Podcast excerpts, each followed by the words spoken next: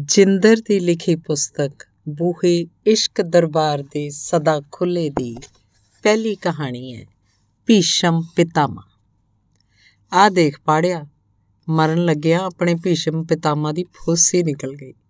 ਪਤਾ ਨਹੀਂ ਕਿੰਨਾ ਔਖਾ ਮਰਿਆ ਹੋਣਾ ਰਾਤੀ ਤਾਂ ਚੰਗਾ ਭਲਾ ਸੀ, ਅਸੀਂ ਬਥੇਰਾ ਚਿਰ ਗੱਲਾਂ ਕੀਤੀਆਂ। ਮੈਂ ਜਾਣ ਲੱਗਿਆ ਕਿਹਾ ਸੀ ਕਿ ਸਵੇਰ ਨੂੰ ਚਾਹ ਨਾ ਬਣਾਈ, ਮੈਂ ਆਪਣੇ ਘਰੋਂ ਲੈ ਆਵਾਂਗਾ। ਸਵੇਰੇ ਇੱਕ ਮੰਡਲੀ 'ਚ ਚਾਹ ਲੈ ਕੇ ਗਿਆ ਤਾਂ ਅੱਗੋਂ ਭੌਰ ਉੱਡ ਗਿਆ ਸੀ। ਇਹਦਾ ਸਰੀਰ ਔਕੜਿਆ ਪਿਆ ਸੀ। ਕੋੜੀ ਮੇਰੇ ਵਾਂਗੂ ਧੁਰੋਂ ਮਾੜੇ ਲੇਖ ਲਿਖਾ ਕੇ ਜੰਮਿਆ। ਗਿਆਨ ਨੂੰ ਨਹਾਉਂਦਿਆਂ ਹੋਇਆਂ ਜਦੋਂ ਤਰਖਾਣਾ ਦੇ ਕੈਲੇ ਨੇ ਪਿੱਠ ਦੇ ਹੇਠਲੇ ਪਾਸੇ ਹੱਥ ਮਾਰਿਆ ਤਾਂ ਉਹਦਾ ਹੱਥ ਗੰਦ ਨਾਲ ਭਰ ਗਿਆ। ਪਰ ਉਹ ਸੂਗ ਨਾ ਮੰਨੀ। ਕਾਂਤੇ ਨੇ ਗੌਰ ਨਾਲ ਦੇਖਿਆ ਗਿਆਨ ਹੱਡੀਆਂ ਦੀ ਮੁੱਠ ਬਣਿਆ ਪਿਆ ਸੀ। ਮਾਸ ਤਾਂ ਕਿਤੇ ਦਿਸਦਾ ਹੀ ਨਹੀਂ ਸੀ। ਕਾਂਤਾ ਤੇ ਖੱਤਰੀਆਂ ਦਾ ਪ੍ਰਕਾਸ਼ ਕੈਲੇ ਦੀ ਮਦਦ ਲਈ ਖੜੇ ਸੀ। ਨੁਹਾਉ ਹੀ ਰਿਹਾ ਸੀ, ਦੱਸੀ ਜਾ ਰਿਹਾ ਸੀ। ਜਦੋਂ ਮੈਂ ਉਸ ਕਮਰੇ 'ਚ ਆਇਆ ਤਾਂ ਪੰਡਤ ਸਿੱਧਾ ਪਿਆ ਸੀ। ਪਤਾ ਨਹੀਂ ਇਹਦੇ ਚਿੱਤ 'ਚ ਕੀ ਆਇਆ ਹੋਣਾ, ਇਹ ਅੰਦਰ ਪੈ ਗਿਆ। ਰਾਤੀ ਤਾਂ ਹੁਮ ਵੱਟ ਵੀ ਬਹੁਤ ਸੀ। ਮੇਰੇ ਦਾਤਿਆ ਤੇਰੀਆਂ ਤੂੰ ਹੀ ਜਾਣੇ ਗਰਮੀਆਂ ਦੇ ਦਿਨ ਸਨ, ਸਮਾਂ 11 ਕੁ ਵਜੇ ਦਾ ਸੀ। ਕਾਂਤੇ ਨੂੰ ਘੰਟਾ ਕੁ ਪਹਿਲਾਂ ਪ੍ਰਕਾਸ਼ ਦਾ ਸੁਨੇਹਾ ਮਿਲਿਆ ਸੀ ਕਿ ਹੁਣ ਆਪਾਂ ਰਲ ਮਿਲ ਕੇ ਉਹਦਾ ਅੰਤਮ ਸੰਸਕਾਰ ਕਰਨਾ ਹੈ। ਤੇ ਜਦੋਂ ਕਾਂਤਾ ਪਿਆਰੇ ਦੀ ਹਵੇਲੀ ਗਿਆ ਤਾਂ ਕੈਲਾ ਤੇ ਪ੍ਰਕਾਸ਼ ਇੱਕ ਪਾਸੇ ਖੜੇ ਗੱਲਾਂ ਕਰ ਰਹੇ ਸੀ। ਪਰ ਦੇਖ ਫਿਰਨੀ ਵੱਲ ਰਹੇ ਸਨ। ਕਾਂਤਾ ਨੇੜੇ ਗਿਆ ਤਾਂ ਉਹਨੇ ਉਹਨਾਂ ਵੱਲ ਪ੍ਰਸ਼ਨਾਤਮਕ ਨਜ਼ਰਾਂ ਨਾਲ ਦੇਖਿਆ। ਕਾਂਤੇ ਨੇ ਆਪਣੀ ਆਦਤ ਮੁਤਾਬਕ ਪੁੱਛ ਲਿਆ, ਚਾਚਾ, ਮੇਰੇ ਜੁਮੇ ਕੋਈ ਸੇਵਾ? ਗਰਮੀ ਬਹੁਤ ਹੈ, ਆਪਾਂ ਇਹਦੀ ਦੇਹ ਨੂੰ ਕਿਸੇ ਬੰਨੇ ਕੰਡੇ ਲਾਈਏ, ਕੈਲਾ ਬੋਲਿਆ। ਜੇ ਹੋਰ ਘੰਟਾ ਲੇਟ ਹੋ ਗਏ ਤਾਂ ਲਾਸ਼ ਨੇ ਮੁਸ਼ਕ ਮਾਰਨ ਲੱਗ ਜਾਣਾ ਪ੍ਰਕਾਸ਼ ਨੇ ਚਿੰਤਾ ਜ਼ਾਹਰ ਹਾਂ, ਇਹ ਤੁਹਾਡੀ ਗੱਲ ਠੀਕ ਆ।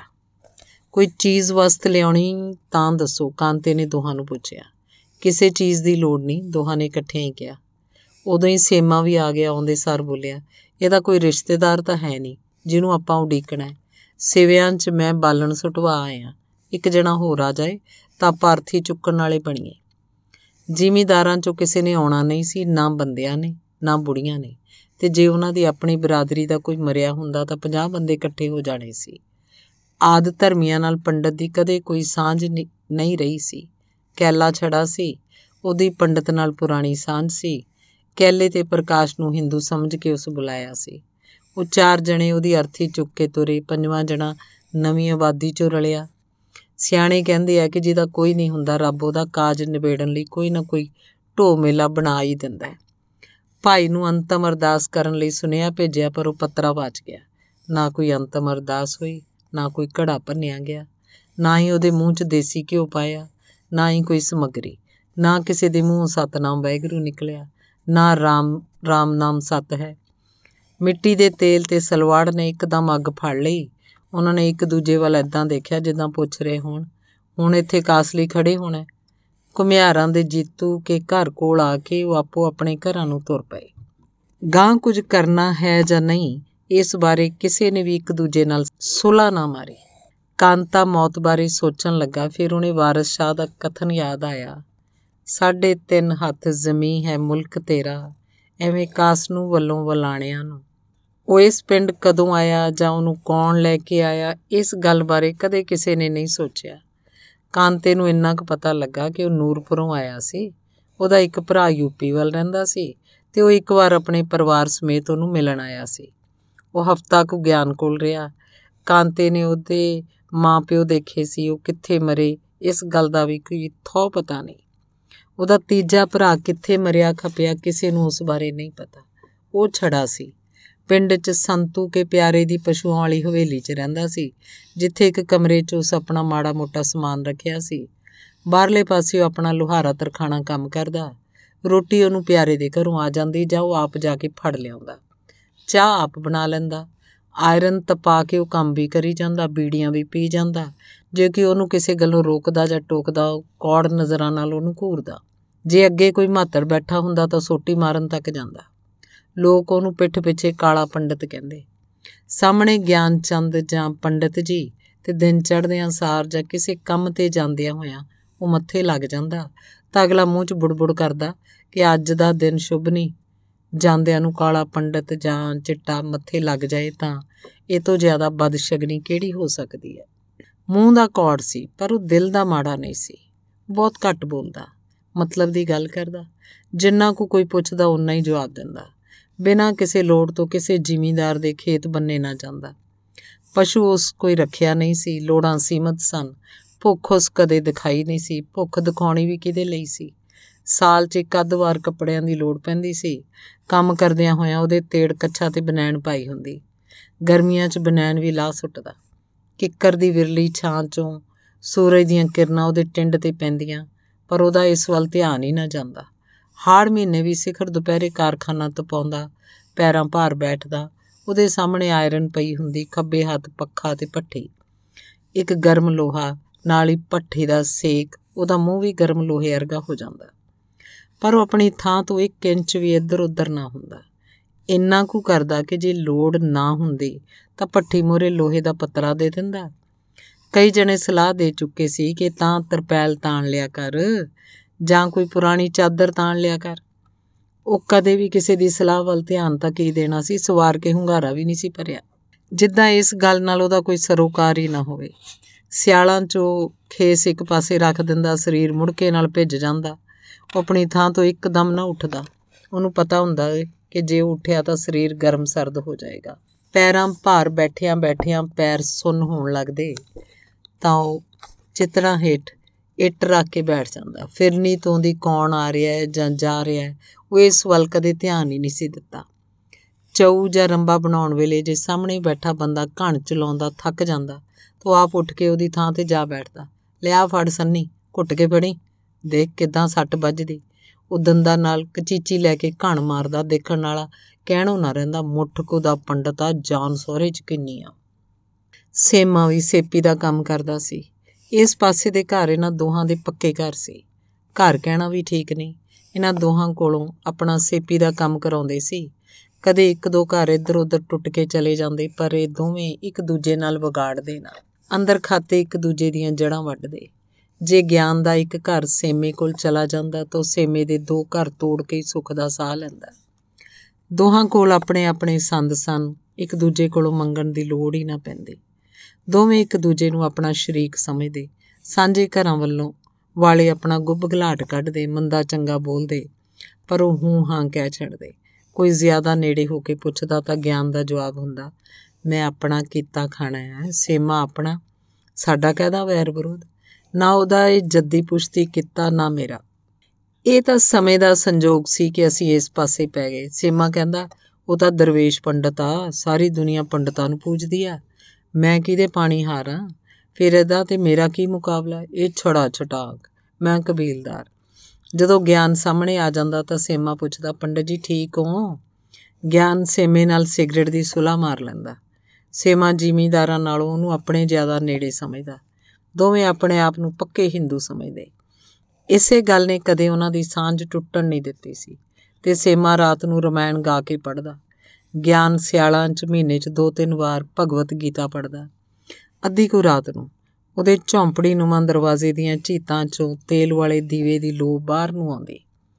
ਕੋਈ ਬਿਮਾਰ ਠਮਾਰ ਜਾਂ ਹਾਜਤ ਕਰਕੇ ਖੇਤਾਂ ਵੱਲ ਨੂੰ ਜਾਂਦਾ ਤਾਂ ਸੋਚਦਾ ਕਿ ਪੰਡਤ ਇਸ ਵੇਲੇ ਕੀ ਕਰ ਰਿਹਾ ਹੋਵੇਗਾ। ਇੱਕ ਦਿਨ ਪਿੱਪਲ ਵਾਲਿਆਂ ਦੇ ਸਾਧੂ ਨੇ ਝੀਤਾਂ ਥਾਣੀ ਦੇਖਿਆ ਭਗਵਤ ਗੀਤਾ ਦੇ ਵਰਕੇ ਖੁੱਲੇ ਸੀ। ਪੰਡਤ ਹੁਬਕੀ ਹੁਬਕੀ ਰੋ ਰਿਹਾ ਸੀ। ਇੱਕ ਵਾਰ ਤਾਂ ਸਾਧੂ ਦੇ ਮਨ ਚ ਆਇਆ ਵੀ ਦਰਵਾਜ਼ਾ ਖੁਲਵਾ ਕੇ ਅੰਦਰ ਜਾਏ, ਪੰਡਤ ਨੂੰ ਪੁੱਛੇ ਵੀ ਕੀ ਹੋਇਆ। ਪੰਡਤ ਨੇ ਐਦਾਂ ਹੱਥ ਜੋੜੇ ਸੀ ਜਿੱਦਾਂ ਕੋਈ ਭੁੱਲ ਬਖਸ਼ਾ ਰਿਹਾ ਹੋਵੇ। ਉਹ ਕਿਸੇ ਬੱਚੀ ਨੂੰ ਯਾਦ ਕਰ ਰਿਹਾ ਸੀ। ਸਾਧੂ ਨੇ ਪੰਡਤ ਦਾ ਇਹ ਰੂਪ ਕਈ ਵਾਰ ਦੇਖਿਆ ਪਰ ਪੁੱਛਿਆ ਨਾ ਤੇ ਦੂਜੇ ਦਿਨ ਪੰਡਤ ਦੀਆਂ ਅੱਖਾਂ 'ਚ ਲਾਲੀ ਵਸ਼ ਦੇਖੀ ਸੀ। ਉਹ ਬੱਚਿਆਂ ਨਾਲ ਖੁਸ਼ ਰਹਿੰਦਾ। ਕਿਸੇ ਨੂੰ ਮੋਢੇ ਤੇ ਚੁੱਕ ਲੈਂਦਾ, ਕਿਸੇ ਲਈ ਘੋੜਾ ਬਣ ਜਾਂਦਾ। ਜੇ ਕਿਸੇ ਖੇਡਦੇ ਹੋਏ ਦਾ ਸੇਂਡ ਬੁੱਲਾਂ ਤੱਕ ਆ ਜਾਂਦਾ ਤਾਂ ਆਪਣੀ ਧੋਤੀ ਦੇ ਲੜ ਨਾਲ ਪੂੰਝ ਦਿੰਦਾ। ਸਿਖਰ ਦੁਪਹਿਰੇ ਖੇਡਦੇ ਬੱਚੇ ਨੂੰ ਚੁੱਕ ਕੇ ਉਹਦੀ ਮਾਂ ਕੋਲ ਛੱਡ ਆਉਂਦਾ। ਝਿੜਕਦਾ, ਕੁੜੀਏ, ਤੂੰ ਆਪਣੇ ਨਿਆਣੇ ਦਾ ਖਿਆਲ ਨਹੀਂ ਰੱਖਦੀ? ਮਾਂ ਦਾ ਪਹਿਲਾ ਫਰਜ਼ ਹੁੰਦਾ ਆਪਣੇ ਨਿਆਣੇ ਨੂੰ ਸੰਭਾਲਣਾ। ਉਹਦੇ ਕਹੇ ਦਾ ਕੋਈ ਗੁੱਸਾ ਨਾ ਕਰਦੀ। ਰੋਂਦੇ ਬੱਚੇ ਨੂੰ ਵਰਾਉਣ ਲਈ ਉਹ ਚੁੱਕ ਕੇ ਪ੍ਰਕਾਸ਼ ਦੀ ਦੁਕਾਨ ਤੇ ਲੈ ਜਾਂਦਾ। ਮਿੱਠੀਆਂ ਗੋਲੀਆਂ ਖਾ ਕੇ ਬੱਚਾ ਚੁੱਪ ਕਰ ਜਾਂਦਾ। ਫਿਰ ਘਰ ਵੱਲ ਜਾਂਦੇ ਨੂੰ ਉਹਨਾਂ ਚਿਰ ਦੇਖਦਾ ਰਹਿੰਦਾ, ਜਿੰਨਾ ਚਿਰ ਉਹ ਆਪਣੇ ਘਰ ਨਾ ਜਾ ਵੜਦਾ। ਲੋਕ ਉਹਨੂੰ ਨਿਰਮੋਹਾ ਕਹਿੰਦੇ, ਕਿਸੇ ਦੀ ਮਰਗ ਤੇ ਉਹ ਵਿਸ਼, ਅਵਸ਼ ਜਾਂਦਾ। ਮੁਰਦੇ ਨੂੰ ਨਹਾਉਣ 'ਚ ਮਦਦ ਕਰਦਾ, ਸਿਵੇ 'ਚ ਭਾਰੀਆਂ ਭਾਰੀਆਂ ਲੱਕੜਾਂ ਟਿਕਾਉਂਦਾ ਅਸਤ ਚੁਗਣ ਨਾਲ ਜਾਂਦਾ, ਫਿਰ ਕਈ ਦਿਨ ਗੁੰਮਸੁਮ ਰਹਿੰਦਾ। ਸੂਰਜ ਚੜ੍ਹਦਾ ਤਾਂ ਉਹਦਾ ਦਿਨ ਸ਼ੁਰੂ ਹੋ ਜਾਂਦਾ, ਸੂਰਜ ਡੁੱਬਦਾ ਤਾਂ ਉਸ ਲਈ ਰਾਤ ਪੈ ਜਾਂਦੀ। ਘੰਟਾ ਕੁ ਉਹਦੇ ਅੰਦਰ ਮਿੱਟੀ ਦੇ ਤੇਲ ਵਾਲਾ ਦੀਵਾ ਜਗਦਾ। ਨੇੜਲਾ ਸ਼ਹਿਰ ਸੁਲਤਾਨਪੁਰ ਪੈਂਦਾ ਸੀ, ਉਹ ਹਾੜੀ ਸੌਣੀ ਕਿਸੇ ਕੋਲੋਂ ਸਾਈਕਲ ਮੰਗ ਕੇ ਸ਼ਹਿਰ ਜਾਂਦਾ। ਕਾਂਤੇ ਨੇ ਉਹਨੂੰ ਪਿੰਡੋਂ ਬਾਹਰ ਜਾਂਦਿਆਂ ਬਹੁਤ ਹੀ ਘੱਟ ਦੇਖਿਆ। ਉਸ ਲਈ ਉਹਦਾ ਕੰਮ ਹੀ ਸਭ ਕੁਝ ਸੀ। ਉਹ ਪਿੰਡ ਲਈ ਅਜਿਹਾ ਸ਼ਖਸ ਸੀ ਜਿਹਦੇ ਲੋਹਾਰਾ ਤਰਖਾਣਾ ਕੰਮ ਤੋਂ ਬਿਨਾ ਉਹਦੀ ਕੋਈ ਬੁੱਕਤ ਨਹੀਂ ਸੀ। ਉਹਨੂੰ ਕੋਈ ਜਨੇਤ ਨਾਲ ਨਹੀਂ ਲੈ ਕੇ ਗਿਆ ਸੀ। ਆਪਣੇ ਕਿਸੇ ਦਿਨ ਸੁੱਧ ਤੇ ਉਚੇਚਾ ਨਹੀਂ ਸੱਦਿਆ ਸੀ। ਜਦੋਂ ਕਿਸੇ ਦੇ ਦਿਨ ਸੁੱਧ ਹੁੰਦਾ ਤਾਂ ਬਾਕੀਆਂ ਨਾਲ ਉਹਨੂੰ ਨੇਂਦਾ ਦਿੱਤਾ ਜਾਂਦਾ ਉਹ ਨੇਂਦਾ ਖਾਣ ਜਾਂਦਾ। ਪੰਡਤ ਵਜੋਂ ਨਹੀਂ, ਪਿੰਡ ਦੇ ਵਸਨੀਕ ਵਜੋਂ। ਉਸ 'ਚ ਆਪਣੀ ਜਾਤ ਦੀ ਹਉਮੈ ਸੀ। ਜਦੋਂ ਕਿਸੇ ਦੀ ਔਖੀਆਂ ਘੜੀਆਂ 'ਚ ਜਾਨ ਨਾ ਨਿਕਲਦੀ, ਤਾਂ ਉਹਨੂੰ ਗੀਤਾ ਦੇ ਪਾਠ ਲਈ ਬੁਲਾਇਆ ਜਾਂਦਾ। ਉਹਦੇ ਹੱਥੀ ਮਰਨ ਵਾਲੇ ਦੇ ਮੂੰਹ 'ਚ ਗੰਗਾ ਜਲ ਪਵਾਇਆ ਜਾਂਦਾ। ਇਸ ਵੇਲੇ ਉਹ ਕਿਸੇ ਦੇ ਘਰ ਪਾਣੀ ਦਾ ਗਲਾਸ ਤੱਕ ਨਾ ਪੀਂਦਾ। ਉਹ ਸੁਨਿਆਰਿਆਂ ਦੇ ਘਰੇ ਰਹਿੰਦਾ।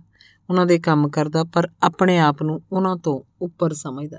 ਜੇ ਕੋਈ ਉਹਨੂੰ ਸ਼ਰਾਦ ਦੀ ਰੋਟੀ ਦੇ ਜਾਂਦਾ ਤਾਂ ਫੜ ਕੇ ਰੱਖ ਲੈਂਦਾ, ਪਰ ਖਾਂਦਾ ਨਾ। ਕਿਸੇ ਨੂੰ ਹਾਕ ਮਾਰ ਕੇ ਚੁਕਾ ਦਿੰਦਾ ਜਾਂ ਕੋਈ ਕੰਮ ਕਰਾਉਣ ਆਉਂਦਾ ਤਾਂ ਉਹਨੂੰ ਖਵਾ ਦਿੰਦਾ। ਮੂੰਹ 'ਚ ਬੁੜਬੁੜ ਕਰੀ ਜਾਂਦਾ। ਅੰਦਰ ਉੱਠੇ ਉਬਾਲ ਨੂੰ ਅੰਦਰ ਹੀ ਅੰਦਰ ਦਬਾ ਦਿੰਦਾ। ਮੈਨੂੰ ਕੰਮੀ ਕਮੀਨ ਸਮਝਦੇ ਨੇ। ਮੈਂ ਇਹਨਾਂ ਨੂੰ ਕੀ ਜਾਣਦਾ? ਮੇਰਾ ਪਿਓ ਤਹਿਸੀਲਦਾਰ ਰਿਹਾ। ਕੋਈ ਕਹਿ ਕੇ ਦੇਖੇ ਜੇ ਉਸ ਕਿਸੇ ਕੋਲੋਂ ਸੇਰ ਦਾਣੇ ਵੀ ਲਈ ਹੋਣ। ਅਸੀਂ ਤਾਂ ਦੇਣ ਵਾਲੇ ਆ, ਲੈਣ ਵਾਲੇ ਨਹੀਂ। ਕਿਸੇ ਚੱਕਰ 'ਚ ਉਹਦੇ ਪਿਓ ਨੂੰ ਸਰਕਾਰੀ ਨੌਕਰੀ ਤੋਂ ਕੱਢ ਦਿੱਤਾ ਸੀ। ਫਿਰ ਉਹਨਾਂ ਦੀ ਜ਼ਿੰਦਗੀ ਬਦ ਤੋਂ ਬਦਤਰ ਹੁੰਦੀ ਗਈ। ਉਹਨਾਂ ਦਿਨਾਂ 'ਚ ਕੋਈ ਵਿਰਲਾ ਵਾਂਝਾ ਪੜਦਾ ਸੀ, ਉਹਨੇ ਵੀ ਕੀ ਪੜਨਾ ਸੀ? ਉਹਨੇ ਇੱਕ ਤੋਂ ਬਾਅਦ ਇੱਕ ਧੱਕੇ ਖਾਦੇ ਪਰ ਹੱਠ ਨਾ ਛੱਡਿਆ। ਪਹਿਲਾਂ ਉਹਨੇ ਫੱਤੂ ਦੀ ਡਿਊਟੀ 'ਚ ਕੱਪੜੇ ਸਿਉਣੇ ਸ਼ੁਰੂ ਕੀਤੇ। ਕੁਝ ਸਾਲਾਂ ਮਗਰੋਂ ਆਪਣੀ ਮਸ਼ੀਨ ਚੁੱਕ ਕੇ ਨਿੰਮੇ ਦੀ ਬਾਹਰਲੀ ਬੈਠਕ ਚਾਰ ਡੇਰੇ ਲਾਏ। ਕੱਪੜਿਆਂ ਤੋਂ ਰੋਟੀ ਪਾਣੀ ਨਾ ਤੁਰਿਆ ਤਾਂ ਉਹ ਪਿਆਰੇ ਕੀ ਕੋਠੜੀ 'ਚ ਆ ਬੈਠਿਆ।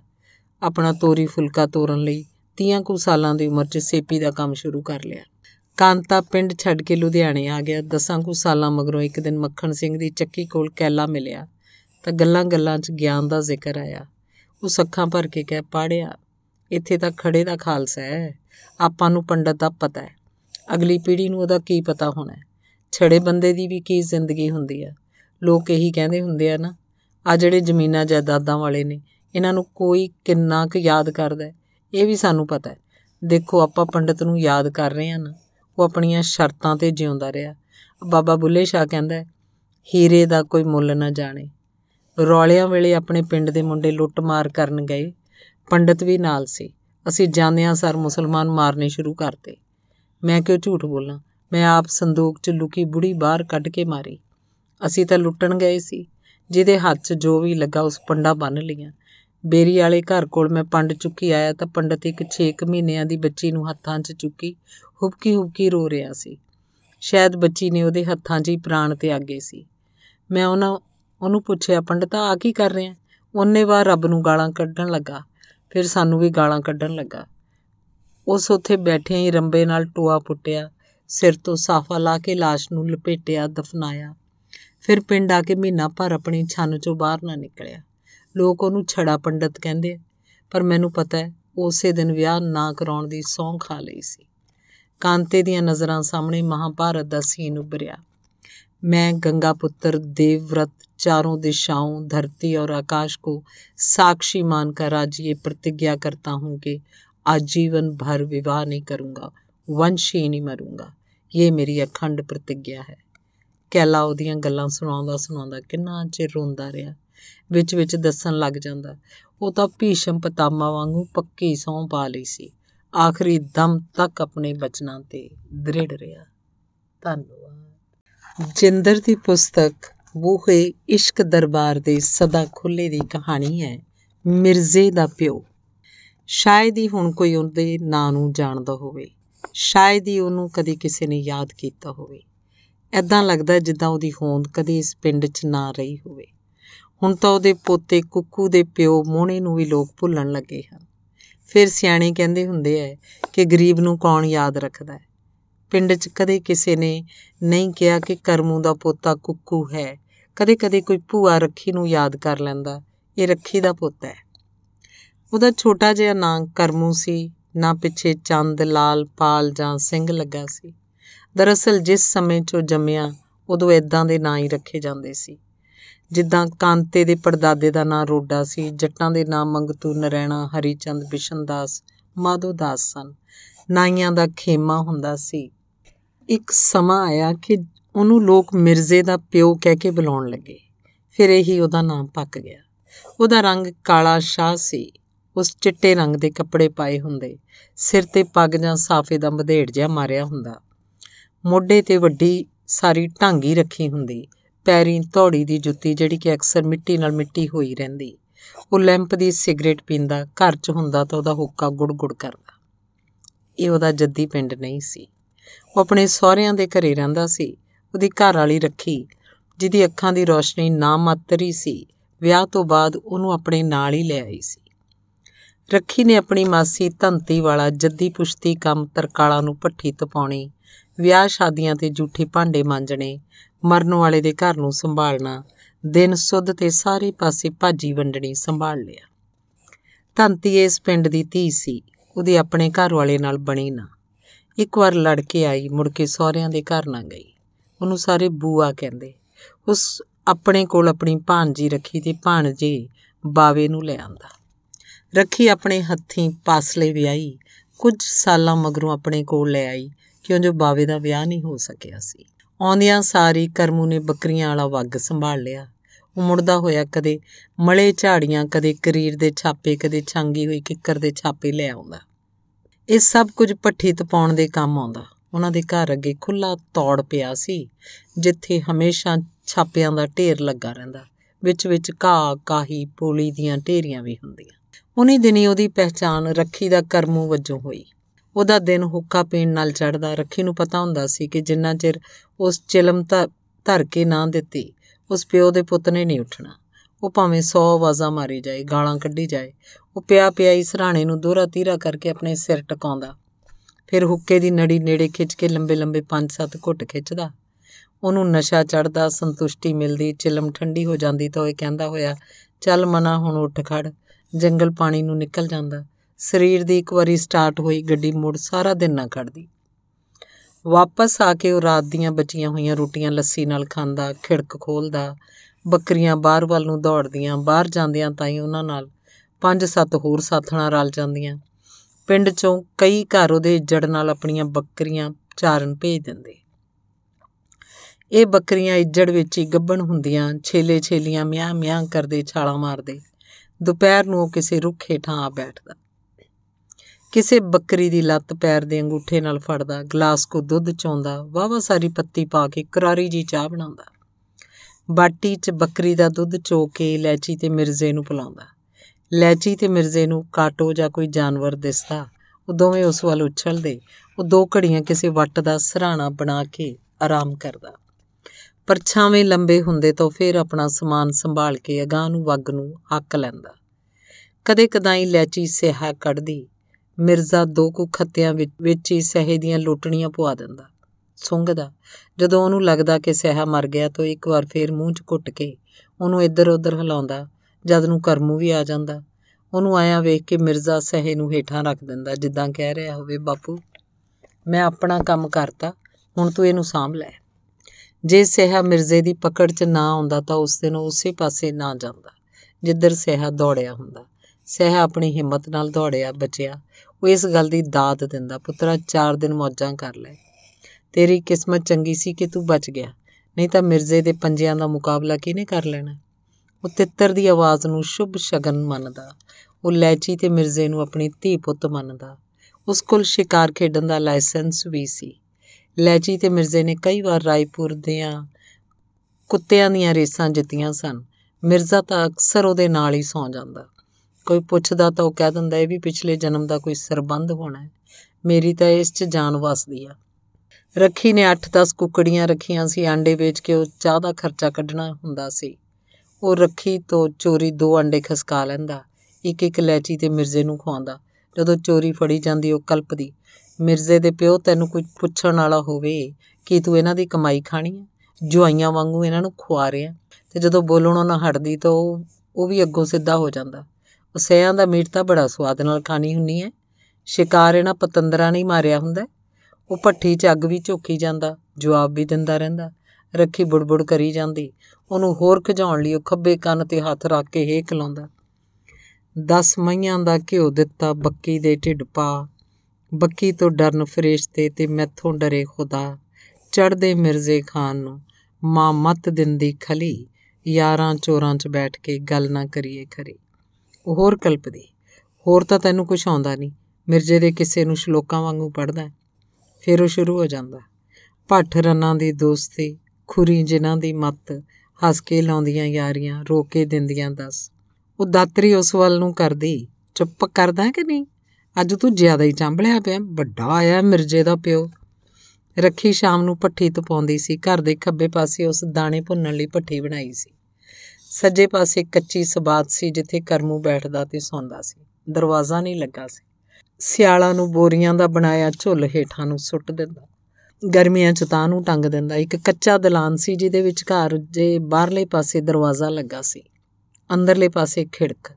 ਇੱਥੋਂ ਦੀ ਬੱਕਰੀਆਂ ਵਾੜੇ 'ਚ ਆ ਜਾਂਦੀਆਂ। ਇੱਕ ਨੁੱਕਰ 'ਚ ਛੰਨ ਬਣਾਈ ਸੀ, ਜਿੱਥੇ ਸਿਆਲਾਂ ਨੂੰ ਬੱਕਰੀਆਂ ਨੂੰ ਤਾੜਿਆ ਜਾਂਦਾ। ਸੌਣ ਦੇ ਨਰਾਤਿਆਂ 'ਚੋਂ ਮਤਾ ਮਾਤਾ ਚਿੰਤਪੁਰਨੀ ਦੇ ਮੰਦਰ ਮੱਥਾ ਟੇਕਣ ਜਾਂਦਾ। ਇਹਨਾਂ ਦਿਨਾਂ 'ਚ ਉਤਸ਼ਾਹ ਨਾਲ ਭਰਿਆ ਹੁੰਦਾ। ਉਹ ਝੰਡਾ ਲੈ ਕੇ ਸਾਰੇ ਪਿੰਡ ਦਾ ਗੇੜਾ ਲਾਉਂਦਾ। ਜੇ ਕੋਈ ਰੁਪਈਆ 2 ਰੁਪਈਏ ਮੱਥਾ ਟੇਕਣ ਲਈ ਦਿੰਦਾ, ਤਾਂ ਅੰਦਰਲੀ ਜੇਬ 'ਚ ਪਾ ਲੈਂਦਾ। ਹੁਸ਼ਿਆਰਪੁਰ ਪਹੁੰਚ ਕੇ ਅਗਲੀ ਯਾਤਰਾ ਪੈਦਲ ਹੀ ਕਰਦਾ। ਰਸਤੇ 'ਚ ਖਾਣ ਲਈ ਪੰਜੀਰੀ, ਨਮਕੀਨ, ਮੱਠੀਆਂ ਜਾਂ ਪਿੰਨੀਆਂ ਹੁੰਦੀਆਂ। ਉਸ ਦਿਨ ਜਿਉਂ ਹੀ ਸਵੇਰ ਦੀ ਬਰਸਾਤ ਸ਼ੁਰੂ ਹੋਈ, ਦੁਪਹਿਰ ਤੀਕ ਤ੍ਰਿਪ ਤ੍ਰਿਪ ਕਰਦਾ ਕੱਚਾ ਕੋਠਾ ਚੋਂਦਾ ਰਿਹਾ। ਬੱਕਰੀਆਂ ਨੂੰ ਬਾਹਰ ਲੈ ਜਾਣ ਦਾ ਸਵਾਲ ਹੀ ਪੈਦਾ ਨਹੀਂ ਹੁੰਦਾ ਸੀ। ਬੱਕਰੀ ਨੇ ਆਪਣੇ ਖੁਰਾਂ ਨੂੰ ਪਾਣੀ ਤੋਂ ਬਚਾਉਣਾ ਹੁੰਦਾ ਉਹ ਅੱਖਾਂ ਮਿੱਟੀ ਸਬਾਤ 'ਚ ਪਿਆ ਹੁੱਕਾ ਪੀ ਰਿਹਾ ਸੀ ਕਿ ਮੋਹਣਾ ਦੌੜਿਆ ਦੌੜਿਆ ਆਇਆ, ਭਾਈਆ, ਸੰਦੂਕ ਥੱਲੇ ਬਿੱਲਾ ਵੜਿਆ ਬੈਠਾ ਅਜੇ ਉਸ ਆਪਣੀ ਗੱਲ ਪੂਰੀ ਨਹੀਂ ਕੀਤੀ ਸੀ ਕਿ ਉਹਨੂੰ ਮਿਰਜੇ ਦੀ ਲੇਰ ਸੁਣੀ। ਪਿਓ ਪੁੱਤ ਦਲਾਨ 'ਚ ਗਏ ਤਾਂ ਬਿੱਲੇ ਨੇ ਮਿਰਜੇ ਨੂੰ ਜਬਾੜੇ ਕੋਲੋਂ ਫੜਿਆ ਹੋਇਆ ਸੀ। ਦੋਹਾਂ ਨੇ ਅੰਨੇਵਾ ਬਿੱਲੇ ਦੇ ਸੋਟੀਆਂ ਮਾਰੀਆਂ, ਪਰ ਬਿੱਲੇ ਨੇ ਮਿਰਜੇ ਦਾ ਜਬਾੜਾ ਨਾ ਛੱਡਿਆ। ਉਹਨੂੰ ਇੱਕ ਤਰਕੀਬ ਸੁਝੀ, ਓਏ ਮੋਹਣਿਆ, ਇਸ ਬਲਾ ਨੇ ਐਦਾਂ ਨਹੀਂ ਸੂਤ ਆਉਣਾ। ਤੂੰ ਬਰਾਂਛਾ ਵਾਲੇ ਪਾਸਿਓਂ ਇਹਦੇ ਸੰਗ 'ਚ ਸੋਟੀ ਲੰਗਾ ਮੋਹਣੇ ਨੇ ਉਦਾਂ ਹੀ ਕੀਤਾ, ਬਿੱਲੇ ਨੇ ਮਿਰਜੇ ਦਾ ਜਬਾੜਾ ਛੱਡਤਾ। ਮਿਰਜੇ ਨੇ ਅੱਖ ਦੇ ਫੋਰ 'ਚ ਬਿੱਲੇ ਨੂੰ ਗਲ ਤੋਂ ਫੜ ਲਿਆ। ਤਾਂ ਨੂੰ ਚੁੱਕ ਕੇ ਪੰਜ ਸੱਤ ਘੁਮੇਟੇ ਦਿੱਤੇ ਬਿੱਲੇ ਦੀਆਂ ਅੱਖਾਂ ਬਾਹਰ ਨੂੰ ਨਿਕਲਣ ਲੱਗੀਆਂ। ਮਿਰਜੇ ਨੇ ਬਿੱਲੇ ਨੂੰ ਛੱਡ ਦਿੱਤਾ। ਬਿੱਲਾ ਦੌੜਨ ਲੱਗਾ ਤਾਂ ਫਿਰ ਗਲ ਤੋਂ ਫੜ ਲਿਆ। 5-7 ਮਿੰਟਾਂ ਦੀ ਖੇਡ 'ਚ ਬਿੱਲੇ ਨੇ ਆਪਣਾ ਜਿਸਮ ਢਿੱਲਾ ਕਰ ਦਿੱਤਾ। ਮਰਿਆ ਸਮਝ ਕੇ ਮੋਣਾ ਉਹਨੂੰ ਨਾਲ ਲੱਗਦੇ ਖੋਲੇ 'ਚ ਸੁੱਟ ਆਇਆ। ਕਿ ਜਦੋਂ ਮੀਂਹ ਹਟਿਆ ਤਾਂ ਉਹ ਸਕੂਲ ਕੋਲੇ ਉਤਰੇ ਗਧੀਲਿਆਂ ਨੂੰ ਦੇ ਆਏਗਾ। ਘੰਟੇ ਕੁ ਬਾਅਦ ਉਹ ਦੇਖਣ ਗਿਆ ਤਾਂ ਬਿੱਲਾ ਉੱਠ ਕੇ ਬੈਠ ਗਿਆ। ਉਸ ਇੱਕ ਵਾਰ ਫੇਰ ਧੌਣ ਸੰਭਾਲਣ ਦੀ ਕੋਸ਼ਿਸ਼ ਕੀਤੀ। ਫੇਰ ਇੱਕ ਪਾਸੇ ਨੂੰ ਡਿੱਗ ਪਿਆ। ਮੁੜ ਕੇ ਨਾ ਉੱਠਿਆ। ਜਦੋਂ ਉਸ ਕਰਮੂ ਨੇ ਆ ਕੇ ਦੱਸਿਆ ਤਾਂ ਅੱਗੋਂ ਬੋਲਿਆ, ਦੁਸ਼ਮਣ ਦਾ ਉਹਨਾਂ ਚਿਰ ਵਸਾ ਨਹੀਂ ਕਰਨਾ ਚਾਹੀਦਾ ਜਿੰਨਾ ਚਿਰ ਉਹਦਾ ਗਾਟਾ ਨਾ ਲਾ ਦਈਏ। ਫਿਰ ਉਦਾਸ ਹੋ ਗਿਆ, ਯਾਰ, ਮੇਰੇ ਅਰਗੇ ਦਾ ਕਿਹੜਾ ਕੋਈ ਦੁਸ਼ਮਣ ਹੋਣਾ? ਉਹਦੀ ਜ਼ਿੰਦਗੀ ਇਕਸਾਰ ਚੱਲਦੀ ਰਹੀ, ਉਹਦੇ ਘਰ ਕੋਈ ਔਲਾਦ ਨਾ ਹੋਈ। 1947 ਦੇ ਵੱਡ ਵਡਾਂਗੇ ਵੇਲੇ ਨਕੋਦਰ ਗੱਡੀਆਂ 'ਚ ਪਾਣੀ ਪਿਲਾਉਂਦੇ ਬਾਵੇ ਨੂੰ ਸਟੇਸ਼ਨ ਤੋਂ 2 ਕੁ ਸਾਲਾਂ ਦਾ ਮੋਹਣਾ ਮਿਲ ਗਿਆ। ਉਹਨੂੰ ਮੋਢਿਆਂ ਤੇ ਬਿਠਾ ਕੇ ਘਰ ਲੈ ਆਇਆ। ਰੱਖੀ ਦੇ ਕਰਮੀ ਨੇ, ਕਰਮੂ ਨੇ ਉਹਨੂੰ ਆਪਣਾ ਪੁੱਤ ਮੰਨ ਲਿਆ। ਉਸ ਲਈ ਖੁਸ਼ੀ ਦੇ ਪਲ ਉਦੋਂ ਆਉਂਦੇ ਜਦੋਂ ਕੋਈ ਮੇਮਨਾ ਉਹਦੇ ਅੱਗੇ ਪਿੱਛੇ ਛਾਲਾ ਮਾਰਦਾ। ਉਹ ਮੇਮਨੇ ਨੂੰ ਗੋਡਿਆਂ ਵਿੱਚ ਘਰ ਘੁੱਟ ਲੈਂਦਾ, ਉਹਦੇ ਸਿਰ ਤੇ ਹੱਥ ਫੇਰਦਾ, ਉਹਨੂੰ ਆਪਣੇ ਮੋਢਿਆਂ ਤੇ ਦੇ ਦੋਵੇਂ ਪਾਸੇ ਚੁੱਕ ਲੈਂਦਾ, ਕਹਿੰਦਾ, ਦੇਖੀ ਪੁੱਤਰਾ, ਮੇਰੀ ਕਮੀਜ਼ ਨਾ ਗਿੱਲੀ ਕਰ ਦੇਈ। ਚੱਲ ਗਿੱਲੀ ਕਰ ਦੇਂਗਾ ਤਾਂ ਮੈਂ ਤੈਨੂੰ ਕੀ ਕਹਿਣਾ ਹੈ? ਇੱਕ ਦਿਨ ਇਸੇ ਮੂਡ 'ਚ ਜਾ ਰਿਹਾ ਸੀ, ਅੱਗੋਂ ਸੱਪ ਦਾ ਬੱਚਾ ਦਿਸਿਆ। ਉਸ ਡੀਖੇ ਨਾਲ ਚੁੱਕ ਕੇ ਹੱਥ ਦੀ ਤਲੀ ਤੇ ਰੱਖ ਲਿਆ। ਕਿੰਨਾ ਚਿਰ ਉਹਨੂੰ ਖਡਾਉਂਦਾ ਰਿਹਾ। ਫਿਰ ਕੁੜਤੇ ਦੇ ਖੀਸੇ ਦੀ ਜੇਬ 'ਚ ਪਾ ਲਿਆ ਕਿ ਬੱਚੇ ਦੀ ਠੰਡ ਦੂਰ ਹੋ ਜਾਏਗੀ। ਫਿਰ ਉਹਨੂੰ ਉਹਦਾ ਚੇਤਾ ਹੀ ਭੁੱਲ ਗਿਆ। ਇਸੇ ਸੱਪ ਦੇ ਬੱਚੇ ਨੇ ਪਤਾ ਨਹੀਂ ਕਦੋਂ ਉਹਦੇ ਡੰਗ ਮਾਰਤਾ। ਉਹ ਘਰ ਆ ਕੇ ਮੰਜੇ ਤੇ ਮੂੰਹ ਮੂੰਹ ਡਿੱਗ ਪਿਆ। ਮੁੜ ਕੇ ਨਾ ਉੱਠਿਆ। ਉਹਨੂੰ ਨਹਾਉਣ ਲੱਗਿਆ ਜਦੋਂ ਕਮੀਜ਼ ਲਾਈ, ਜੇਬਾਂ ਫਰੋਲੀਆਂ ਤਾਂ ਸੱਪ ਦਾ ਬੱਚਾ ਨਿਕਲਿਆ। ਮੋਹਣੇ ਨੇ ਉਹਨੂੰ ਹੇਠਾਂ ਸੁੱਟਤਾ, ਪੈਰ ਦੀ ਜੁੱਤੀ ਨਾਲ ਉਹਦਾ ਸਿਰ ਫੇ ਸੁੱਟਿਆ। ਹੁਣ ਲੋਕਾਂ ਨੂੰ 1980 ਚ ਮਰਿਆ ਮੋਹਣਾ ਵੀ ਯਾਦ ਨਹੀਂ ਆਉਂਦਾ। ਕੋਈ ਰੌਲਿਆਂ ਦੇ ਲਾਗੇ ਛਾਗੇ ਦਾ ਜੰਮਿਆ। ਭੁੱਲਿਆ ਚੁੱਕਿਆ ਉਹਨੂੰ ਯਾਦ ਕਰਦਾ ਕਹਿੰਦਾ ਹੈ, ਮਿਰਜ਼ੇ ਦੇ ਪਿਓ ਦੇ ਮਰਨ ਪਿੱਛੋਂ ਕਿਸੇ ਨੇ ਕੁੱਤਿਆਂ ਦੇ ਦੌੜਨ ਤੇ ਸ਼ਿਕਾਰ ਖੇਡਣ ਦਾ ਲਾਇਸੈਂਸ ਨਹੀਂ ਬਣਾਇਆ। ਨਾ ਹੀ ਕਦੇ ਮਿਰਜ਼ੇ ਵਰਗਾ ਕੁੱਤਾ ਦੇਖਿਆ। ਧੰਨਵਾਦ। ਜਿੰਦਰ ਦੀ ਪੁਸਤਕ ਬੂਹੇ ਇਸ਼ਕ ਦਰਬਾਰ ਦੇ ਸਦਾ ਖੁੱਲੇ ਦੀ ਕਹਾਣੀ ਹੈ, ਕਲੰਦਰ। ਆਖਰੀ ਵਾਰ ਪਾਲੂ ਗੁੱਛੀ ਨੂੰ ਜਗੀਰੇ ਕੀ ਹਵੇਲੀ ਮਿਲਿਆ ਸੀ।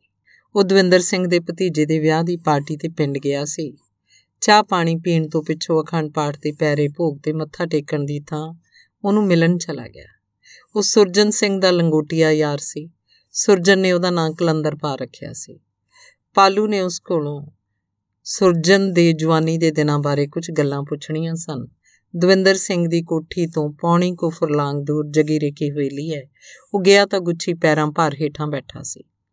ਸੂਤਰੀ ਦੇ ਵੱਡੇ ਸਾਰੇ ਮੰਜੇ ਤੇ ਅਰੋੜਿਆਂ ਦੇ ਜਗਦੀਸ਼ ਚੰਦਾ ਵਿੱਚ ਘਰਲਾ ਮੁੰਡਾ ਕਾਲੂ ਟੇਡਾ ਜਿਹਾ ਹੋ ਕੇ ਪਿਆ ਸੀ। ਉਹਦੀ ਵੀ ਪਹਿਲੇ ਦਿਨਾਂ ਤੋਂ ਗੁੱਛੀ ਨਾਲ ਬੈਠਣੀ ਉੱਠਣੀ ਰਹੀ ਸੀ। ਖਾਣ ਪੀਣ ਸਾਂਝਾ ਰਿਹਾ ਸੀ। ਉਹ ਦੱਖਣ ਵੱਲ ਨੂੰ ਮੂੰਹ ਕਰਕੇ ਬੈਠਾ ਸੀ। ਉਹਨੇ ਹਲਕੇ ਕਾਫੀ ਰੰਗ ਦਾ ਪਜਾਮਾ, ਕਸਮੈਲੀ ਜੀ ਕਮੀਜ਼ ਤੇ ਪੈਰਾਂ 'ਚ ਕੈਂਚੀ ਦੀਆਂ ਚੱਪਲਾਂ ਪਾਈਆਂ ਸਨ। ਸਿਰ ਤੇ ਸਾਫੇ ਨਾਲ ਬੰਧੇੜ ਜਾ ਮਾਰਿਆ ਸੀ।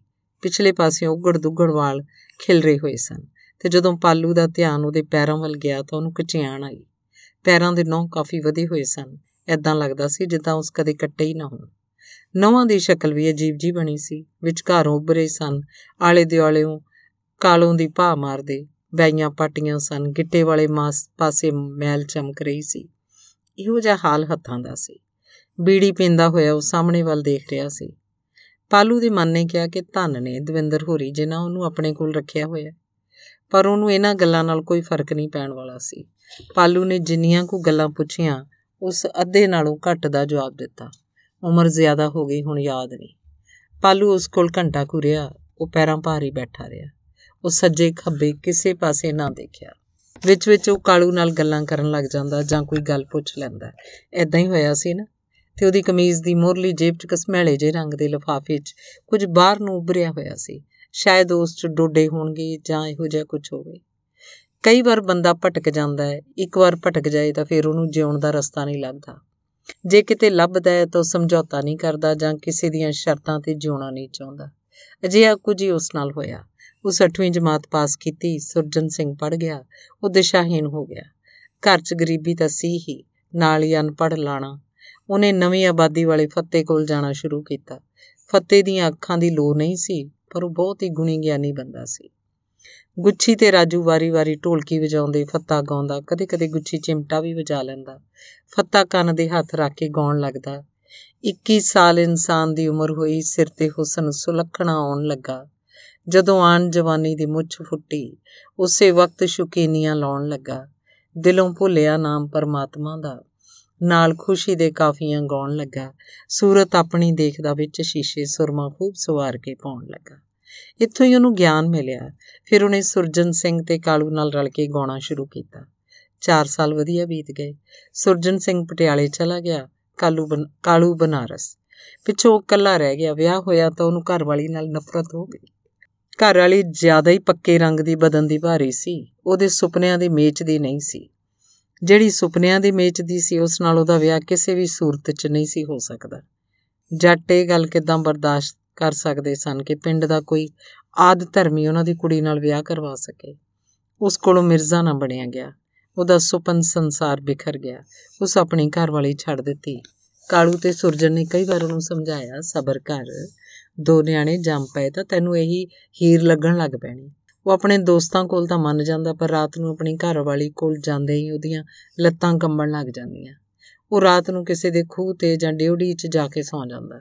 ਫਿਰ ਉਹਨੇ ਆਪਣੇ ਮਨ ਨਾਲ ਵਿਚਾਰ ਕੀਤੀ ਕਿ ਐਦਾਂ ਕਿੰਨਾ ਕੁ ਚਿਰ ਚੱਲੂਗਾ। ਇੱਕ ਦਿਨ ਅਧੀਆ ਪੀ ਕੇ ਉਸ ਆਪਣੀ ਘਰ ਵਾਲੀ ਨੂੰ ਆਪਣੇ ਮਨ ਦੀ ਗੱਲ ਦੱਸ ਦਿੱਤੀ। ਉਹ ਦਿਨ ਗਿਆ ਤੇ ਅੱਜ ਦਾ ਦਿਨ ਆ ਗਿਆ। ਉਸ ਲਈ ਆਪਣਾ ਘਰ ਬਗਾਨਾ ਹੋ ਗਿਆ। ਉਸ ਬਹੁਤ ਸਮਾਂ ਬੇਰੀ ਵਾਲਿਆਂ ਦੇ ਨੱਥੂ ਨਾਲ ਗੁਜ਼ਾਰਿਆ। ਜਦੋਂ ਕਦੇ ਮਨ ਭਰ ਆਉਂਦਾ ਤਾਂ ਬੈਂਤ ਜੋੜ ਕੇ ਗਾਉਣ ਲੱਗ ਜਾਂਦਾ।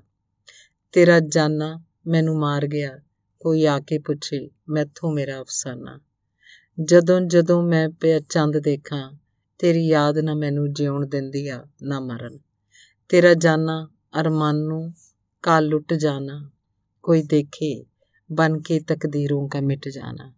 ਪਸ਼ੂਆਂ ਵਾਲੇ ਅੰਦਰ ਪਿਆ ਉਹ ਆਪ ਹੀ ਗਾਉਣ ਵਾਲਾ ਹੁੰਦਾ। ਆਪ ਹੀ ਸੁਣਨ ਵਾਲਾ। ਉਹ ਇਸ ਵੇਲੇ ਕਿਸੇ ਦੂਜੇ ਨੂੰ ਆਪਣੇ ਕੋਲ ਆਉਣ ਵੀ ਨਹੀਂ ਦਿੰਦਾ ਹੁਣ ਦੇਣਾ ਚਾਹੁੰਦਾ ਸੀ। ਉਹਨੂੰ ਇਕੱਲਤਾ ਚੰਗੀ ਲੱਗਦੀ। ਉਹ ਆਪੇ ਗੱਲਾਂ ਕਰਦਾ, ਆਪੇ ਹੁੰਗਾਰਾ ਭਰਦਾ। ਫਿਰ ਉਹ ਇਕੱਲਤਾ ਨਾਲ ਨੱਕੋ ਨੀਕ ਭਰ ਜਾਂਦਾ। 10 ਬੰਦਿਆਂ 'ਚ ਵਿਚਰਦਾ ਹੋਇਆ ਵੀ ਉਹ ਇਕੱਲਾ ਹੁੰਦਾ। ਉਹਦੇ ਮਨ ਦੀਆਂ ਗੰਢਾਂ ਹੋਰ ਪੀੜੀਆਂ ਹੋਈ ਜਾਂਦੀਆਂ। ਉਹਨੂੰ ਤੰਗ ਕਰਦੀਆਂ, ਪਰੇਸ਼ਾਨ ਕਰਦੀਆਂ, ਪਰ ਉਹਨਾਂ ਵਿੱਚ ਉਹਨੂੰ ਸਵਾਦ ਆਉਂਦਾ। ਉਹ ਮੇਲਾ ਫਿਲਮ ਦਾ ਗੀਤ ਗਾਉਣ ਲੱਗਦਾ। ਇਹ ਦੁਨੀਆ ਕੇ ਮੇਲੇ, ਦੁਨੀਆ ਮੇ ਕਮ ਨਾ ਹੋਣਗੇ। अफसोस हम न होंगे होंगी यही बहारें उल्फत की यादगारें बिगड़ेंगी और बनेंगी दुनिया यही रहेगी ਹੋਣਗੇ ਯਹੀ ਜਮੇਲੇ ਉਹਨੂੰ ਕਾਮਰੇਡ ਫੁੰਮਣ ਸਿੰਘ ਵਾਂਗੂ ਆਪਣੇ ਚੁਗਿਰਦੇ ਦੀ ਬੜੀ ਸਮਝ ਸੀ ਪਿੰਡ ਦੇ ਕਿਸੇ ਘਰ ਬਾਰੇ ਪੁੱਛ ਲਓ ਉਹ ਅਗਲੇ ਦੇ ਪੋਤੜੇ ਫਰੋਲ ਸੁੱਟਦਾ ਉਹਨੂੰ ਅਰੋੜਿਆਂ ਦੇ ਬਾਬੇ ਮੇਸ਼ੀ ਵਾਂਗੂ ਗੁਰਬਾਣੀ ਦੀ ਬੜੀ ਸਮਝ ਸੀ ਬਾਬਾ ਮੇਸ਼ੀ ਪਾਕਿਸਤਾਨ ਤੋਂ ਉੱਜੜ ਕੇ ਇਸ ਪਿੰਡ 'ਚ ਆ ਵਸਿਆ ਸੀ ਉਹਨੂੰ ਸਾਰਾ ਗੁਰੂ ਗ੍ਰੰਥ ਸਾਹਿਬ ਮੂੰਹ ਜ਼ਬਾਨੀ ਯਾਦ ਸੀ। ਗੁੱਛੀ ਨੂੰ ਗੁਰੂ ਗ੍ਰੰਥ ਸਾਹਿਬ ਯਾਦ ਤਾਂ ਨਹੀਂ ਸੀ, ਪਰ ਉਹ ਬਾਣੀ ਦੀ ਵਿਆਖਿਆ ਕਰ ਲੈਂਦਾ ਸੀ। ਗੁਲਸ਼ਨ ਕੁਮਾਰ ਕਲੇਰ, ਜਿਹੜਾ ਕਿ ਅੱਜ ਕੱਲ ਵੀਡੀਓ ਲੱਗਾ ਹੈ, ਨੇ ਪਾਲੂ ਨੂੰ ਦੱਸਿਆ, ਉਹ ਸਟੇਜ ਦਾ ਧਨੀ ਸੀ। ਮੈਂ ਉਹਨੂੰ ਆਪਣਾ ਗੁਰੂ ਮੰਨਦਾ। ਜਦੋਂ ਵੀ ਮੈਨੂੰ ਗੁਰਬਾਣੀ ਦੇ ਕਿਸੇ ਸ਼ਲੋਕ ਦੀ ਵਿਆਖਿਆ ਦੀ ਲੋੜ ਪੈਂਦੀ, ਤੇ ਮੈਂ ਉਸ ਕੋਲ ਜਾਂਦਾ। ਕਮਾਲ ਦੀ ਸਮਝ ਸੀ ਉਹਦੀ। ਮੈਂ ਸਟੇਜਾਂ ਤੇ ਬੋਲਣ ਦੀ ਸਿੱਖਿਆ ਉਸੇ ਤੋਂ ਲਈ। ਉਹ ਨਰ ਬੰਦਾ ਸੀ। ਬਾਕੀ ਤੈਨੂੰ ਪਿੰਡ ਦੇ ਲੋਕਾਂ ਦੀ ਸਾਈਕੀ ਦਾ ਪਤਾ ਹੈ। ਗਰੀਬ ਦੀ ਸਿਆਣੀ ਗੱਲ ਵੀ ਜੱਟਾਂ ਨੂੰ ਵੇਹ ਵਰਗੀ ਲੱਗਦੀ ਹੈ। ਉਹ ਆਪਣੇ ਹਮ ਉਮਰਾਂ ਨਾਲ ਗੱਲਾਂ ਕਰਦਾ ਕਰਦਾ ਸਾਰੀ ਰਾਤ ਜਾਗ ਸਕਦਾ ਸੀ। ਪਰ ਜੇ ਕਦੇ ਉਹਨੂੰ ਚੁੱਪ ਦਾ ਦੌਰਾ ਪੈ ਜਾਂਦਾ, ਤਾਂ ਕੋਈ ਭਾਵੇਂ ਉਹਨੂੰ ਸ਼ਰਾਬ ਦੀ ਪੂਰੀ ਬੋਤਲ ਪਿਲਾ ਦੇਵੇ, ਉਹ ਅੱਗੋਂ ਘੁੰਨ ਬੱਟਾ ਬਣ ਜਾਂਦਾ। ਦਰਅਸਲ ਉਹਨੂੰ ਕੋਈ ਸਮਝ ਨਹੀਂ ਸਕਿਆ ਸੀ। ਕਦੇ-ਕਦੇ ਉਹਨੂੰ ਆਪਣਾ ਜਿਉਣਾ ਫਜ਼ੂਲ ਜਿਹਾ ਲੱਗਦਾ, ਪਰ ਅਗਲੇ ਪਲਾਂ 'ਚ ਉਹ ਸ਼ੇਰ ਬਣ ਜਾਂਦਾ। ਉਹ ਕਹਿੰਦਾ, ਮੈਂ ਕਿਸੇ ਗੱਲੋਂ ਕਾਣਾ ਮੈਂ ਕਿਉਂ ਕਿਸੇ ਤੋਂ ਡਰਾਂ? ਮੈਂ ਨਹੀਂ ਕਿਸੇ ਲਾਟੀ ਖਾਨ ਦੀ ਪਰਵਾਹ ਕਰਦਾ। ਮੇਰੀ ਜਾਣਦੀ ਹੈ ਜੁੱਤੀ। ਮਿਹਨਤ ਕਰੀਦੀ ਹੈ, ਦੋ ਰੋਟੀਆਂ ਖਾ ਛੱਡੀ ਦੀਆਂ। ਮੇਰਾ ਕਿਹੜਾ ਕੋਈ ਧੀ ਪੋਤਾ ਜਿਸ ਲਈ ਜੋੜਨਾ? ਆ ਜਿਹੜੇ ਪਰਿਵਾਰਾਂ ਵਾਲੇ ਆ, ਇਹ ਵੀ ਕਿੰਨੇ ਕੁ ਸੁਖੀ ਆ, ਇਹ ਮੈਨੂੰ ਭੁੱਲੇ ਨਹੀਂ। ਇੱਕ ਵਾਰ ਸੁਰਜਨ ਉਹਨੂੰ ਪਟਿਆਲੇੋਂ ਮਿਲਣ ਆਇਆ। ਉਹ ਕਣਕ ਕੱਢਣ ਲਈ ਮਸ਼ੀਨ ਤੇ ਖੜਾ ਰੁੱਗ ਲਾ ਰਿਹਾ ਸੀ। ਮਿੱਟੀ ਤੇ ਧੂੜ ਘੱਟੇ ਨਾਲ ਬੇਰੰਗ ਹੋਇਆ। ਉਹਨੇ ਸੁਰਜਨ ਨੂੰ ਦੇਖਿਆ ਨਾ, ਉਹਦਾ ਧਿਆਨ ਤਾਂ ਦੂਹੋ ਦੂ ਰੁੱਗ ਲਾਉਣ ਵੱਲ ਸੀ। ਸੁਰਜਨ ਨੇ ਉਹਨੂੰ ਆਵਾਜ਼ ਮਾਰੀ, ਕਲੰਦਰ ਸਾਹਿਬ, ਮੇਰਾ ਸਲਾਮ ਕਬੂਲ ਕਰੋ। ਉਹ ਸੁਰਜਨ ਵੱਲ ਆਇਆ, ਹੱਥ ਮਿਲਾਉਣ ਲੱਗਾ। ਸੁਰਜਨ ਨੇ ਉਹਨੂੰ ਜੱਫੀ ਪਾ ਲਈ। ਉਸ ਕਿਹਾ, ਮਾਸਟਰਾ ਤੇਰੇ ਕੱਪੜੇ ਖਰਾਬ ਹੋ ਜਾਣੇ ਆ। ਹੁਣ ਤੂੰ ਸ਼ਹਿਰੀਆ ਬਣ ਗਿਆ। ਸੁਰਜਨ ਨੇ ਉਹਨੂੰ ਹੋਰ ਘੁੱਟ ਲਿਆ। ਮੈਂ ਤੇਰਾ ਯਾਰ, ਤੈਨੂੰ ਮਿਲਣ ਆਇਆ। ਟਾਲੀ ਹੇਠ ਬੈਠ ਕੇ ਉਹਨਾਂ ਚਾਹ ਪਾਣੀ ਪੀਤਾ। ਸੁਰਜਨ ਨੇ ਉਹਨੂੰ ਕਿਹਾ, ਆ, ਤੂੰ ਕੀ ਹਾਲ ਬਣਾਇਆ ਹੋਇਆ? ਚੱਲ ਮੇਰੇ ਨਾਲ ਚੱਲ। ਤੈਨੂੰ ਕਿਸੇ ਦਫ਼ਤਰ 'ਚ ਪੀਣ ਲਵਾ ਦੇਣਾ ਰੋਜ਼ ਨਹਾਇਆ ਧੋਇਆ ਕਰੇਗਾ, ਨਵੇਂ ਕੱਪੜੇ ਪਾਇਆ ਕਰੇਗਾ, ਜੂਨ ਸੁਧਰ ਜਾਊਗੀ। ਉਹਨੇ ਸਾਹਮਣੇ ਦਿਸਦੇ ਸੰਘਣੇ ਮਲਿਆਂ ਵੱਲ ਦੇਖਿਆ। ਟਿਕ ਟਿਕ ਦੇਖਦਾ ਰਿਹਾ, ਫਿਰ ਉਸ ਕਿਹਾ, ਜਦੋਂ ਜੂਨ ਸੁਧਰਨੀ ਸੀ, ਉਦੋਂ ਸੁਧਰੀ ਨਹੀਂ ਹੁਣ ਕਿਸੇ ਨਾਲ ਕਾਹਦਾ ਗਿਲਾ ਗੁੱਸਾ? ਦੋ ਰੋਟੀਆਂ ਖਾਣੀਆਂ, ਇੱਥੇ ਮਿਲੀ ਜਾਂਦੀਆਂ। ਜਦੋਂ ਨਾ ਮਿਲੀਆਂ, ਫਿਰ ਤੈਨੂੰ ਆਵਾਜ਼ ਮਾਰਾਂਗਾ। ਸੁਰਜਨ ਨੇ ਗੁੱਸੇ ਨਾਲ ਕਿਹਾ, ਕਦੇ ਕਿਸੇ ਕੰਜਰ ਦੀ ਗੱਲ ਮੰਨ ਵੀ ਲਿਆ ਕਰ। ਉਹ ਸਗੋਂ ਹੱਸਦਿਆਂ ਕਿਹਾ ਸਾਰੀ ਉਮਰ ਕੰਜਰਾਂ ਦੀਆਂ ਗੱਲਾਂ ਹੀ ਮੰਨੀਆਂ ਨੇ। ਲੈ ਤੂੰ ਸੁਣ, ਸਿਕੰਦਰ ਬਾਦਸ਼ਾਹ ਹਿੰਦੁਸਤਾਨ ਜਿੱਤਣ ਆਇਆ, ਤਾਂ ਉਹਨੂੰ ਪਤਾ ਲੱਗਾ ਕਿ ਇੱਕ ਬੜਾ ਪਹੁੰਚਿਆ ਹੋਇਆ ਫਕੀਰ ਆ, ਜਿਹਦੇ ਮੂੰਹ ਜੋ ਕੁਝ ਨਿਕਲਦਾ ਉਹ ਸੱਚ ਹੋ ਜਾਂਦਾ ਹੈ। ਉਹਨੇ ਆਪਣੇ ਦੋ ਸਿਪਾਹੀ ਫਕੀਰ ਕੋਲ ਅਸ਼ੀਰਵਾਦ ਲੈਣ ਲਈ ਭੇਜੇ। ਸਿਪਾਹੀਆਂ ਨੇ ਫਕੀਰ ਨੂੰ ਜਾ ਮੱਥਾ ਟੇਕਿਆ ਕਿ ਉਹਨਾਂ ਨੂੰ, ਕਿ ਉਹਨਾਂ ਨੂੰ ਬਾਦਸ਼ਾਹ ਸਿਕੰਦਰ ਨੇ ਭੇਜਿਆ। ਕਿ ਤੁਸੀਂ ਉਹਨਾਂ ਦੀ, ਉਹਨਾਂ ਤੇ ਆਪਣੀ ਰਹਿਮਤ ਬਖਸ਼ੋ ਕਿ ਉਹ ਹਿੰਦੁਸਤਾਨ ਫਤਿਹ ਕਰ ਲਏ। ਫਕੀਰ ਨੇ ਪੁੱਛਿਆ, ਕਿਹੜਾ ਸਿਕੰਦਰ? ਮੈਂ ਨਹੀਂ ਕਿਸੇ ਬਾਦਸ਼ਾਹ ਨੂੰ ਜਾਣਦਾ। ਸਿਪਾਹੀਆਂ ਨੇ ਫਕੀਰ ਨੂੰ ਬੜਾ ਸਮਝਾਉਣ ਦੀ ਕੋਸ਼ਿਸ਼ ਕੀਤੀ, ਪਰ ਫਕੀਰ ਨੇ ਉਹਨਾਂ ਦੀ ਗੱਲ ਨਾ ਸੁਣੀ। ਉਹਨਾਂ ਵਾਪਸ ਆ ਕੇ ਬਾਦਸ਼ਾਹ ਨੂੰ ਦੱਸਿਆ ਤੇ ਕਿਹਾ ਕਿ ਉਹਨਾਂ ਨੂੰ ਆਪ ਫਕੀਰ ਕੋਲ ਜਾਣਾ ਚਾਹੀਦਾ ਹੈ। ਬਾਦਸ਼ਾਹ ਆਪ ਗਿਆ, ਨਤਮਸਤਕ ਹੋਇਆ। ਮੇਰ ਕਰਨ ਲਈ ਬੇਨਤੀ ਕੀਤੀ। ਫਕੀਰ ਨੇ ਪੁੱਛਿਆ, ਜਿੱਤ ਕੇ ਤੈਨੂੰ ਕੀ ਮਿਲੇਗਾ? ਬਾਦਸ਼ਾਹ ਨੇ ਦੱਸਿਆ, ਧਨ, ਦੌਲਤ, ਸ਼ੋਹਰਤ ਤੇ ਮੌਜਾਂ ਹੀ ਮੌਜਾਂ। ਫਕੀਰ ਉੱਠ ਕੇ ਖੜ ਗਿਆ, ਬੋਲਿਆ, ਦੇਖ, ਮੈਂ ਨੰਗਾ ਰਹਿ ਕੇ ਕਿੰਨੀਆਂ ਮੌਜਾਂ ਮਾਣ ਰਿਹਾ, ਕੀ ਜ਼ਿੰਦਗੀ 'ਚ ਐਦੂ ਵੱਡਾ ਕੋਈ ਸੁੱਖ ਹੋ ਸਕਦਾ ਹੈ? ਪਿਛਲੇ ਸਾਲ ਉਹਦੀ ਮੌਤ ਹੋ ਗਈ। ਉਹਦਾ ਅੰਤਿਮ ਸੰਸਕਾਰ ਕੌਣ ਕਰੇ? ਜਗੀਰੇ ਦਾ ਮੁੰਡਾ ਜੱਸਾ ਜਾਂ ਗੁੱਚੀ ਦੀ ਬਰਾਦਰੀ? ਉਹਦੀ ਆਪਣੇ ਭਤੀਜੇ ਲਛਕਰੀ ਨਾਲ ਬਣਦੀ ਨਹੀਂ ਸੀ। ਜਗੀਰੇ ਕੇ ਉਹਦੇ ਅੰਤਿਮ ਸੰਸਕਾਰ ਦੀ ਤਿਆਰੀ ਕਰਨ ਲੱਗੇ ਸਨ ਕਿ ਲਛਕਰੀ ਨੂੰ ਉਹਦੀ ਬਰਾਦਰੀ ਵਾਲਿਆਂ ਨੇ ਸਮਝਾਇਆ ਕੁਝ ਵੀ ਹੈ ਹੈ ਤਾਂ ਤੇਰਾ ਚਾਚਾ? ਹੁਣ ਤੂੰ ਆਪਣਾ ਫਰਜ਼ ਨਿਭਾ। ਲਛਕਰੀ ਉਹਦੀ লাশ ਨੂੰ ਆਪਣੇ ਘਰ ਲੈ ਆਇਆ। ਜਦੋਂ ਉਸ ਸਿਵਿਆਂ 'ਚ ਜਾ ਕੇ ਘੜਾ ਭੰਨਿਆ ਤਾਂ ਪਿੱਛੋਂ ਆਵਾਜ਼ ਆਈ।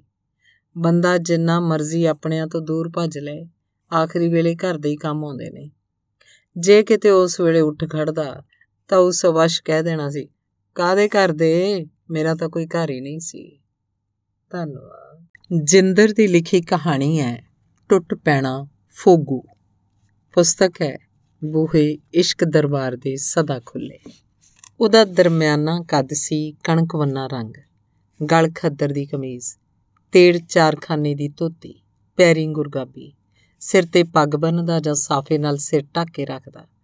ਛੜਾ ਸੀ ਬੇਫਿਕਰਾ, ਬੱਸ ਸਟੈਂਡ ਵਾਲੇ ਪਾਸਿਓਂ ਪਿੰਡ 'ਚ ਵੜਦਿਆਂ ਹੋਇਆਂ ਸੱਜੇ ਹੱਥ ਉਹਦਾ ਘਰ ਦਿਸਦਾ। ਮੋਰਲੇ ਪਾਸੇ ਅੱਧ ਕੱਚਾ ਦਲਾਨ ਅਗਾਂ ਖੁੱਲਾ ਵਿਹੜਾ ਸੱਜੇ ਪਾਸੇ ਪਿੱਪਲ ਅਗਾਂ ਖੋਲਾ ਜਿਹਾ। ਖੱਬੇ ਪਾਸੇ ਚੁੱਲਾ ਚੌਂਕਾ, ਉਹਦਾ ਮਨ ਕਰਦਾ ਤਾਂ ਵਿਹੜੇ 'ਚ ਝਾੜੂ ਮਾਰ ਲੈਂਦਾ, ਨਹੀਂ ਤਾਂ ਹਫਤਾ ਹਫਤਾ ਪਿੱਪਲ ਤੋਂ ਡਿੱਗੇ ਪੱਤੇ ਇੱਧਰ ਉੱਧਰ ਖਿਲ ਰਹੇ ਰਹਿੰਦੇ। ਦਲਾਨ 'ਚ ਦਿਨੇ ਤੀਆਂ ਲੱਗਦੀਆਂ, ਦੋ ਜਾਂਦੇ, ਚਾਰ ਆ ਜਾਂਦੇ, ਉਹ ਹੁੱਕੇ ਦੀ ਲੰਬੀ ਨੜੀ ਬੁੱਲਾਂ ਤੋਂ ਨਾ ਲਾਉਂਦਾ। ਲੰਬਾ ਘੁੱਟ ਖਿੱਚਦਾ, ਜੇ ਕਿਸੇ ਨਾਲ ਸਲਾਹੀ ਨਾ ਪਿਆ ਹੁੰਦਾ ਤਾਲੇ ਦੁਆਲੇ ਨਜ਼ਰ ਮਾਰਦਾ। ਤਿੰਨ ਚਾਰ ਢਾਣੀਆਂ ਬੈਠੀਆਂ ਹੁੰਦੀਆਂ, ਤਾਸ਼ ਖੇਡਣ ਵਾਲੀ ਢਾਣੀ ਦਲਾਨ ਦੇ ਵਿਚਕਾਰ ਹੁੰਦੀ। ਡੋਡੇ ਪੀਣ ਵਾਲੇ ਉਹਦੇ ਲਾਗੇ ਬੈਠੇ ਹੁੰਦੇ। ਇਹਨਾਂ ਢਾਣੀਆਂ ਦੇ ਮੈਂਬਰ ਬਦਲਦੇ ਰਹਿੰਦੇ। ਤਾਸ਼ ਖੇਡਣ ਵਾਲਾ ਡੋਡਿਆਂ ਵਾਲਿਆਂ ਕੋਲ ਆ ਬੈਠਦਾ। ਚਾਹ ਪੀ ਕੇ ਕੋਈ ਹੋਰ ਤਾਸ਼ ਖੇਡਣ ਵਾਲੀ ਖਾਲੀ ਥਾਂ ਤੇ ਜਾ ਬੈਠਦਾ। ਕੋਈ ਜਣਾ ਡੋਡਿਆਂ ਦਾ ਛੰਨਾ ਉਸ ਵੱਲ ਨੂੰ ਕਰਦਾ। ਉਹ ਪਹਿਲਾਂ ਨਾਂ 'ਚ ਸਿਰ ਮਾਰਦਾ, ਫਿਰ ਕਹਿੰਦਾ, ਨਹੀਂ, ਬਈ ਨਹੀਂ, ਇਹ ਤਾਂ ਬਹੁਤ ਜ਼ਿਆਦਾ ਤਿੰਨ ਵਾਰ ਪਹਿਲਾਂ ਹੀ ਗੱਫੇ ਲਾ ਚੁੱਕਾ। ਇਹ ਤਾਂ ਤੌਰ ਚੁੱਕ ਦੋ। ਥੋੜਾ ਘੱਟ ਕਰ ਦੇ। ਅਜੇ ਅੱਡਾ ਦਿਨ ਪਿਆ, ਲਿਆ ਫਿਰ, ਖਿੱਚੀ ਦੇਣਾ ਦੇਖੀ ਜਾਊ ਜੋ ਹੋਇਆ। ਉਹ ਉਂਗਲ ਪਾਣੀ 'ਚ ਡੋਬਦਾ, ਧਰਤੀ ਮਾਂ ਨੂੰ ਭੋਗ ਲਵਾਉਂਦਾ। ਇੱਕੋ ਸਾਹੇ ਛੰਨਾ ਖਾਲੀ ਕਰਕੇ ਗਾਂ ਨੂੰ ਰੋੜ ਦਿੰਦਾ। ਜੇ ਵਿਹੜੇ 'ਚ ਕੋਈ ਚਾਹ ਬਣਾ ਰਿਹਾ ਹੁੰਦਾ ਤਾਂ ਉੱਚੀ ਦੇਣੀ ਕਹਿੰਦਾ, ਓਏ ਕਰਤਾਰਿਆ, ਉਹ ਪੱਤੀ ਪਾਉਣ ਲੱਗਾ ਹੱਥ ਨਾ ਕੁੱਟੀ ਅੱਧੀ ਕਿ ਛਟਾਂਗ ਪਾਈ, ਫੇਰ ਹੀ ਪੀਣ ਦਾ ਮਜ਼ਾ ਆਊਗਾ। ਚਾਹ ਦਾ ਕੰਗਣੀ ਵਾਲਾ ਗਲਾਸ ਪੀ ਕੇ ਉਹਦੀਆਂ ਅੱਖਾਂ ਦੀ ਲਾਲੀ ਦਾ ਰੰਗ ਹੋਰ ਗੂੜਾ ਹੋ ਜਾਂਦਾ। ਉਹ ਬੜੇ ਪਤੇ ਦੀਆਂ ਗੱਲਾਂ ਕਰਦਾ। ਅਜਿਹੇ ਵੇਲੇ ਉਹਦੇ ਮੂੰਹ ਜੋ ਵੀ ਨਿਕਲਦਾ, ਉਹ ਸੱਚ ਹੋ ਜਾਂਦਾ ਉਸ ਕੋਲ ਕਥਾਵਾਂ ਦਾ ਅਥਾ ਭੰਡਾਰ ਸੀ। ਬਾਬੇ ਮੱਲ ਬਾਰੇ ਉਹ ਦੱਸਦਾ, ਬਾਬਾ ਮੱਲ ਬਹੁਤ ਜਵਾਨ ਸੀ, ਦਰਸ਼ਨੀ ਪਹਿਲਵਾਨ। ਆਲੇ ਦੁਆਲੇ ਦੇ ਇਲਾਕੇ 'ਚ ਉਸ ਜਿਹਾ ਕੋਈ ਪਹਿਲਵਾਨ ਨਹੀਂ ਸੀ। ਇੱਕ ਦਿਓ ਤੇ ਦਿਉਣੀ ਨੂੰ ਕਰੋਪੀ ਚੜੀ ਦਿਓ ਨੇ ਮਨੁੱਖੀ ਜਾਮਾ ਧਾਰਿਆ, ਬਾਬੇ ਮੱਲ ਨੂੰ ਕੁਸ਼ਤੀ ਲਈ ਲਲਕਾਰਿਆ। ਉਹਨਾਂ ਨੇ ਕੁਸ਼ਤੀ ਦਾ ਦਿਨ ਮਿੱਥ ਲਿਆ, ਸਮਾਂ ਮਿੱਥ ਲਿਆ। ਬਾਬੇ ਮੱਲ ਤੇ ਗੁਰੂ ਅਰਜਨ ਦੇਵ ਜੀ ਦਾ ਹੱਥ ਸੀ। ਫਿਰ ਉਸ 'ਚ ਅੰਨੀ ਜਾਨ ਸੀ। ਦਿਓ ਬਾਬੇ ਮੱਲ ਨੂੰ ਢਾ ਨਾ ਸਕਿਆ ਦਿਉਣੀ ਨੂੰ ਚੜ ਮੱਚੀ। ਉਹਨੇ ਮਿਹਣਾ ਮਾਰਿਆ, ਕਿੱਥੇ ਗਈ ਤੇਰੀ ਤਾਕਤ? ਤੂੰ ਮੇਰੇ ਵਾਲੀਆਂ ਚੂੜੀਆਂ ਪਾ ਲੈ। ਹੁਣ ਮੈਂ ਇਹਦਾ ਮੁਕਾਬਲਾ ਕਰਦੀ ਆ। ਘੰਟੇ ਬਾਅਦ ਲੋਕਾਂ ਨੇ ਕੁਸ਼ਤੀ ਬੰਦ ਕਰਵਾਤੀ ਦਿਓ ਨੇ ਕੱਪੜੇ ਪਾ ਕੇ ਬਾਬੇ ਮੱਲ ਨੂੰ ਜੱਫੀ ਪਾ ਲਈ, ਵਾਰ ਦਿੱਤਾ। ਫਿਰ ਦਿਓ ਨੇ ਬਾਬੇ ਮੱਲ ਨੂੰ ਅਸਲੀ ਰੂਪ ਦਿਖਾਇਆ ਤੇ ਛੁਪਣ ਹੋ ਗਿਆ। ਉਸ ਬਾਰੇ ਕਿਹਾ ਜਾਂਦਾ ਕਿ ਉਸ ਕਾਲਾ ਇਲਮ ਪੜਿਆ ਹੋਇਆ ਸੀ। ਉਸ ਇੱਕੋ ਵੇਲੇ ਕਈ ਕੰਮ ਕੀਤੇ। ਉਹਦਾ ਜੱਦੀ ਪੁਸ਼ਤੀ ਕੰਮ ਤਾਂ ਨਾਈਆਂ ਦਾ ਸੀ, ਪਰ ਇਹਦੇ ਨਾਲ-ਨਾਲ ਉਸ ਹਲਵਾਈ ਦਾ ਕੰਮ ਵੀ ਕੀਤਾ। ਉਹ ਆਪਣੀ ਗੁੱਛੀ ਜਿਸ 'ਚ ਉਸ ਤਰ੍ਹਾਂ ਕੈਂਚੀ, ਮੋਚਣਾ ਤੇ ਕੰਗਾ ਪਾਏ ਹੁੰਦੇ, ਮੋਢੇ ਤੇ ਲਟਕਾਈ ਰੱਖਦਾ। ਕਿੰਨੇ ਹੀ ਸਾਲ ਉਸ ਇਸ ਦਲਾਨ 'ਚ ਲੋਕਾਂ ਦੇ ਸਿਰ ਦੇ ਵਾਲ ਤੇ ਦਾੜੀ ਬਣਾਈ ਸੀ। ਜਿਨ੍ਹਾਂ ਦੇ ਸਿਰ 'ਚ ਜੂਆਂ ਪੈ ਜਾਂਦੀਆਂ, ਉਹਨਾਂ ਦੇ ਸਿਰ ਤੇ ਉਸ ਤਰ੍ਹਾਂ ਫੇਰ ਦਿੰਦਾ। ਫਿਰ ਉਹ ਦਵਾ ਦਾਰੂ ਕਰਨ ਲੱਗਾ। ਔਰਤਾਂ ਦੇ ਪਾਣੀ ਪੈਣ ਦੀ ਬਿਮਾਰੀ ਲਈ ਉਸ ਚੂਹਿਆਂ ਦੀਆਂ ਬਿੱਠਾਂ ਤੋਂ ਦਵਾਈ ਤਿਆਰ ਕੀਤੀ। ਉਸ ਕੋਲ ਬਹੁਤੀਆਂ ਬਿਮਾਰੀਆਂ ਦੇ ਨੁਸਖੇ ਸਨ। ਜਵਾਲਾ ਸਿੰਘ ਦੀ ਦੁਕਾਨ ਤੋਂ ਜੜੀ ਬੂਟੀਆਂ ਮੰਗਵਾਉਂਦਾ 8 ਆਨਿਆਂ ਜਾਂ 12 ਆਨਿਆਂ ਦੀਆਂ। ਚੱਠੂ ਚ ਘੋਟਣੇ ਨਾਲ ਇੱਕ ਮਿੱਕ ਕਰਦਾ, ਚਾਰ ਪੁੜੀਆਂ ਬੰਨ ਕੇ ਫੜਾ ਦਿੰਦਾ, ਜੇ ਕਿਸੇ ਦੇ ਫੋੜਾ ਨਿਕਲ ਆਉਂਦਾ, ਤਾਂ ਉਸੇ ਚੱਠੂ ਚ ਮੱਲਮ ਬਣਾਉਂਦਾ। ਉਹ ਕੀ ਪਾਉਂਦਾ ਸੀ ਇਸ ਗੱਲ ਦਾ ਕਿਸੇ ਨੂੰ ਭੇਤ ਨਾ ਲੱਗਣ ਦਿੰਦਾ। ਜੇ ਕੋਈ ਖਿਹੜੇ ਪਾਈ ਜਾਂਦਾ ਤਾਂ ਉਹ ਗਾ ਕੇ ਦੱਸਣ ਲੱਗਦਾ। ਕੋਈ ਲੌਂਗ ਤੋਂ ਵੱਧ ਕੇ ਗਰਮ ਨਹੀਂ ਤੇ ਸਰਦ ਨਾ ਕੋਈ ਕਫੂਰ ਜਿਹਾ। ਜਿਹੜੇ ਗੱਭਰੂ ਤੋਂ ਰਨ ਰਹੇ ਵਿਟਰ, ਲੌਂਗ ਜਾਫਲ ਤੇ ਮਗਾਂ ਖਵਾਵਣੀਆਂ ਢਿੱਡ ਪੀੜ ਨੂੰ ਲੂਣ ਸਫੈਣ ਦੇ ਕੇ ਤੇ ਉਤਾਨਿਆਂ ਲੰਮਿਆਂ ਪਾਵਣਾ ਹਾਂ, ਝੋਲਾ ਮਾਰ ਜਾਏ ਜਿਹੜੇ ਰੋਗੀਆਂ ਨੂੰ, ਸੋਏ ਤੇਲ ਸਹਾਂਜਣਾ ਲਾਵਾਂ ਹਾਂ।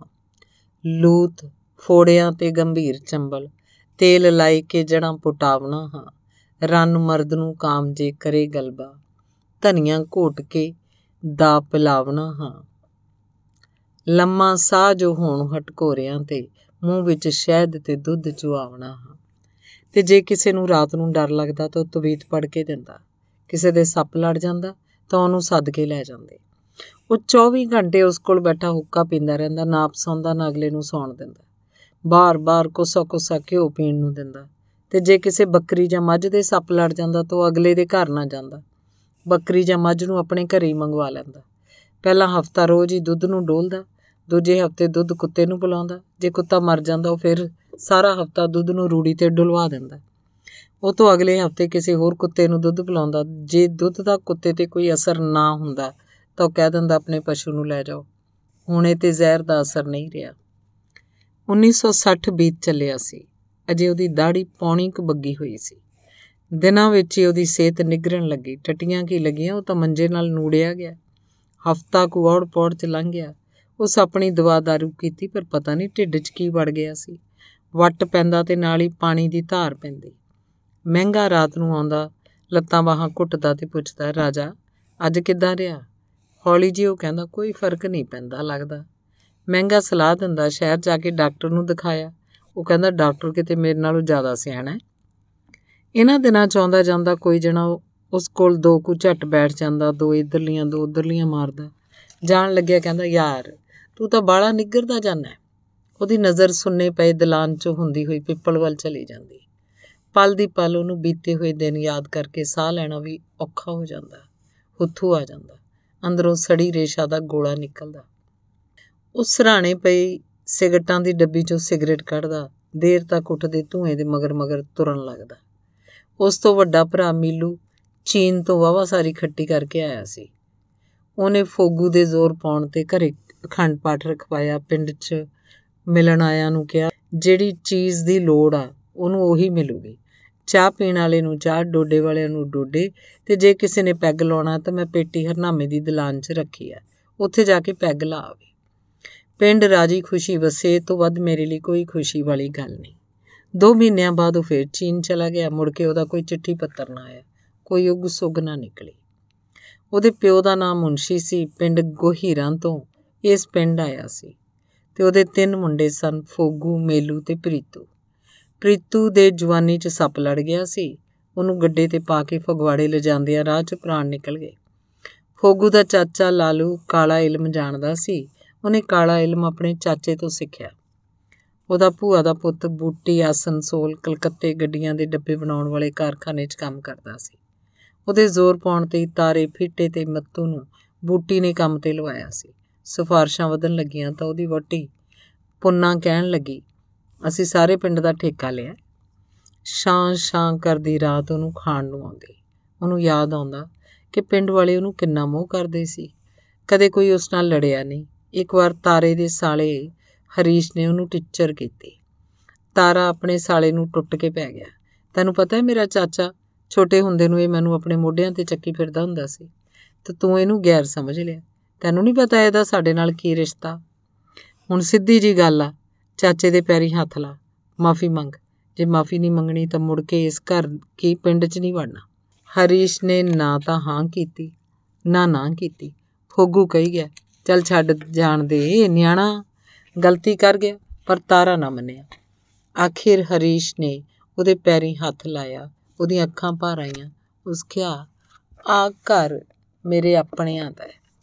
ਦੇਖ ਇਹਨਾਂ ਨੂੰ ਮੇਰੇ ਤੇ ਕਿੰਨਾ ਮਾਣ ਆ। ਇਹ ਮੇਰੇ ਆਪਣੇ ਆ। ਮੈਂ ਤਾਂ ਇਹਨਾਂ ਦੇ ਸਿਰ ਤੇ ਉੱਡਿਆ ਫਿਰਦਾ। ਨਿੱਕੂ ਉਹਦਾ ਬੋਰੀਆ ਬਿਸਤਰਾ ਚੁੱਕ ਕੇ ਆਪਣੇ ਘਰ ਲੈ ਆਇਆ। ਉਹਦਾ ਸਵਾਤ 'ਚ ਮੰਜਾ ਵਿਛਾਤਾ ਸੀ ਤੇ ਇੱਥੇ ਆ ਕੇ ਉਹਨੂੰ ਸਕੂਨ ਮਿਲਿਆ। ਨਿੱਕੂ ਤੇ ਪ੍ਰੀਤੋ ਨੇ ਉਹਨੂੰ ਕਦੇ ਇਕੱਲਿਆ ਨਾ ਛੱਡਿਆ। ਉਹ ਦੇਰ ਰਾਤ ਤੱਕ ਗੱਲਾਂ ਕਰਦੇ ਰਹਿੰਦੇ। ਜਦੋਂ ਸੌਂ ਜਾਂਦੇ ਤਾਂ ਇਕੱਲਾ ਰਹਿ ਜਾਂਦਾ। ਉਹ ਸੋਚਦਾ ਕਿ ਇਹ ਵੀ ਕੀ ਲੈਣੇ ਦੇਣੇ ਦੇ ਸਬੰਧ? ਜੋ ਮਾਂ ਪੁੱਤ ਉਹਦੀ ਇੰਨੀ ਸੇਵਾ ਕਰਦੇ ਆ। ਉਹਨੂੰ ਇਸ ਗੱਲ ਦਾ ਪਤਾ ਲੱਗ ਗਿਆ ਸੀ ਕਿ ਹੁਣ ਉਹਦਾ ਅੰਤ ਨੇੜੇ ਹੀ ਸੀ। ਉਸ ਬਹੁਤੇ ਦਿਨ ਨਹੀਂ ਕੱਢਣੇ। ਕਦੇ-ਕਦੇ ਉਹਨੂੰ ਇਹ ਵੀ ਲੱਗਦਾ ਕਿ ਕੱਲ ਦਾ ਦਿਨ ਪਤਾ ਨਹੀਂ ਚੜ੍ਹਨਾ ਵੀ ਹੈ ਕਿ ਨਹੀਂ। ਪਿਆ ਪਿਆ ਉਹ ਅੱਕ ਜਾਂਦਾ, ਉੱਠ ਕੇ ਬੈਠਣ ਨੂੰ ਚਿੱਤ ਕਰਦਾ, ਪਰ ਇੰਨੀ ਹਿੰਮਤ ਨਹੀਂ ਰਹੀ ਸੀ। ਉੱਠ ਕੇ ਢੋ ਲਾ ਕੇ ਬੈਠ ਜਾਵੇ ਕਸੀਸ ਜੀ ਵੱਟ ਕੇ ਉੱਥਾਂ ਹੀ ਪਿਆ ਰਹਿੰਦਾ। ਕਿਸੇ ਨੇ ਉਹਦਾ ਵਿਆਹ ਕਰਨ ਬਾਰੇ ਨਹੀਂ ਸੋਚਿਆ, ਨਾ ਹੀ ਉਹ ਮੁੱਲ ਦੀ ਤੀਵੀਂ ਲਿਆ ਸਕਿਆ। ਉਹਦਾ ਸੰਸਾਰ ਪਿੰਡ ਤਾਈਂ ਹੀ ਸੀਮਤ ਰਿਹਾ। ਹੁੱਕਾ ਪੀਣਾ, ਡੋਡੇ ਪੀਣੇ, ਤਾਸ਼ ਖੇਡਣੀ, ਉਸ ਲਈ ਇਹੀ ਸਭ ਕੁਝ ਸੀ। ਉਹ ਨਿਪੁੰਨ, ਨਾਈ, ਹਲਵਾਈ, ਝਾੜ ਫੂਕ ਕਰਨ ਵਾਲਾ ਤੇ ਸਾਰਿਆਂ ਤੋਂ ਵੱਧ ਕੇ ਦੂਜੇ ਦੇ ਦੁੱਖ ਨੂੰ ਆਪਣਾ ਦੁੱਖ ਸਮਝਣ ਵਾਲਾ ਨਰ ਬੰਦਾ ਸੀ। ਉਹਦੇ ਦਲਾਨ 'ਚ ਧਰਮ ਜਾਂ ਜਾਤ ਦੀਆਂ ਗੱਲਾਂ ਨਹੀਂ ਹੁੰਦੀਆਂ ਸੀ। ਆਲੇ ਦੁਆਲੇ ਵਾਪਰੀਆਂ ਘਟਨਾਵਾਂ, ਮੌਤਾਂ, ਕਾਟੋ ਕਲੇਸ਼ਾਂ ਦੇ ਤਬਸਰੇ ਹੁੰਦੇ ਸੀ। ਪਿੰਡ 'ਚ ਡਾਕਟਰ ਰਮੇਸ਼ ਦੇ ਆਉਣ ਨਾਲ ਉਹਦੇ ਦਲਾਨ 'ਚ ਰੌਣਕ ਘਟਣ ਲੱਗੀ। ਫਿਰ ਬਿਜਲੀ, ਟਰੈਕਟਰ, ਡੰਗਰ, ਡਾਕਟਰ ਤੇ ਅੱਡੇ ਤੇ ਨਾਈ ਦੀ ਦੁਕਾਨ ਖੁੱਲਣ ਨਾਲ ਉਹ ਵੇਲਿਆਂ ਵਰਗਾ ਹੋ ਗਿਆ ਸੀ ਤੇ ਜਦੋਂ ਕਿਸੇ ਦੀ ਮੱਝ ਜਾਂ ਗਾਂ ਆਪਣੇ ਥਣਾ ਨੂੰ ਹੱਥ ਨਾ ਲਾਉਣ ਦੇਵੇ ਤਾਂ ਹੁਣ ਵੀ ਕੋਈ ਮਾਈ ਉਹਨੂੰ ਯਾਦ ਕਰਦੀ ਹੈ। ਉਹ ਟੁੱਟ ਪੈਣਾ ਫੋਗੂ ਹੁੰਦਾ ਸੀ ਨਾ, ਪਤਾ ਨਹੀਂ ਉਹਦੇ ਹੱਥਾਂ 'ਚ ਕੀ ਜਾਦੂ ਹੁੰਦਾ ਸੀ। ਪਾਣੀ ਪੜ ਕੇ ਦਿੰਦਾ, ਮੈਂ ਮੱਝ ਦੇ ਥਣਾ ਤੇ ਪਾਣੀ ਦਾ ਛਿੱਟਾ ਦਿੰਦੀ, ਮੱਝ ਦੁੱਧ ਲਾ ਲੈਂਦੀ। ਆ ਹੁਣ ਤਾਂ ਟੀਕੇ ਲਾ ਕੇ ਦੁੱਧ ਚੋ ਲੈਂਦੇ ਨੇ, ਨਾਲੇ ਪਸ਼ੂ ਨੂੰ ਜ਼ਹਿਰ ਦਿੰਦੇ ਨੇ, ਨਾਲੇ ਆਪ ਜ਼ਹਿਰ ਵਾਲਾ ਦੁੱਧ ਪੀਂਦੇ ਨੇ। ਦਾਦੀ ਕਿਹੜਾ ਫੋਗੂ? ਮਾਈ ਦੀ ਪੋਤੀ ਪੁੱਛਦੀ। ਮਾਈ ਫੋਗੂ ਦੀ ਕਹਾਣੀ ਛੇੜ ਲੈਂਦੀ, ਇੱਕ ਹੁੰਦਾ ਸੀ, ਟੁੱਟ ਪੈਣਾ ਫੋਗੂ। ਧੰਨਵਾਦ। ਜਿੰਦਰ ਦੀ ਪੁਸਤਕ ਬੂਹੇਸ਼ਕ ਦਰਬਾਰ ਦੇ ਸਦਾ ਖੁੱਲੇ ਦੀ ਕਹਾਣੀ ਹੈ। ਬੂਹੇਸ਼ਕ ਦਰਬਾਰ ਦੇ ਸਦਾ ਖੁੱਲੇ। ਉਹਦਾ ਅਸਲੀ ਨਾਂ ਜਗੀਰ ਚੰਦ ਸੀ, ਪਰ ਉਹਨੂੰ ਆਪਣੇ ਆਪ ਨੂੰ ਗੂੰਗਾ ਪਹਿਲਵਾਨ ਖਵਾਉਣਾ ਚੰਗਾ ਲੱਗਦਾ ਸੀ। ਉਹਦੇ ਹੋਰ ਵੀ ਬਥੇਰੇ ਨਾਂ ਸੀ। ਜਗੀਰ ਤੁੰਬੀ ਮਾਸਟਰ, ਜਗੀਰ ਠਰਕੀ, ਜੰਗੀਰ ਬੋਲਾ, ਜਗੀਰ ਸਪੀਕਰ ਵਾਲਾ, ਡਾਕਟਰ ਜਗੀਰ। ਤੇ ਜਦੋਂ ਚੁੱਪ ਧਾਰ ਲੈਂਦਾ ਤਾਂ ਕਈ ਕਈ ਦਿਨ ਮੂੰਹੋਂ ਇੱਕ ਸ਼ਬਦ ਨਾ ਬੋਲਦਾ, ਨਾ ਹੂੰ, ਨਾ ਹਾਂ। ਬੋਲਣ ਵਾਲਾ ਜਿੰਨਾ ਮਰਜ਼ੀ ਬੋਲੀ ਜਾਵੇ, ਅਗੋਂ ਨੀਵੀਂ ਪਾ ਲੈਂਦਾ ਜਾਂ ਦੂਜੇ ਪਾਸੇ ਦੇਖਣ ਲੱਗਦਾ। ਉਸ ਤੇ ਗਾਲਾਂ ਦਾ ਵੀ ਕੋਈ ਅਸਰ ਨਾ ਹੁੰਦਾ। ਉਹ ਕੱਲਾ ਬੈਠਾ ਆਪਣੇ ਆਪ ਨੂੰ ਕਹਿੰਦਾ, ਵਾਰਿਸ ਸਭ ਦੁਨੀਆ ਦਗੇਬਾਜ਼ ਹੈ ਜੀ। ਰੱਖ ਰੱਬ ਦੀ ਤਰਫ ਧਿਆਨ ਮੀਆਂ। ਉਹਨੂੰ ਸ਼ਾਹਕੋਟ ਆਇਆ 5 ਕੁ ਸਾਲ ਹੋ ਗਏ ਸਨ। ਉਹਨੇ ਜ਼ਿੰਦਗੀ ਦੇ 80 ਸਾਲਾਂ 'ਚ ਕੋਈ ਪੱਕਾ ਕੰਮ ਨਹੀਂ ਕੀਤਾ। ਪੱਕਾ ਕੀ ਕਿਤੇ ਟਿੱਕ ਕੇ ਕੰਮ ਹੀ ਨਹੀਂ ਕੀਤਾ। ਪਰ ਉਹਦੀ ਸ਼ਾਹਕੋਟ ਆ ਕੇ ਬੁੱਤਾ ਸਾਰ ਮਾਰਕੀਟ ਬਣ ਗਈ। ਉਹਨੇ ਇੱਕ ਪੁਰਾਣੀ ਜੀ ਦੁਕਾਨ ਕਿਰਾਏ ਤੇ ਲੈ ਲਈ, ਜਿਹਦੇ ਦਰਵਾਜ਼ੇ ਉੱਤੇ ਹੱਥ ਨਾਲ ਲਿਖਿਆ ਜਗੀਰ ਪੰਡੋਰੀ ਵਾਲਾ। ਸੱਜੇ ਪਾਸੇ ਟੁੱਟੀ ਫੁੱਟੀ ਪੰਜਾਬੀ 'ਚ ਲਿਖਵਾਇਆ ਹੋਇਆ, ਇਥੇ ਮਾਲਸ਼ਾਂ ਟੁੱਟੀਆਂ ਭੱਜੀਆਂ ਹੱਡੀਆਂ ਤੇ ਗੋਡਿਆਂ ਗਿੱਟਿਆਂ ਦੇ ਵਾਲ ਕੱਢੇ ਜਾਂਦੇ ਨੇ। ਰੀ, ਚੌਕ, ਧਰਨ, ਧੌਣ ਦੇ ਵਾਲ ਕੱਢੇ ਜਾਂਦੇ ਨੇ। ਇਸ 10 ਬਾਈ 9 ਫੁੱਟ ਕਮਰੇ ਵਿੱਚ ਫਟਿਆਂ ਵਾਲਾ ਸਿੰਗਲ ਬੈੱਡ, ਸੋਫੇ ਨੁਮਾ ਕੁਰਸੀ, ਸੋਫਾ, ਇੱਕ ਲੱਕੜ ਦੀ ਕੁਰਸੀ, ਦੋ ਲੋਹੇ ਦੀਆਂ ਕੁਰਸੀਆਂ ਪਈਆਂ ਸਨ। ਕਿੱਲੀ ਤੇ ਉਗੜ ਦੁਗੜ ਟੰਗੇ ਕੱਪੜੇ, ਅਲਮਾਰੀ 'ਚ ਸ਼ਰਾਬ ਦੀਆਂ ਖਾਲੀ ਬੋਤਲਾਂ, ਤਾਕੀ 'ਚ ਤੇਲ ਵਾਲੀਆਂ ਵੱਖ ਵੱਖ ਰੰਗ ਦੀਆਂ ਸ਼ੀਸ਼ੀਆਂ, ਬੈੱਡ ਥੱਲੇ ਪਰਾਤ 'ਚ ਮੂੰਗਫਲੀ ਦੀਆਂ ਛਿੱਲਾਂ, ਖਾਲੀ ਸਿਗਰਟਾਂ ਦੀਆਂ ਡੱਬੀਆਂ, ਖਾਲੀ ਤੀਲਾਂ ਵਾਲੀ ਡੱਬੀ ਪਈ ਦਿਸਦੀ। ਸਾਹਮਣੇ ਵਾਲੀ ਕੰਧ ਤੇ ਵਾਰਿਸ ਸ਼ਾਹ ਦੀ ਫਰੇਮ ਕੀਤੀ ਫੋਟੋ ਟੰਗੀ ਹੋਈ ਸੀ, ਜਿਸ ਦੇ ਹੇਠਾਂ ਛਪਿਆ ਸੀ, ਵੇਖ ਚਾਲ ਜ਼ਮਾਨੇ ਦੀ ਉਲਟ ਗਈ, ਸਕੇ ਸਕਿਆਂ ਵੈਰ ਸਹੇੜਦੇ ਨਹੀਂ। ਵਾਰਿਸ ਸ਼ਾਹ ਜਹਾਨ ਤੇ ਗਰਜ਼ ਮਿੱਠੀ ਆਪੋ ਆਪਣੀ ਜੋਗ ਨੂੰ ਗੇੜਦੇ ਨਹੀਂ ਅੰਗੀਠੀ ਤੇ ਕੈਂਚੀ ਪੁਰਾਣਾ ਟਾਈਮ ਪੀਸ ਤੇ ਧਾਗੇ ਦੀਆਂ ਰੀਲਾਂ ਪਈਆਂ। ਇਸੇ ਦੁਕਾਨ ਨੂੰ ਮਾਂ ਕਮਰੇ 'ਚ ਉਹਦੀ ਮਹਿਫਿਲ ਜੁੜਦੀ। ਲੰਘਦਿਆਂ ਵੜਦਿਆਂ ਮੁਖਤਿਆਰ ਸਿੰਘ ਥਾਣੇਦਾਰ ਤੇ ਹੁਸਨ ਸਿੰਘ ਇੰਸਪੈਕਟਰ ਵੀ ਆਪਣੀ ਹਾਜ਼ਰੀ ਲਵਾ ਜਾਂਦੇ। ਥਾਣੇਦਾਰ ਉਹਦੀ ਦੁੱਖ ਦੀ ਰਗ ਤੇ ਹੱਥ ਰੱਖਦਾ, ਡਾਕਟਰ ਸਾਹਿਬ, ਲੱਗਦਾ ਤੁਸੀਂ ਵੀ ਇਸ਼ਕ ਦੀ ਮਾਰ ਖਾਧੀ ਆ। ਉਹ ਥੋੜਾ ਕੁ ਗੰਭੀਰ ਹੋ ਕੇ ਕਹਿੰਦਾ ਵਾਰਿਸ ਸ਼ਾਹ ਹੁਰੀ ਫਰਮਾਉਂਦੇ ਨੇ, ਬੜਾ ਕਠਨ ਦਰਿਆ ਹੈ ਇਸ਼ਕ ਵਾਲਾ, ਪਾਰ ਲੰਘੀਏ, ਤੁਲਾ ਬਣਾ ਲਈਏ, ਵਾਰਿਸ ਸ਼ਾਹ ਮਹਿਬੂਬ ਨੂੰ ਤਦੋਂ ਪਾਈਏ, ਜਦੋਂ ਆਪਣਾ ਆਪ ਗਵਾ ਲਈਏ। ਫਿਰ ਉਹ ਲੰਬੀ ਚੁੱਪ ਵਟ ਲੈਂਦਾ। ਉਹ ਰੋਜ਼ ਸ਼ਰਾਬ ਪੀਂਦਾ, ਰੱਜ ਕੇ ਮੀਟ ਖਾਂਦਾ। ਜੇ ਉਹਨੂੰ ਕੋਈ ਪੁੱਛ ਲਵੇ ਵੀ ਤੇਰਾ दारू ਸਿੱਕਾ ਕਿਦਾਂ ਚੱਲਦਾ ਹੈ, ਤਾਂ ਪਹਿਲਾਂ ਉਸ ਵੱਲ ਖਾ ਜਾਣ ਵਾਲੀਆਂ ਨਜ਼ਰਾਂ ਨਾਲ ਦੇਖਦਾ। ਫਿਰ ਕਿਲ ਕਿਲ ਕੇ ਬੋਲਦਾ, ਮਹਾਂਪੁਰਸ਼ੋ ਬੰਦੇ ਕੋਲ ਅਕਲ ਹੋਣੀ ਚਾਹੀਦੀ ਆ। ਕਿਹੜਾ ਕੰਮ ਨਹੀਂ ਹੋ ਸਕਦਾ? ਮੈਂ ਜਿੱਥੇ ਜਾਣਾ, ਪਹਿਲਾਂ ਪੁੱਛ ਲੈਣਾ, ਹਾਂਜੀ, ਤੁਸੀਂ ਪਹਿਲਾਂ ਕਿੱਥੋਂ ਮਾਲਿਸ਼ ਕਰਾਈ ਸੀ? ਅੱਛਾ ਅੱਛਾ ਲੋਈਆਂ ਤੋਂ? ਉਹ ਕਿੱਦਾਂ ਮਾਲਿਸ਼ ਕਰਦਾ ਸੀ? ਕਿੰਨੇ ਪੈਸੇ ਲੈਂਦਾ ਸੀ? ਤੇ ਜੇ ਲੋਈਆਂ ਵਾਲੇ ਨੇ 100 ਲਿਆ ਹੋ ਤਾਂ ਮੈਂ ਅਗਲੇ ਦਾ 50 ਚ ਸਾਰ ਦਿੰਨਾ। ਉਹ ਵੀ ਖੁਸ਼, ਆਪਾਂ ਵੀ ਖੁਸ਼। ਹੁਣ ਉਹੀ ਫਾਰਮੂਲਾ ਮੈਂ ਕਿਸੇ ਹੋਰ ਮਰੀਜ਼ ਤੇ ਫਿੱਟ ਕਰ ਦਿੰਨਾ। ਐਦਾਂ ਕੰਮ ਚੱਲ ਪਿਆ। 5-600 ਰੋਜ਼ ਦਾ ਮਾਂਜ ਲਈਦਾ। ਕੋਲੋਂ ਦਮੜੀ ਨਹੀਂ ਖਰਚੀ ਦੀ ਬੰਦੇ ਕੋਲ ਅਕਲ ਹੋਣੀ ਚਾਹੀਦੀ ਹੈ ਉਹ ਮੇਰੇ ਕੋਲ ਹੈਗੀ। ਸ਼ਾਹਕੋਟ ਆ ਕੇ ਉਹ ਦਿਲ ਲਾ ਕੇ ਕੰਮ ਕਰਨ ਲੱਗਾ। ਉਹਦੀ ਪੂਰੀ ਮਾਰਕੀਟ ਬਣ ਗਈ। ਉਹ ਮਾਲਿਸ਼ ਕਰਨ ਲੱਗਾ। ਆਪਣੇ ਸਰੀਰ ਦੀ ਸਾਰੀ ਸਮਰੱਥਾ ਝੋਕ ਦਿੰਦਾ। ਕੋਲ ਬੈਠਾ ਕੋਈ ਟਕੋਰ ਕਰਦਾ, ਡਾਕਟਰ ਸਾਹਿਬ ਜ਼ਰਾ ਹੌਲੀ, ਹੱਡੀ ਪਸਲੀ ਨਾ ਹਿਲਾ ਦਿਓ। ਉਹ ਹੋਰ ਵੀ ਜ਼ੋਰ ਦੀ ਮਾਲਿਸ਼ ਕਰਦਾ। ਕਹਿੰਦਾ 10 ਸਾਲ ਪਹਿਲਵਾਨੀ ਕੀਤੀ। ਅਸੀਂ ਪਹਿਲਵਾਨ ਲੋਕ ਇੱਕ ਦੂਜੇ ਦੀਆਂ ਖੱਲੀਆਂ ਮਾਰਦੇ ਸੀ। ਆਹ ਕੰਮ ਤਾਂ ਹੈ ਹੀ, ਚਿੜੀ ਦੀ ਬਿੱਠ ਜਿੰਨਾ। ਤੇ ਉਹਦੇ ਭਰਾਵਾਂ ਦੇ ਸਹੁਰਿਆਂ ਨੂੰ ਇਹ ਗੱਲ ਹੈਰਾਨ ਕਰਦੀ ਕਿ ਉਹਦਾ ਇੱਥੇ ਆ ਕੇ ਦਿਲ ਕਿੱਦਾਂ ਲੱਗ ਗਿਆ। ਉਹ ਤਾਂ ਇੱਥੇ ਇੱਕ ਰਾਤ ਵੀ ਨਹੀਂ ਰੁਕਦਾ ਸੀ। ਪਿੰਡ ਨੂੰ ਦੌੜਦਾ ਸੀ। ਉਹ ਸ਼ਹਿਰ ਵਾਲਿਆਂ ਬਾਰੇ ਕਹਿੰਦਾ ਹੁੰਦਾ ਸੀ, ਪਿੰਡ ਵਾਲੀ ਮौज ਕਿੱਥੇ? ਸ਼ਹਿਰੀ ਲੋਕ ਤਾਂ ਰੁੱਖੇ। ਮੈਂ ਤਾਂ ਇਹਨਾਂ ਨੂੰ ਬੰਦਿਆਂ ਦੀ ਨਸਲ ਚੋਂ ਗਿਣਦਾ ਹੀ ਨਹੀਂ, ਮੰਨਦਾ ਹੀ ਨਹੀਂ। ਪਿੰਡੋਂ ਆਪਣੇ ਜੱਦੀ ਘਰ 'ਚ ਇਕੱਲਾ ਰਹਿੰਦਾ ਸੀ, ਜਿੱਥੇ ਬਿਜਲੀ ਦਾ ਕਨੈਕਸ਼ਨ ਕੱਟਿਆ ਹੋਇਆ ਸੀ, ਜਿੱਥੇ ਚੁੱਲ੍ਹਾ ਨਹੀਂ ਬਲਦਾ ਸੀ।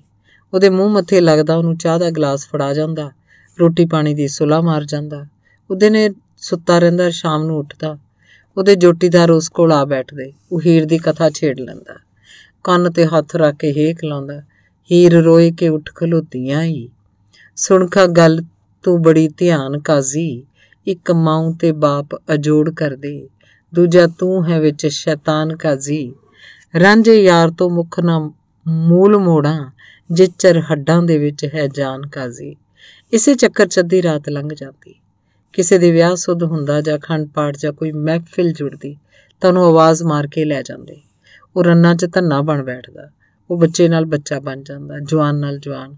ਉਹ ਕਾਕੂ ਦੀ ਹਵੇਲੀ 'ਚ ਬੈਠਾ, ਕੱਦੂ ਦੀ ਬਣਾਈ, ਤੂੰਬੀ ਨਾਲ ਗੀਤ ਗਾਉਂਦਾ। ਮਹਿਫਿਲ 'ਚੋਂ ਆਵਾਜ਼ ਆਉਂਦੀ ਪਹਿਲਵਾਨ ਜੀ, ਕੋਈ ਚੌਂਦਾ ਚੌਂਦਾ ਹੋ ਜਾਏ। ਉਹ ਪੁੱਛਦਾ, ਭਾਬੀ ਵਾਲਾ ਜੀਜਾ ਸਾਲੀ ਵਾਲਾ ਚਾਚੀ ਭਤੀਜੀ ਵਾਲਾ ਸੱਸ ਵਾਲਾ ਜਾਂ ਸਹਿਬਾ ਮਿਰਜ਼ਾ ਵਾਲਾ ਆਵਾਜ਼ ਆਉਂਦੀ, ਅੱਜ ਹੀਰ ਦੀ ਚੱਲੂ।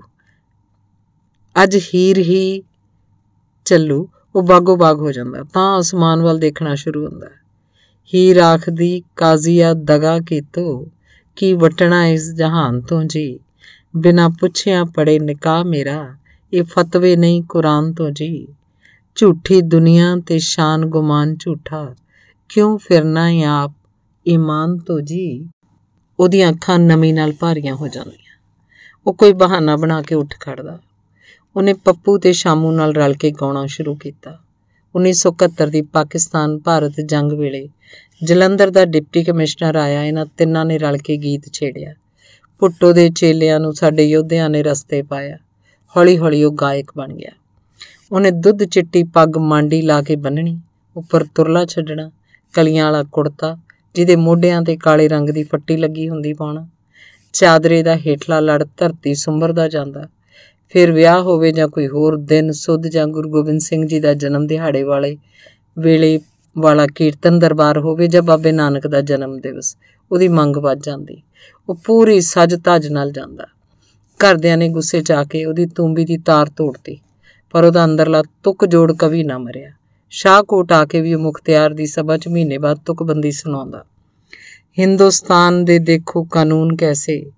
ਤਕੜਾ ਪਕੜ ਕਾਨੂੰਨ ਨੂੰ ਢਾ ਰਿਹਾ ਹੈ ਰਿਸ਼ਵਤ ਖੋਰਾਂ ਨੇ ਦੇਸ਼ ਬਰਬਾਦ ਕੀਤਾ। ਬੰਦਾ ਬੰਦੇ ਨੂੰ ਲੁੱਟ ਕੇ ਖਾ ਰਿਹਾ ਹੈ 17 ਕੁ ਸਾਲਾਂ ਦੀ ਉਮਰ 'ਚ ਉਹਦੀ ਦੁਰਗੀ ਨਾਲ ਮੰਗਣੀ ਹੋਈ। ਉਦੋਂ ਆਪਣੇ ਪਾਪੇ ਨਾਲ ਕਰਿਆਣੇ ਦੀ ਦੁਕਾਨ ਤੇ ਬੈਠਦਾ ਸੀ। ਅਥਾ ਕੰਮ। ਸ਼ਾਹਕੋਟੋਂ ਸਮਾਨ ਲੈਣ ਲਈ ਤਿੰਨ ਤਿੰਨ ਚਾਰ ਚਾਰ ਗੇੜੇ ਪੈਦਲ ਹੀ ਮਾਰਦਾ। ਨੱਠਾ ਭੱਜਾ ਫਿਰਦਾ। ਉਹਨੂੰ ਉਹਦੀ ਵੱਡੀ ਭੈਣ ਤੋਂ ਪਤਾ ਲੱਗਾ ਕਿ ਦੁਰਗੀ ਬਹੁਤ ਸੋਹਣੀ ਹੈ। ਐਦਾਂ ਹੀ ਕੁਝ ਇੱਕ ਰਿਸ਼ਤੇਦਾਰਾਂ ਨੇ ਦੱਸਿਆ। ਉਹਦੇ ਮਨ 'ਚ ਦੁਰਗੀ ਨੂੰ ਦੇਖਣ ਦੀ ਤਾਂਗ ਹੱਦੋਂ ਵੱਧ ਗਈ ਤੇ ਜਦੋਂ ਇਹ ਚਾਹਨਾ ਸਾਰੇ ਹੱਦੇ, ਹੱਦਾਂ ਬੰਨੇ ਟੱਪਣ ਲੱਗੀ ਤਾਂ ਔਰਤਾਂ ਵਾਲੇ ਕੱਪੜੇ ਪਾ ਕੇ ਆਪਣੇ ਸਹੁਰੇ ਪਿੰਡ ਗਿਆ। ਦੁਰਗੀ ਦਾ ਹੁਸਨ ਦੇਖ ਕੇ ਅਸ਼ ਕਰ ਉੱਠਿਆ। ਉਹਨੂੰ ਵਾਰਿਸ ਸ਼ਾਹ ਦੀ ਤੁਕ ਯਾਦ ਆਈ। ਕੀਲੇ ਠੋਕਵਾ ਇਸ਼ਕ ਸੁਨਿਆਰੀਆਂ ਦਾ। ਉਹਦੇ ਵਸ 'ਚ ਹੁੰਦਾ ਤਾਂ ਉਹਨੂੰ ਉਦੋਂ ਹੀ ਘਰੇ ਲੈ ਆਉਂਦਾ। ਜਦੋਂ ਦਾ ਉਸ ਦੁਰਗੀ ਨੂੰ ਦੇਖਿਆ ਸੀ, ਉਹਦੇ ਸੁਪਨਿਆਂ ਚ ਆਉਣ ਲੱਗੀ। ਇੰਨਾ ਕੋਈ ਰੱਬ ਦਾ ਵੀ ਨਾਂ ਨਹੀਂ ਲੈਂਦਾ ਹੋਣਾ, ਜਿੰਨਾ ਉਹ ਦੁਰਗੀ ਦੁਰਗੀ ਕਰਦਾ ਰਹਿੰਦਾ। ਉਹਨੇ ਪਿੰਡ ਦੇ ਕਿਸੇ ਮੁੰਡੇ ਨਾਲ ਦੋਸਤੀ ਪਾਈ ਸੀ 3500 ਵਾਲ ਪਾ ਕੇ ਦੁਰਗੀ ਨੂੰ ਮਿਲਿਆ ਸੀ। ਇੱਕ ਵਾਰ ਕੀ ਮਿਲਿਆ, ਫਿਰ ਉਸੇ ਦਾ ਹੋ ਕੇ ਰਹਿ ਗਿਆ। ਹਫ਼ਤੇ 'ਚ ਦੋ ਵਾਰ ਜਾਂਦਾ। ਜਾਂਦਾ ਉਤਸ਼ਾਹ ਨਾਲ ਮੁੜਦਾ ਬੜਾ ਔਖਾ ਹੋ ਗਿਆ। ਜਿੱਦਾਂ ਉਹਦੇ ਜਿਸਮ ਦਾ ਇੱਕ ਹਿੱਸਾ ਪਿੱਛੇ ਰਹਿ ਗਿਆ ਹੋਵੇ। ਕਿਸੇ ਭਾਨੀ ਮਾਰ ਨੇ ਉਹਦੇ ਸਹੁਰਿਆਂ ਦੇ ਘਰ ਜਾ ਦੱਸਿਆ ਕਿ ਮੁੰਡਾ ਤਾਂ ਵਿਆਹ ਤੋਂ ਪਹਿਲਾਂ ਹੀ ਕੁੜੀ ਨੂੰ ਮਿਲਣ ਆਉਂਦਾ ਹੈ। ਸਹੁਰੇ ਵੱਟ ਖਾ ਗਏ। ਉਹਨਾਂ ਵਿਚੋਲੇ ਹੱਥ ਸੁਨੇਹਾ ਭੇਜਤਾ ਕਿ ਉਹਨਾਂ ਨੂੰ ਇਹ ਰਿਸ਼ਤਾ ਮਨਜ਼ੂਰ ਨਹੀਂ। ਰਿਸ਼ਤਾ ਕੀ ਟੁੱਟਿਆ, ਉਹਦੇ ਭਾਅ ਦੀ ਕਿਆਮਤ ਆ ਗਈ। ਕੁਝ ਅਜਿਹਾ ਸੀ ਜਿਹੜਾ ਕਿ ਸਦਾ ਸਦਾ ਲਈ ਮਰ ਗਿਆ। ਉਹਨੇ ਦੋ ਚਾਰ ਵਾਰ ਗੱਡੀ ਥੱਲੇ ਸਿਰ ਦੇ ਕੇ ਮਰਨ ਦੀ ਵੀ ਸੋਚੀ, ਪਰ ਜਦੋਂ ਫੋਗੂ ਨਾਈ ਨੇ ਦੱਸਿਆ ਕਿ ਅਨਿਆਈ ਮੌਤੇ ਮਰਨ ਵਾਲੇ ਦੀ ਗਤੀ ਨਹੀਂ ਹੁੰਦੀ, ਉਹਦੀ ਰੂਹ ਭਟਕਦੀ ਰਹਿੰਦੀ ਹੈ। ਫਿਰ ਉਹਦੇ ਕੋਲੋਂ ਮਰਿਆ ਤਾਂ ਨਾ ਗਿਆ, ਪਰ ਉਹ ਜਿਉਂਦਿਆਂ ਜੀ ਮਰਿਆਂ ਵਰਗਾ ਹੋ ਗਿਆ। ਉਹਨੇ ਆਪਣੇ ਗਮਾਂ ਦੀ ਪੋਟਲੀ ਨੂੰ ਜਿਹੀਆਂ ਗੰਢਾਂ ਮਾਰੀਆਂ ਕਿ ਉਹ ਕਿਸੇ ਕੋਲੋਂ ਵੀ ਨਾ ਖੁੱਲੀਆਂ।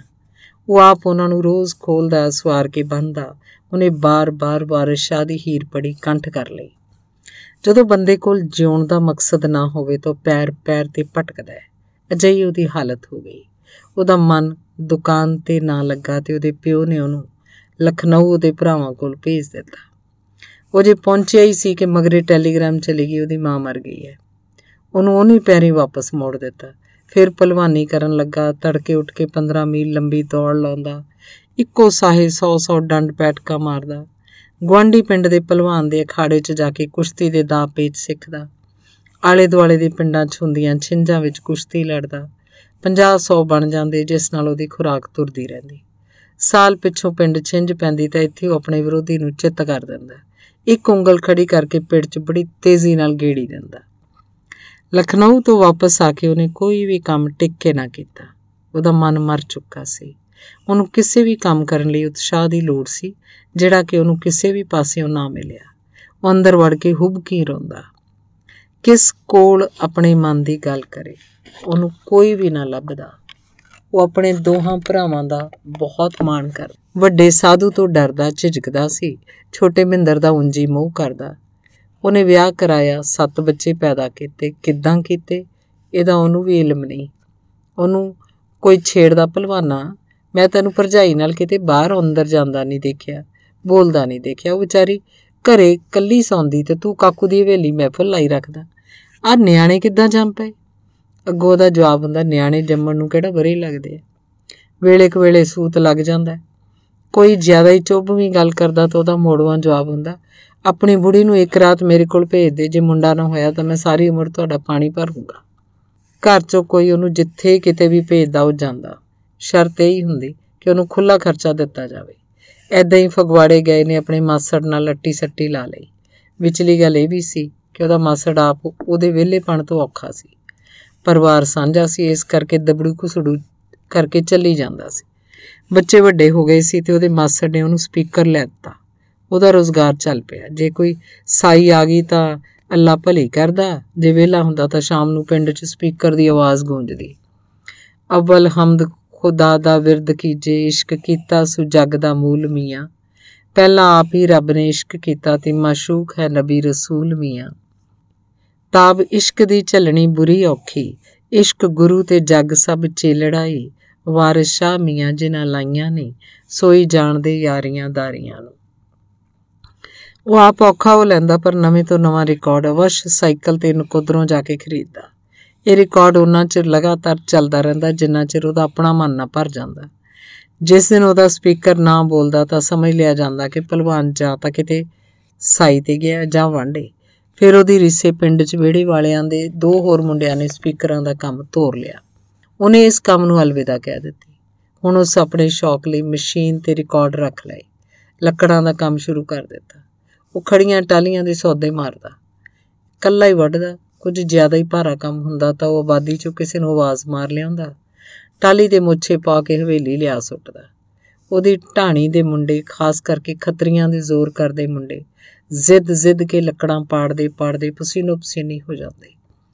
ਉਹਨਾਂ ਨੂੰ ਹੱਲਾ ਸ਼ੇਰੀ ਦੇ ਦੇ ਕੇ ਲੱਕੜਾਂ ਪੜਵਾ ਲੈਂਦਾ ਤੇ ਨਾਲੋਂ ਨਾਲ ਪਹਿਲਵਾਨੀ ਦੇ ਗੁਰ ਵੀ ਦੱਸਦਾ ਰਹਿੰਦਾ। ਲਓ ਜੀ, ਪਹਿਲੀ ਗੱਲ ਤਾਂ ਇਹ ਆ ਕਿ ਪਹਿਲਵਾਨ ਨੂੰ ਲੰਗੋਟ ਦਾ ਜਤੀ ਸਤੀ ਹੋਣਾ ਚਾਹੀਦਾ ਦੂਜਾ, ਉਹਨੂੰ ਨਹਾਉਣ ਤੋਂ ਪਹਿਲਾਂ ਪਿਸ਼ਾਬ ਨਹੀਂ ਕਰਨਾ ਚਾਹੀਦਾ। ਮਨ ਨੂੰ ਕੰਟਰੋਲ 'ਚ ਰੱਖਣਾ ਪੈਂਦਾ ਹੈ। ਮਨ ਨੂੰ ਮਾਰਨਾ ਚਾਹੀਦਾ ਪਹਿਲਵਾਨੀ ਦਾ ਸਮਾਂ 10-15 ਸਾਲ ਹੁੰਦਾ ਲਓ, ਮੈਂ ਅੱਜ ਜਤੀ ਸਤੀ ਵਾਲੀ ਕਹਾਣੀ ਸੁਣਾਉਣਾ। ਕਹਿੰਦੇ ਕਿ ਪਾਕਿਸਤਾਨ 'ਚ ਕਮਾਈ ਸੀ, ਉਹ ਰੰਡੀ ਸੀ। ਉਹਦਾ ਇੱਕੋ ਇੱਕ ਪੁੱਤ ਸੀ ਜਿਹਨੂੰ ਉਹਨੇ ਬੜੀਆਂ ਰੀਝਾਂ ਨਾਲ ਪਾਲਿਆ, ਦੱਬ ਕੇ ਖਲਾਇਆ ਘਰ ਦੇ 50 ਖੇਤ ਕਿਹੜਾ ਥੋੜੇ ਹੁੰਦੇ ਆ।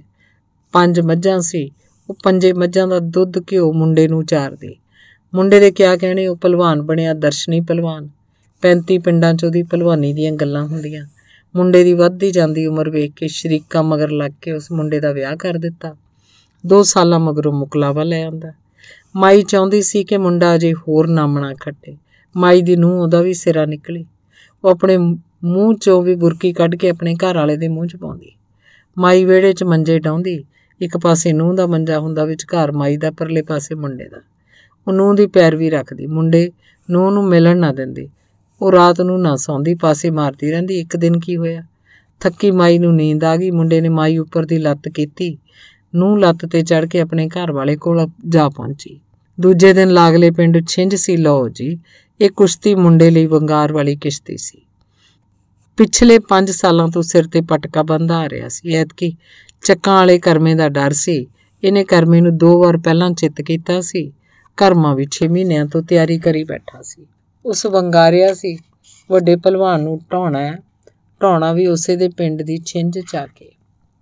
ਉਹ ਇਸ ਇਲਾਕੇ ਦੀ ਸਭ ਤੋਂ ਵੱਡੀ ਛਿੰਝ ਹੁੰਦੀ ਸੀ।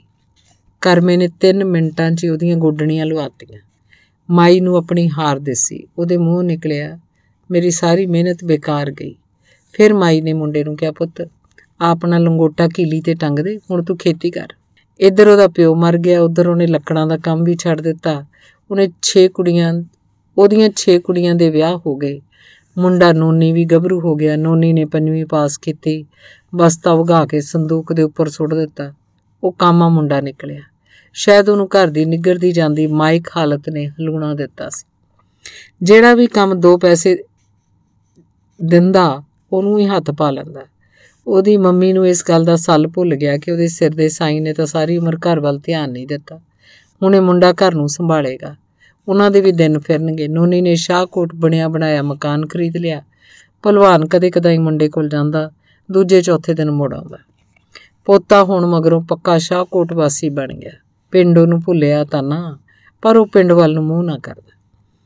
ਕੋਈ ਇਹਦਾ ਰਾਜ਼ ਪੁੱਛ ਲਏ ਤਾਂ ਇਹੀ ਉੱਤਰ ਦਿੰਦਾ, ਕੀ ਕਰਾਂ ਪੁੱਤਰੇ ਦੇ ਮੂੰਹ ਨੇ ਮਾਰ ਲਿਆ। ਮੈਂ ਇਹਨੂੰ ਭਲਵਾਨ ਬਣਾਉਣਾ ਹੈ। ਜੇ ਇਹਦੀ ਪਰਵਰਿਸ਼ ਨਾ ਹੋਈ ਤਾਂ ਇਹਦੇ ਹੱਡ ਨਿਕਲ ਆਉਣੇ ਸੱਚ ਦੱਸਾਂ, ਮੈਨੂੰ ਤਾਂ ਇਸ ਮੁੰਡੇ ਨੇ ਨੂੜ ਪਾ ਲਿਆ। ਹੁਣ ਮੈਂ ਇਹਦੇ ਕਰਕੇ ਹੀ ਕੰਮ ਕਰ ਰਿਹਾ। ਉਹ ਪੋਤਰੇ ਨੂੰ ਹਿੱਕ ਤੇ ਲੰਬਾ ਪਾ ਕੇ ਲੰਮੀਆਂ ਤਾਣ ਕੇ ਸੌਂ ਜਾਂਦਾ। ਤੇ ਜਦੋਂ ਪੋਤਰੇ ਨੂੰ ਅੱਧੀ ਰਾਤ ਨੂੰ ਦੁੱਧ ਦੀ ਲੋੜ ਪੈਂਦੀ, ਤਾਂ ਆਪ ਹੀ ਗੈਸ ਤੇ ਦੁੱਧ ਨੂੰ ਕੋਸਾ ਜਿਹਾ ਕਰਦਾ, ਬੋਤਲ 'ਚ ਪਾਉਂਦਾ, ਨਿੱਪਲ ਉਹਦੇ ਮੂੰਹ 'ਚ ਪਾ ਕੇ ਉਸ ਨਾਲ ਸਲਾਹੀ ਪੈ ਜਾਂਦਾ। ਹਾਂ ਤੇ ਸ਼ੇਰਾ, ਤੇਰੀ ਇੱਕ ਹੋਰ ਅਸਲੀ ਦਾਦੀ ਹੁੰਦੀ ਸੀ। ਬੁੱਝ ਖਾ ਉਹਦਾ ਕੀ ਨਾ ਹੋਊ? ਲੈ ਤੂੰ ਕੀ ਬੁੱਝਣਾ? ਤੂੰ ਤਾਂ ਅਜੇ ਬੋਲਣ ਨਹੀਂ ਲੱਗਾ। ਲੋਕਾਂ ਭਾਣੇ ਮੈਂ ਉਹਨੂੰ ਭੁੱਲ ਗਿਆ। ਮੈਂ ਉਹਨੂੰ ਨਹੀਂ ਭੁੱਲਿਆ। ਕੀ ਪਤਾ ਉਹ ਵੀ ਨਾ ਭੁੱਲੀ ਹੋਵੇ। ਬੰਦੇ ਨੂੰ ਜ਼ਿੰਦਗੀ 'ਚ ਇੱਕ ਵਾਰ ਅਵਸ਼ ਇਸ਼ਕ ਕਰਨਾ ਚਾਹੀਦਾ ਹੈ। ਫੇਰ ਹੀ ਉਹਨੂੰ ਇਸ ਗੱਲ ਦਾ ਗਿਆਨ ਹੁੰਦਾ ਹੈ, ਪੁੱਤ ਮੇਰਿਆ, ਤੂੰ ਇੱਕ ਵਾਰ ਇਸ਼ਕ ਕਰਕੇ ਦੇਖੀ? ਮੇਰੇ ਮੁਰਸ਼ਦ ਵਾਰਿਸ ਸ਼ਾਹ ਕਹਿੰਦੇ ਨੇ, ਕਰੀਏ ਸਾਥ ਤੇ ਪਾਰ ਉਤਾਰ ਦਈਏ, ਰਾਹ ਵਿੱਚ ਨਾ ਸਟੀਏ ਬੋੜ ਹੀਰੇ। ਆਪ ਪਰੀ ਬਣ ਕੇ ਉੱਡਣ ਹਾਰ ਹੋਈਏ, ਸਾਨੂੰ ਇਸ਼ਕ ਦਾ ਜਿੰਨ ਚ ਮੋੜ ਹੀਰੇ। ਬੂਹੇ ਇਸ਼ਕ ਦਰਬਾਰ ਦੇ ਸਦਾ ਖੁੱਲੇ, ਨਹੀਂ ਆਸ਼ਕਾਂ ਨੂੰ ਕਦੇ ਮੋੜ ਹੀਰੇ। ਉਹ ਅੰਦਰ ਹੀ ਅੰਦਰ ਰੋਂਦਾ ਸੁੰਨੀਆਂ ਕੰਧਾਂ ਨੂੰ ਉਪਰਿਆਂ ਵਾਂਗੂ ਦੇਖਦਾ। ਕੰਧਾਂ ਤੇ ਇੱਕ ਪਰਛਾਵੇਂ ਦਾ ਆਕਾਰ ਫੈਲਦਾ। ਉਹ ਕਾਲੀ ਕਾਲੀ ਕਹਿੰਦਾ, ਕਮਲਿਏ, ਵਿਆਹ ਕਰਾਉਣ ਤੋਂ ਪਹਿਲਾਂ ਇੱਕ ਵਾਰ ਮੈਨੂੰ ਪੁੱਛ ਤਾਂ ਲੈਂਦੀ? ਫਿਰ ਉਹ ਗੁੰਗਣਾਉਣ ਲੱਗਦਾ, ਵਾਰਿਸ ਸ਼ਾਹ, ਇਸ ਇਸ਼ਕ ਦੇ ਵਣਜ ਵਿੱਚੋਂ ਜਫਾ ਜਾਲ ਕੀ ਖੱਟਿਆ ਵਟਿਆ ਸੋ। ਧੰਨਵਾਦ। ਜਿੰਦਰ ਦੀ ਪੁਸਤਕ ਬੂਹੇ ਇਸ਼ਕ ਦਰਬਾਰ ਦੇ ਸਦਾ ਖੁੱਲੇ ਦੀ ਕਹਾਣੀ ਹੈ, ਬੰਦੇ ਦੀ ਜੂ। ਪਿੰਡ ਦੇ ਭਾਈਚਾਰੇ ਅਨੁਸਾਰ ਉਹ ਜੱਸੇ ਦਾ ਭਰਾ ਸੀ, ਪਰ ਜੱਸਾ ਉਸ ਨੂੰ ਤਾਇਆ ਕਹਿ ਕੇ ਬੁਲਾਉਂਦਾ। ਉਹਦੀ ਘਰ ਵਾਲੀ ਮਿੰਦਰ ਕੌਰ ਅਕਸਰ ਜੱਸੇ ਨੂੰ ਛੇੜਦੀ। ਵੇ ਜੱਸਿਆ ਆ ਕਿਹੜਾ ਤੂੰ ਨਵਾਂ ਰਿਸ਼ਤਾ ਬਣਾ ਲਿਆ? ਆ ਲੈਣ ਦੇ ਚਾਚੀ ਨੂੰ, ਉਹਨੂੰ ਪੁੱਛੂੰਗੀ, ਉਹੀ ਤੇਰੇ ਕੰਨ ਖਿੱਚੂ। ਜੱਸਾ ਨੀਵੀਂ ਪਾ ਕੇ ਹੱਸ ਛੱਡਦਾ। ਅਗਲੀ ਵਾਰ ਉਹਨਾਂ ਦੇ ਘਰੇ ਜਾਂਦਾ ਤਾਂ ਉਹਦੇ ਮੂੰਹ ਆਪਣੇ ਆਪ ਨਿਕਲ ਜਾਂਦਾ। ਤਾਇਆ ਨਹੀਂ ਦਿਸਦਾ ਕਿਤੇ, ਕਿੱਥੇ ਗਿਆ? ਫੇਰ ਉਹਨੇ ਜਿੱਦਾਂ ਹਥਿਆਰ ਸੁੱਟ ਦਿੱਤੇ, ਦੱਸਦੀ, ਜਾਣਾ ਕਿੱਥੇ ਆ ਆ? ਨਹਿਰੋਂ ਪਾਰ ਵਾਲੀ ਮੋਟਰ ਤੇ ਹੋਣਾ। ਪਿੰਡ 'ਚ ਤਿੰਨ ਲੱਖੂ ਸਨ। ਸੁਨਿਆਰਿਆਂ ਦਾ ਲੱਖੂ, ਨੇਮਾਲਿਆਂ ਦਾ ਲੱਖੂ, ਪ੍ਰਤਾਪ ਸਿੰਘ ਦਾ ਲੱਖੂ। ਨਾਵਾਂ ਦਾ ਭੁਲੇਖਾ ਪੈਣ ਕਰਕੇ ਹੀ ਉਹਦੇ ਨਾਂ ਨਾਲ ਉਹਦੇ ਪਿਓ ਦਾ ਨਾਂ ਲਿਆ ਜਾਂਦਾ। ਉਂਝ ਤਿੰਨਾਂ ਦਾ ਕੱਦ ਕਾਠ ਤੇ ਸੁਭਾਅ ਆਪਸ 'ਚ ਨਹੀਂ ਸੀ ਮਿਲਦਾ। ਸੁਨਿਆਰਿਆਂ ਦਾ ਲੱਖੂ ਕਹਿਰੇ ਜਿਸਮ ਦਾ ਸੀ? ਨਿੰਮ ਵਾਲਿਆਂ ਦਾ ਲੱਖੂ ਅੜਬ ਤੇ ਖਾੜਕੂ ਕਿਸਮ ਦਾ ਤੇ ਪ੍ਰਤਾਪ ਸਿੰਘ ਦਾ ਲੱਖੂ ਸੀਲ ਗਾਂ ਵਰਗਾ। ਜੱਸੇ ਦਾ ਉਸ ਨਾਲ ਪਹਿਲਾਂ ਪਹਿਲ ਵਾਪ ਉਹਨਾਂ ਦੇ ਖੂਹ ਕੋਲ ਪੈਂਦੇ ਧੋੜੇ ਟਿੱਬੇ ਦੀਆਂ ਮਲਿਆਂ ਕਰਕੇ ਪਿਆ ਸੀ। ਜੱਸਾ ਉੱਥੋਂ ਬੇਰ ਖਾਣ ਜਾਂਦਾ, ਵਾਪਸੀ ਤੇ ਜੇ ਉਹਨਾਂ ਦਾ ਵੇਲਣਾ ਚੱਲਦਾ ਹੁੰਦਾ ਤਾਂ ਜੱਸੇ ਨੂੰ ਆਵਾਜ਼ ਮਾਰ ਕੇ ਵੇਲਣੇ 'ਚ ਗੰਨੇ ਲਾਉਣ ਲਾ ਲੈਂਦਾ। ਜੱਸਾ ਘੰਟਾ ਕੁ ਚਾਰ ਚਾਰ ਨਾਲ ਗੰਨੇ ਲਾਉਂਦਾ ਫਿਰ ਅੱਕ ਜਾਂਦਾ। ਉਹ ਜੱਸੇ ਨੂੰ ਪਤਿਆਉਂਦਾ। ਜੇ ਜੱਸਾ ਨਾ ਮੰਨਦਾ ਤਾਂ ਉਹ ਜੱਸੇ ਨੂੰ ਕੋਈ ਨਾ ਕੋਈ ਲਾਲਚ ਦਿੰਦਾ। ਉਹ ਲੋਹਾਰਾਂ ਵਿਆਹਿਆ ਸੀ, ਉਹਦੇ ਦੋ ਮੁੰਡੇ ਸਨ, ਤਿੰਨ ਕੁੜੀਆਂ। ਉਹਨਾਂ ਦੇ ਪਰਿਵਾਰ ਨੂੰ ਸਾਊਆਂ ਦਾ ਪਰਿਵਾਰ ਕਿਹਾ ਜਾਂਦਾ। ਪਹਿਲਾਂ ਉਹਨਾਂ ਦਾ ਪਿੰਡ ਵਿੱਚ ਘਰ ਸੀ, ਸਾਂਝੇ ਵਿਹੜੇ ਵਾਲਾ। ਕੱਚਾ ਘਰ, ਇੱਕ ਦਲਾਨ 'ਚ ਉਹਦੇ ਤਾਏ ਦੇ ਮੁੰਡੇ ਸਵਰਨਾ ਤੇ ਪਿਆਰਾ ਰਹਿੰਦੇ ਤੇ ਦੂਜੇ 'ਚ ਉਹਦੀ ਮਾਂ ਸੰਤੀ ਦਾ ਪਰਿਵਾਰ। ਚੜ੍ਹਦੇ ਪਾਸੇ ਵੱਲ ਸਾਧੂ ਹੋਰਾਂ ਦਾ ਪਰਿਵਾਰ। ਪਰਿਵਾਰ ਵਧਿਆ ਤਾਂ ਘਰ ਛੋਟਾ ਲੱਗਣ ਲੱਗਾ। ਉਸ ਖੂਹ ਵੱਲ ਜਾਂਦੇ ਰਾਹ ਫਿਰਨੀ ਤੋਂ ਪਾਰ ਤਿੰਨ ਕੁ ਕਨਾਲਾਂ ਵਿੱਚ ਹਵੇਲੀ ਨੂੰਮਾ ਪੱਕਾ ਮਕਾਨ ਛੱਤ ਲਿਆ ਤੇ ਇੱਥੋਂ ਖੂਹ ਤੇ ਨਹਿਰੋਂ ਪਾਰ ਜਾਣ ਨੂੰ ਸੌਖ ਹੋ ਗਈ। ਉਹਦੇ ਖੂਹ ਦੇ ਅਮਰੂਦ ਕਿੰਨਾ ਹੀ ਚਿਰ ਪਿੰਡ 'ਚ ਮਸ਼ਹੂਰ ਰਹੇ। ਉਹਦਾ ਕੱਦ ਮਧਰਾ ਸੀ ਥੋੜਾ ਕੁ ਭਾਰਾ ਵੀ। ਗੇਲੀਆਂ ਵਰਗੇ ਪੱਟ, ਤੂਤ ਦੇ ਮੋਛਿਆਂ ਵਰਗੇ ਡੋਲੇ, ਲੋਹੇ ਵਰਗੇ ਸਖਤ ਹੱਥ, ਪੈਰਾਂ ਦੀਆਂ ਬਿਆਈਆਂ ਪਾਟੀਆਂ ਹੋਈਆਂ। ਅੱਜ ਦੀ ਭਾਸ਼ਾ 'ਚ ਜੇ ਕਿਸੇ ਕਿਸਾਨ ਨੂੰ ਦਿਖਾਉਣਾ ਹੋਵੇ ਜਾਂ ਪਿੰਡੂ ਕਿਸਾਨ ਦਾ ਮੁਕਾਬਲਾ ਕਰਨਾ ਹੋਵੇ, ਉਹ ਅਵਾਸ਼ੀ ਪਹਿਲੇ ਨੰਬਰ ਤੇ ਆਊਗਾ। ਜਿਸ ਕਿਸੇ ਵੀ ਦੇਖਿਆ, ਉਹਨੂੰ ਖੇਤਾਂ 'ਚ ਨੰਗੇ ਪੈਰੀ ਨੀਵੀਂ ਕਮੀਜ਼ ਤੇ ਕੱਛਾ ਪਾਈ ਹੀ ਦੇਖਿਆ। ਪਰ ਜਦੋਂ ਸ਼ਹਿਰ ਨੂੰ ਜਾਂਦਾ, ਤਾਂ ਖੂਹ ਜਾਂ ਮੋਟਰ ਦੇ ਚਲੇ ਤੇ ਕੂਚ-ਕੂਚ ਕੇ ਅੱਡੀਆਂ ਰਗੜਦਾ, ਸ਼ੀਸ਼ੇ ਅੱਗੇ ਖੜ ਕੇ ਪੱਗ ਬੰਨਦਾ, ਅੱਡੀਆਂ ਤੋਂ 4 ਕੁ ਇੰਚ ਉੱਚੀ ਧੋਤੀ ਬੰਨਦਾ। ਪੈਰਾਂ 'ਚ ਗੁਰਗਾਬੀ, ਉਹਦੇ ਹੱਥ 'ਚ ਝੋਲਾ ਫੜਿਆ ਹੁੰਦਾ। ਉਹਦੇ ਘਰ ਤੋਂ ਮੀਲ ਕੁ ਦੂਰ ਬੱਸਾਂ ਦਾ ਅੱਡਾ ਪੈਂਦਾ ਸੀ। ਉਹ ਪੈਦਲ ਹੀ ਜਾਂਦਾ। ਕੋਈ ਬੁਲਾ ਲੈਂਦਾ ਤਾਂ ਗਵਾਏ ਨੂੰ ਹੱਸ ਕੇ ਮਿਲਦਾ। ਜੱਸੇ ਨੇ ਉਹਨੂੰ ਕਦੇ ਕਿਸੇ ਨੂੰ ਟਿੱਚਰ ਜਾਂ ਮਖੌਲ ਕਰਦਿਆਂ ਨਹੀਂ ਸੀ ਦੇਖਿਆ। ਜੇ ਜੱਸਾ ਸਾਈਕਲ ਤੇ ਕੋਲ ਦੀ ਲੰਘਦਾ ਤਾਂ ਅੱਖ ਬਚਾ ਕੇ ਲੰਘਣ ਲੱਗਦਾ ਤਾਂ ਆਵਾਜ਼ ਮਾਰ ਲੈਂਦਾ। ਉਹ ਪਾੜਿਆ, ਆ ਕੀ ਗੱਲ ਹੋਈ? ਖੜ ਜਾ, ਮੈਂ ਵੀ ਜਾਣਾ। ਜੱਸੇ ਦੇ ਮੂੰਹੋਂ ਆਵਾਜ਼ ਨਾ ਨਿਕਲਦੀ, ਪਰ ਉਹ ਅੰਦਰ ਹੀ ਅੰਦਰ ਕੁੜਦਾ ਮਾਰਿਆ ਗਿਆ। ਉਹ ਚੱਲਦੇ ਸਾਈਕਲ ਤੇ ਝੋਕਾ ਜਿਹਾ ਮਾਰ ਕੇ ਬੈਠ ਜਾਂਦਾ। ਪੁੱਛਦਾ, ਸ਼ਹਿਰ ਜਾਣਾ ਕਿ ਕਿਤੇ ਹੋਰ? ਜੱਸਾ ਉਹਨੂੰ ਦੱਸਦਾ ਕਿ ਸ਼ਹਿਰ ਹੀ। ਉਹ ਹਮੇਸ਼ਾ ਪਰਿਵਾਰਾਂ ਦੀਆਂ ਸਾਂਝਾਂ ਦੀਆਂ ਗੱਲਾਂ ਛੇੜ ਲੈਂਦਾ। ਬੜਾ ਪਿਆਰ ਹੁੰਦਾ ਸੀ ਚਾਚੇ ਹੋਰਾਂ ਨਾਲ। ਐਵੇਂ ਝੂਠ ਬੋਲੀਏ, ਬੁੜੀਆਂ ਨੂੰ ਜੇ ਕਿਸੇ ਚੀਜ਼ ਦੀ ਲੋੜ ਪੈ ਜਾਣੀ, ਤਾਂ ਇੱਕ ਦੂਜੀ ਨੇ ਛੱਤ ਤੋਂ ਦੀ ਫੜਾ ਦੇਣੀ, ਸੁੱਟ ਦੇਣੀ। ਜੇ ਇੱਧਰ ਅੱਗ ਬੁਝ ਗਈ ਹੁੰਦੀ ਤਾਂ ਦਾਦੀ ਦੀਪ, ਦੀਪੇ ਕੋਲੋਂ ਲੈ ਆਉਣੀ। ਤੇ ਜੇ ਦਾਦੀ ਦੀਪੋ ਨੂੰ ਲੋੜ ਪੈਣੀ ਤਾਂ ਉਸ ਚਿਮਟਾ ਚੁੱਕੀ ਇੱਧਰ ਆ ਜਾਣਾ। ਭਾਈਆ ਤੇ ਤੇਰਾ ਤਾਇਆ ਚਾਨਣ ਦਾਸ 15 ਸਾਲ ਇੱਕੋ ਮੰਜੇ ਤੇ ਇਕੱਠੇ ਸੌਂਦੇ ਰਹੇ। ਸ਼ਾਮੂ ਵੀ ਚਿਲਮ ਚੁੱਕ ਕੇ ਅੱਗ ਲੈਣ ਆ ਜਾਂਦਾ। ਸੜਕ 'ਚ ਪਏ ਖੱਡੇ ਜਾਂ ਕਈ ਵਾਰ ਉਹਦਾ ਭਾਰ ਜ਼ਿਆਦਾ ਹੋਣ ਕਰਕੇ ਸਾਈਕਲ ਡੋਲਣ ਲੱਗਦਾ ਤਾਂ ਉਹ ਕੈਰੀਅਰ ਪਿੱਛੇ ਬੈਠਾ ਬੈਠਾ ਸੂਤ ਜਿਹਾ ਹੁੰਦਾ, ਕਹਿੰਦਾ, ਜਗਤਾਰ ਸਿੰਘ ਨੇ ਪਿੰਡ ਲਈ ਬਹੁਤ ਕੰਮ ਕੀਤਾ ਕੋੜੀ ਜੇ ਸੜਕ ਦੀ ਮੁਰੰਮਤ ਕਰਵਾ ਦੇਵੇ ਤਾਂ ਲੋਕਾਂ ਦੀਆਂ 100 ਅਸੀਸ ਲਵੇ। ਚਾਚੇ ਦਾ ਕੀ ਹਾਲ ਹੈ? ਅਸੀਂ ਸ਼ੰਕਰ ਦੀ ਛਿੰਝ ਦੇਖਣ ਜਾਂਦੇ। ਉਦੋਂ ਚਾਚਾ ਸ਼ੰਕਰ ਰਹਿੰਦਾ ਸੀ। ਉਹਨੂੰ ਚਾਹ ਚੜ ਜਾਣਾ ਕਿ ਉਹਦੇ ਪਿੰਡੋਂ ਮੁੰਡੇ ਆਏ ਆ। ਪਹਿਲਾਂ ਉਹਨੇ ਸਾਨੂੰ ਗੋਲੀ ਵਾਲੇ ਬੱਤੇ ਪਿਲਾਉਣੇ, ਫਿਰ ਚਾਹ ਦੇ ਨਾਲ ਜਲੇਬੀਆਂ। ਮਜ਼ਾ ਲਾ ਕੇ ਕਦੇ ਮੱਥੇ ਵੱਟ ਪਾਇਆ ਹੋਵੇ। ਸਾਨੂੰ ਨਾਲ ਲੈ ਕੇ ਛਿੰਝ ਵਾਲੀ ਥਾਂ ਜਾਂਦਾ। ਕਦੇ ਇੱਕ ਪੈਸਾ ਨਹੀਂ ਖਰਚਣ ਦਿੱਤਾ। ਆ ਤਾਂ ਉਹਨੂੰ ਨਸ਼ਿਆਂ ਪੱਤਿਆਂ ਨੇ ਢਾਲਿਆ ਨਹੀਂ ਤਾਂ ਅੱਜ ਉਹਦੀ ਉਮਰ ਕਿਹੜੀ ਜਾਣ ਵਾਲੀ ਸੀ? ਕੁਲਤਾਰ ਦਾ ਕਮਰਾ ਘਰ ਦੇ ਬਿਲਕੁਲ ਵਿਚਕਾਰ ਸੀ। ਖੱਬੇ ਪਾਸੇ ਪਸ਼ੂਆਂ ਲਈ ਦੋ ਵੱਡੇ ਦਲਾਨ ਛੱਤੇ ਹੋਏ ਸੀ, ਸੱਜੇ ਪਾਸੇ ਰਿਹਾਇਸ਼ ਸੀ। ਇੱਕ ਦਿਨ ਜੱਸਾ ਤੇ ਕੁਲਤਾਰ ਬੈਠੇ ਸੀ ਕਿ ਉਹ ਵੀ ਆ ਕੇ ਸੂਤੜੀ ਵਾਲੇ ਮੰਜੇ ਤੇ ਬੈਠ ਗਿਆ। ਪੁੱਛਣ ਲੱਗਾ, ਕੀ ਗੋਸ਼ਟੀਆਂ ਹੋ ਰਹੀਆਂ ਪਾੜਿਓ ਕੁਲਤਾਰ ਨੇ ਜੱਸੇ ਵੱਲ ਵੇਖਿਆ। ਜੱਸੇ ਨੇ ਕੁਲਤਾਰ ਵੱਲ, ਉਹਨੂੰ ਕੀ ਦੱਸਦੇ? ਕੋਈ ਨਵੀਂ ਫਿਲਮ ਦੇਖ ਕੇ ਆਏ ਲੱਗਦੇ ਆ। ਉਹ ਜਵਾਬ ਦਿੰਦੇ, ਉਸ ਹੋਰ ਹੀ ਪੁੱਛ ਲਿਆ। ਤਾਇਆ ਫਿਲਮ ਤਾਂ ਨਹੀਂ ਦੇਖੀ। ਅਸ਼ਿਵ ਬਟਾਲਵੀ ਦੀ ਲੂਣਾ ਬਾਰੇ ਗੱਲਾਂ ਕਰ ਰਹੇ ਸੀ। ਸ਼ਿਵ ਨੇ ਨਵੀਂ ਗੱਲ ਕੀਤੀ ਕਿ ਪੂਰਨ ਤਾਂ ਲੂਣਾ ਦੇ ਹਾਣ ਦਾ ਸੀ। ਉਹਦੇ ਪਿਓ ਨੇ ਲੂਣਾ ਨਾਲ ਧੱਕਾ ਕੀਤਾ। ਜੱਸੇ ਨੇ ਦੱਸਿਆ, ਕਿੱਥੇ ਲਿਖਿਆ? ਉਹਨੇ ਅੱਗੋਂ ਪੁੱਛ ਲਿਆ, ਮੈਂ ਪੜ੍ਹ ਕੇ ਸੁਣਾਵਾਂ ਜਾਂ ਆਪੇ ਪੜ੍ਹ ਲੇਗਾ ਜੱਸੇ ਨੇ ਕਿਤਾਬ ਉਹਨਾਂ ਨੂੰ ਕਰਦਿਆਂ ਹੋਇਆਂ ਪੁੱਛਿਆ, ਚੱਲ ਪੜ੍ਹ ਕੇ ਸੁਣਾ ਤਾਂ ਪਤਾ ਲੱਗੇ। ਉਹ ਕੰਧ ਨਾਲ ਢੋ ਲਾ ਲਈ। ਜੱਸੇ ਨੇ ਲੂਣਾ ਨੂੰ ਖੋਲ ਲਿਆ। ਲੂਣਾ ਹੋਵੇ ਤਾਂ ਅਪਰਾਧਣ, ਜੇ ਕਰ ਅੰਦਰੋਂ ਹੋਏ ਸੁਹਾਗਣ। ਮੈਂ ਕੋਦੀ ਜੀ ਹੋਵੇ ਦਾਗਣ ਮੈਂ ਇੱਕ ਮੇਰੀ ਤਾਂ ਕੰਜਕ, ਮੈਂ ਹੀ ਜਾਣਦੀ। ਮੇਰਾ ਵੀ ਜਦੋਂ ਛਿਨ ਆਵੇ, ਲੂਣਾ ਚੋਂ ਲੂਣਾ ਮਰ ਜਾਵੇ। ਉਸ ਛਿਣ ਦੀ ਮੈਨੂੰ ਮਹਿਕ ਨਾ ਪਾਵੇ ਖਾਣ ਪਵੇ, ਮੈਨੂੰ ਸੇਜ ਕੁੜੇ ਸਲਵਾਨ ਦੀ। ਉਹ ਕਿੰਨਾ ਚਿਰ ਅੰਤਰ ਧਿਆਨ ਹੋਇਆ ਰਿਹਾ? ਫਿਰ ਬੋਲਿਆ, ਸਾਡੇ ਵੇਲਿਆਂ 'ਚ ਕਿਸੇ ਦਾ ਇਸ ਪਾਸੇ ਧਿਆਨ ਹੀ ਨਹੀਂ ਗਿਆ। ਆਪਣੇ ਪਿੰਡ ਵਾਲਾ ਫੁੰਮਣ ਗੁੱਜਰ ਪੂਰਨ ਭਗਤ ਗਾਉਂਦਾ ਹੋਇਆ ਪਹਿਲਾਂ ਆਪ ਰੋਂਦਾ ਸੀ, ਫਿਰ ਸਾਨੂੰ ਰਵਾ ਦਿੰਦਾ ਸੀ। ਆ ਰੌਲਿਆਂ ਵੇਲੇ ਉਹ ਪਾਕਿਸਤਾਨ ਚਲਾ ਗਿਆ। ਅਸੀਂ ਤਾਂ ਕਾਦਰ ਯਾਰ ਦਾ ਹੀ ਕਿੱਸਾ ਗਾਉਂਦੇ ਰਹੇ। ਇਸ ਮੁੰਡੇ ਨੇ ਨਵੀਂ ਗੱਲ ਕੀਤੀ ਹੈ ਮੇਰੇ ਹੱਡਾਂ 'ਚ ਤਾਂ ਬੁੱਲੇ ਸ਼ਾਹ ਵਸਿਆ। ਤੁਹਾਨੂੰ ਦੋਹਾਂ ਨੂੰ ਬੁੱਲੇ ਸ਼ਾਹ ਦੀ ਕਾਫੀ ਸੁਣਾਵਾਂ? ਪਾਪਾ ਗਾ ਕੇ ਸੁਣਾ, ਕੁਲਤਾਰ ਨੇ ਕਿਹਾ। ਉਸ ਹੇਕ ਚੁੱਕ ਲਈ। ਇੱਕ ਨੁਕਤੇ 'ਚ ਗੱਲ ਮੁੱਕਦੀ ਏ। ਫੜ ਨੁਕਤਾ ਛੋੜ ਹਿਸਾਬਾਂ ਨੂੰ, ਕਰ ਦੂਰ ਕੁਫਰ ਦਿਆਂ ਬਾਬਾਂ ਨੂੰ। ਲਾ ਦੋਜ਼ਖ ਗੋਰ ਅਜ਼ਾਬਾਂ ਨੂੰ, ਕਰ ਸਾਫ਼ ਦਿਲੇ ਦਿਆਂ ਖਾਬਾਂ ਨੂੰ। ਗੱਲ ਇਸ ਘਰ ਵਿੱਚ ਟੁਕਦੀ ਏ, ਇੱਕ ਨੁਕਤੇ ਵਿੱਚ ਗੱਲ ਮੁੱਕਦੀ ਏ। ਐਵੇਂ ਮੱਥਾ ਜਿਮੀ ਕਸਾਈ ਦਾ ਲੰਮਾ ਪਾ ਮਹਿਰਾਬ ਦਿਖਾਈ ਦਾ ਪੜ ਕਲਮਾ ਲੋਕ ਹਸਾਈ ਦਾ ਦਿਲ ਅੰਦਰ ਸਮਝ ਨਾ ਲਿਆਈ ਦਾ ਕਦੀ ਬਾਤ ਸੱਚੀ ਵੀ ਲੁਕਦੀ ਏ ਇੱਕ ਨੁਕਤੇ ਵਿੱਚ ਗੱਲ ਮੁੱਕਦੀ ਏ ਘਰੋਂ ਖੂਹ ਤੇ ਖੂਹ ਤੋਂ ਕਰੇ ਸਾਰੀ ਜ਼ਿੰਦਗੀ ਉਹਦਾ ਇਹੀ ਸਫ਼ਰ ਰਿਹਾ।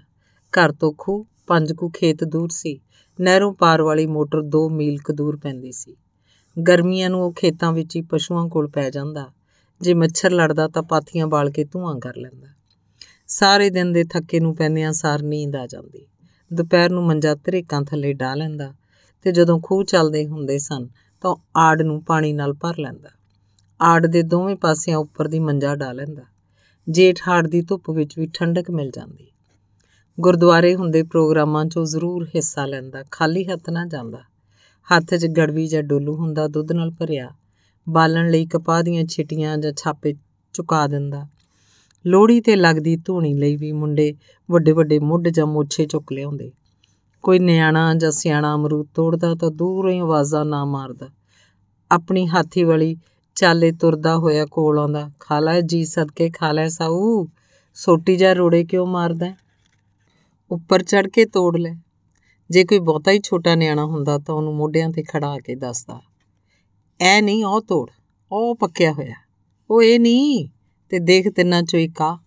ਹਾਂ ਹਾਂ, ਇਹ। ਐਮਏ ਵਿੱਚ ਜੱਸੇ ਨੂੰ ਡਾਕਟਰ ਫੋਸਟ ਨੋਵਲ ਲੱਗਾ ਸੀ। ਉਹਦਾ ਇੱਕ ਪਾਤਰ ਮਾਰਲੋ ਬਹੁਤ ਹੀ ਕੰਜੂਸ ਕਿਸਮ ਦਾ ਸ਼ਖਸ ਹੈ। ਜੱਸੇ ਨੇ ਉਹਦੀ ਕਹਾਣੀ ਕੁਲਤਾਰ ਨੂੰ ਸੁਣਾਈ ਤਾਂ ਹੱਸ-ਹੱਸ ਕੇ ਦੂਰਾ ਹੋ ਗਿਆ। ਸਾਡਾ ਬੁੜਾ ਵੀ ਮਾਰਲੋ ਦਾ ਛੋਟਾ ਭਰਾ ਆ। ਲੈ ਸੁਣੋ ਦੀ ਕੰਜੂਸੀ। ਇਸ ਵਾਰ ਗੁੜ ਵਗ ਪਿਆ। ਸੁੰਡੀਆਂ ਪੈ ਗਈਆਂ। ਇਸ ਪਿਓ ਦੇ ਪੁੱਤ ਨੇ ਨਾ ਤਾਂ ਗੁੜ ਨੂੰ ਸੁੱਟਿਆ, ਨਾ ਹੀ ਪਸ਼ੂਆਂ ਨੂੰ ਪਾਇਆ। ਸਾਰੇ ਟੱਬਰ ਨੂੰ ਇਸੇ ਗੁੜ ਦੀ ਚਾਹ ਪਲਾਈ ਬੀਬੀ ਚੁੰਨੀ ਦੇ ਲੜ ਨਾਲ ਸੁੰਡੀਆਂ ਪਾਉਣ ਲੈਂਦੀ, ਪਰ ਫੇਰ ਵੀ ਕੋਈ ਨਾ ਕੋਈ ਚਾਹ ਤੇ ਤਰਦੀ ਦੇਸੀ ਪੈਂਦੀ। ਡਰਦਾ ਮਾਰਾ ਕੋਈ ਜੀ ਕੁਸਕਦਾ ਨਾ। ਜੱਸਾ ਕਹਿੰਦਾ, ਤਾਇਆ ਬੜਾ ਸਿਆਣਾ ਕੁਲਤਾਰ ਦੱਸਦਾ 100 ਸਿਆਣਿਆਂ ਬਰੋਬਰ ਦਾ ਸਿਆਣਾ ਪਰਸੋਂ ਰਾਤੀ ਉਹਨੇ ਹੀਰ ਰਾਂਝੇ ਦੀ ਕਥਾ ਛੇੜ ਲਈ। ਪੌਣਾ ਘੰਟਾ ਦੱਸੀ ਗਿਆ। ਉਸ ਦੱਸਿਆ ਸੀ ਕਿ ਉਹਦੇ ਨਾਨੇ ਨੇ ਹੀਰ ਰਾਂਝਾ ਅੱਖੀਂ ਦੇਖਿਆ ਸੀ। ਨਾਨਾ ਝੰਗਵਲ ਗਿਆ ਸੀ ਆਪਣੇ ਕਿਸੇ ਵੇਲੀ ਨੂੰ ਬੇਲੀ ਨੂੰ ਮਿਲਣ। ਉਹਨੇ ਬਾਪੂ ਰਾਂਝੇ ਤੇ ਮਾਈ ਹੀਰ ਨੂੰ ਇੱਕ ਛੰਨ 'ਚ ਦੇਖਿਆ ਸੀ। ਹੀਰ ਦੇ ਸਿਰ ਦੇ ਵਾਲ ਚਿੱਟੇ ਸਨ ਰਾਂਝਾ। ਮੱਝ ਨੂੰ ਪੱਠੇ ਪਾ ਰਿਹਾ ਸੀ। ਨਾਨਾ ਉਹਨਾਂ ਦੇ ਨੇੜੇ ਗਿਆ ਤਾਂ ਉਹ ਦੋਵੇਂ ਛੁਪਣ ਹੋ ਗਏ। ਪੁੱਤ ਨਾਲ ਕਿੱਦਾਂ ਵਿਹਾਰ ਕਰਨਾ, ਉਹਨੂੰ ਇਸ ਗੱਲ ਦਾ ਗਿਆਨ ਸੀ। ਛੇਤੀ ਕਿਤੇ ਉਹ ਦਿਲ ਚੁੱਭਵੀਂ ਗੱਲ ਨਾ ਕਰਦਾ। ਜੇ ਕਰਨੀ ਵੀ ਪੈ ਜਾਏ, ਮੌਕਾ ਕੋ ਮੌਕਾ ਦੇਖ ਲੈਂਦਾ। ਸਭ ਤੋਂ ਛੋਟਾ ਮੁੰਡਾ ਫੀਟਾ ਮੋਟਰ ਬੰਨਣ ਤੇ ਬਿਜਲੀ ਦੀ ਫਿਟਿੰਗ ਦਾ ਕੰਮ ਕਰਦਾ ਸੀ। ਰਾਤ ਨੂੰ ਆਉਣ ਲੱਗਾ ਦੋ ਪੈਗ ਲਾ ਆਉਂਦਾ। ਉਹਨੂੰ ਇਸ ਗੱਲ ਦਾ ਪਤਾ ਸੀ ਵੀ ਮੁੰਡਾ ਖਾ ਪੀ ਕੇ ਆਉਂਦਾ ਹੈ। ਉਸ ਕੁਝ ਦਿਨ ਇੰਤਜ਼ਾਰ ਕੀਤਾ। ਇੱਕ ਦਿਨ ਮੋਟਰ ਦੇ ਚਲੇ ਵਿੱਚ ਫੀਟੇ ਨੂੰ ਨਹਾਉਂਦਿਆਂ ਦੇਖ ਕੇ ਪੁੱਛਿਆ, ਰਾਤ ਨੂੰ ਮੁਫਤ ਦੀ दारू ਪੀ ਕੇ ਬੜਾ ਸ਼ੇਰ ਬਣ ਜਾਣਾ ਕਿੰਨਾ ਕੁ ਤਕੜਾ ਹੋ ਜਾਣਾ ਲੈ ਮੈਂ ਤੇਰਾ ਗੁੱਟ ਫੜਦਾ। ਜੇ ਤੂੰ ਮੈਥੋਂ ਛੁਡਾ ਲਵੇਂ ਤਾਂ ਪੇਟੀ ਸ਼ਰਾਬ ਦੀ ਆਪ ਲਿਆ ਕੇ ਦਊਂ। ਫੀਟੇ ਨੇ ਉਹਦੀ ਗੱਲ ਦਾ ਕੋਈ ਜਵਾਬ ਨਾ ਦਿੱਤਾ, ਚੁੱਪਚਾਪ ਨਾ ਕੇ ਘਰ ਵੱਲ ਨੂੰ ਤੁਰ ਪਿਆ। ਉਹਨੇ ਪੰਜ ਜਮਾਤਾਂ ਕਾਂਗੜੇ ਦੇ ਪ੍ਰਾਇਮਰੀ ਸਕੂਲੋਂ ਪਾਸ ਕੀਤੀਆਂ, matric government high school Malsian ਤੋਂ। ਕਈ ਨੌਕਰੀਆਂ ਮਿਲਦੀਆਂ ਸਨ, ਪਰ ਉਦੋਂ ਹੀ ਉਸ ਤੋਂ ਛੋਟੇ ਭਰਾ ਮੱਖਣ ਦੀ ਮੌਤ ਹੋ ਗਈ। ਭਰਾ ਦੀ ਮੌਤ ਨੇ ਉਹਦਾ ਲੱਕ ਤੋੜ ਦਿੱਤਾ। ਨੌਕਰੀ ਦਾ ਖਿਆਲ ਛੱਡ ਕੇ ਉਸ ਖੇਤੀ ਸੰਭਾਲ ਲਈ। ਭਰਾ ਨੂੰ ਯਾਦ ਕਰਕੇ ਅੰਦਰੋਂ ਅੰਦਰੀ ਗੁੱਜਾ ਗੁੱਜਾ ਰੋਂਦਾ, ਮੇਰੀ ਜਾਣੋ, ਸੱਜੀ ਬਾਹ ਭੱਜ ਗਈ। ਕੋੜਾ ਕਿਹੜੀ ਉਮਰੇ ਮੈਨੂੰ ਕੱਲਾ ਛੱਡ ਗਿਆ। ਮੂਡ ਚ ਆਇਆ ਕੰਨ ਤੇ ਹੱਥ ਰੱਖ ਕੇ ਉਤਾਂ ਨੂੰ ਦੇਖਦਾ ਹੋਇਆ ਗਾਉਣ ਲੱਗਦਾ। ਭਾਈਆਂ ਬਾਜ ਨਾ ਮਜਲਸਾਂ ਸੋਂਦੀਆਂ ਨਹੀਂ ਭਾਈਆਂ ਬਾਜ ਬਹਾਰ ਨਹੀਂ। ਭਾਈ ਮਰਨ ਤੇ ਪੈਂਦੀਆਂ ਭੱਜ ਬਾਹਾਂ, ਬਿਨਾ ਭਾਈਆਂ ਦੇ ਘਰ ਬਾਰ ਨਹੀਂ।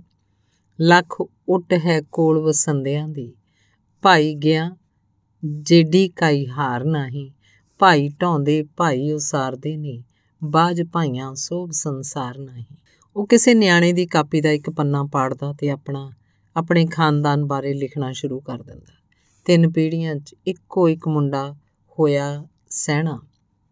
ਫਿਰ ਰਾਮ ਦਿੱਤਾ, ਫਿਰ ਜੀਤ ਸਿੰਘ ਤੇ ਤਿੰਨ ਮੁੰਡੇ ਹੋਏ, ਪ੍ਰਤਾਪ ਸਿੰਘ, ਸਾਧੂ ਤੇ ਕੇਸਰ। ਪ੍ਰਤਾਪ ਸਿੰਘ ਤੇ ਲੱਖਾ ਤੇ ਮੱਖਣ, ਸਾਧੂ ਦੇ ਭਜਨਾ ਤੇ ਮੋਹਨ।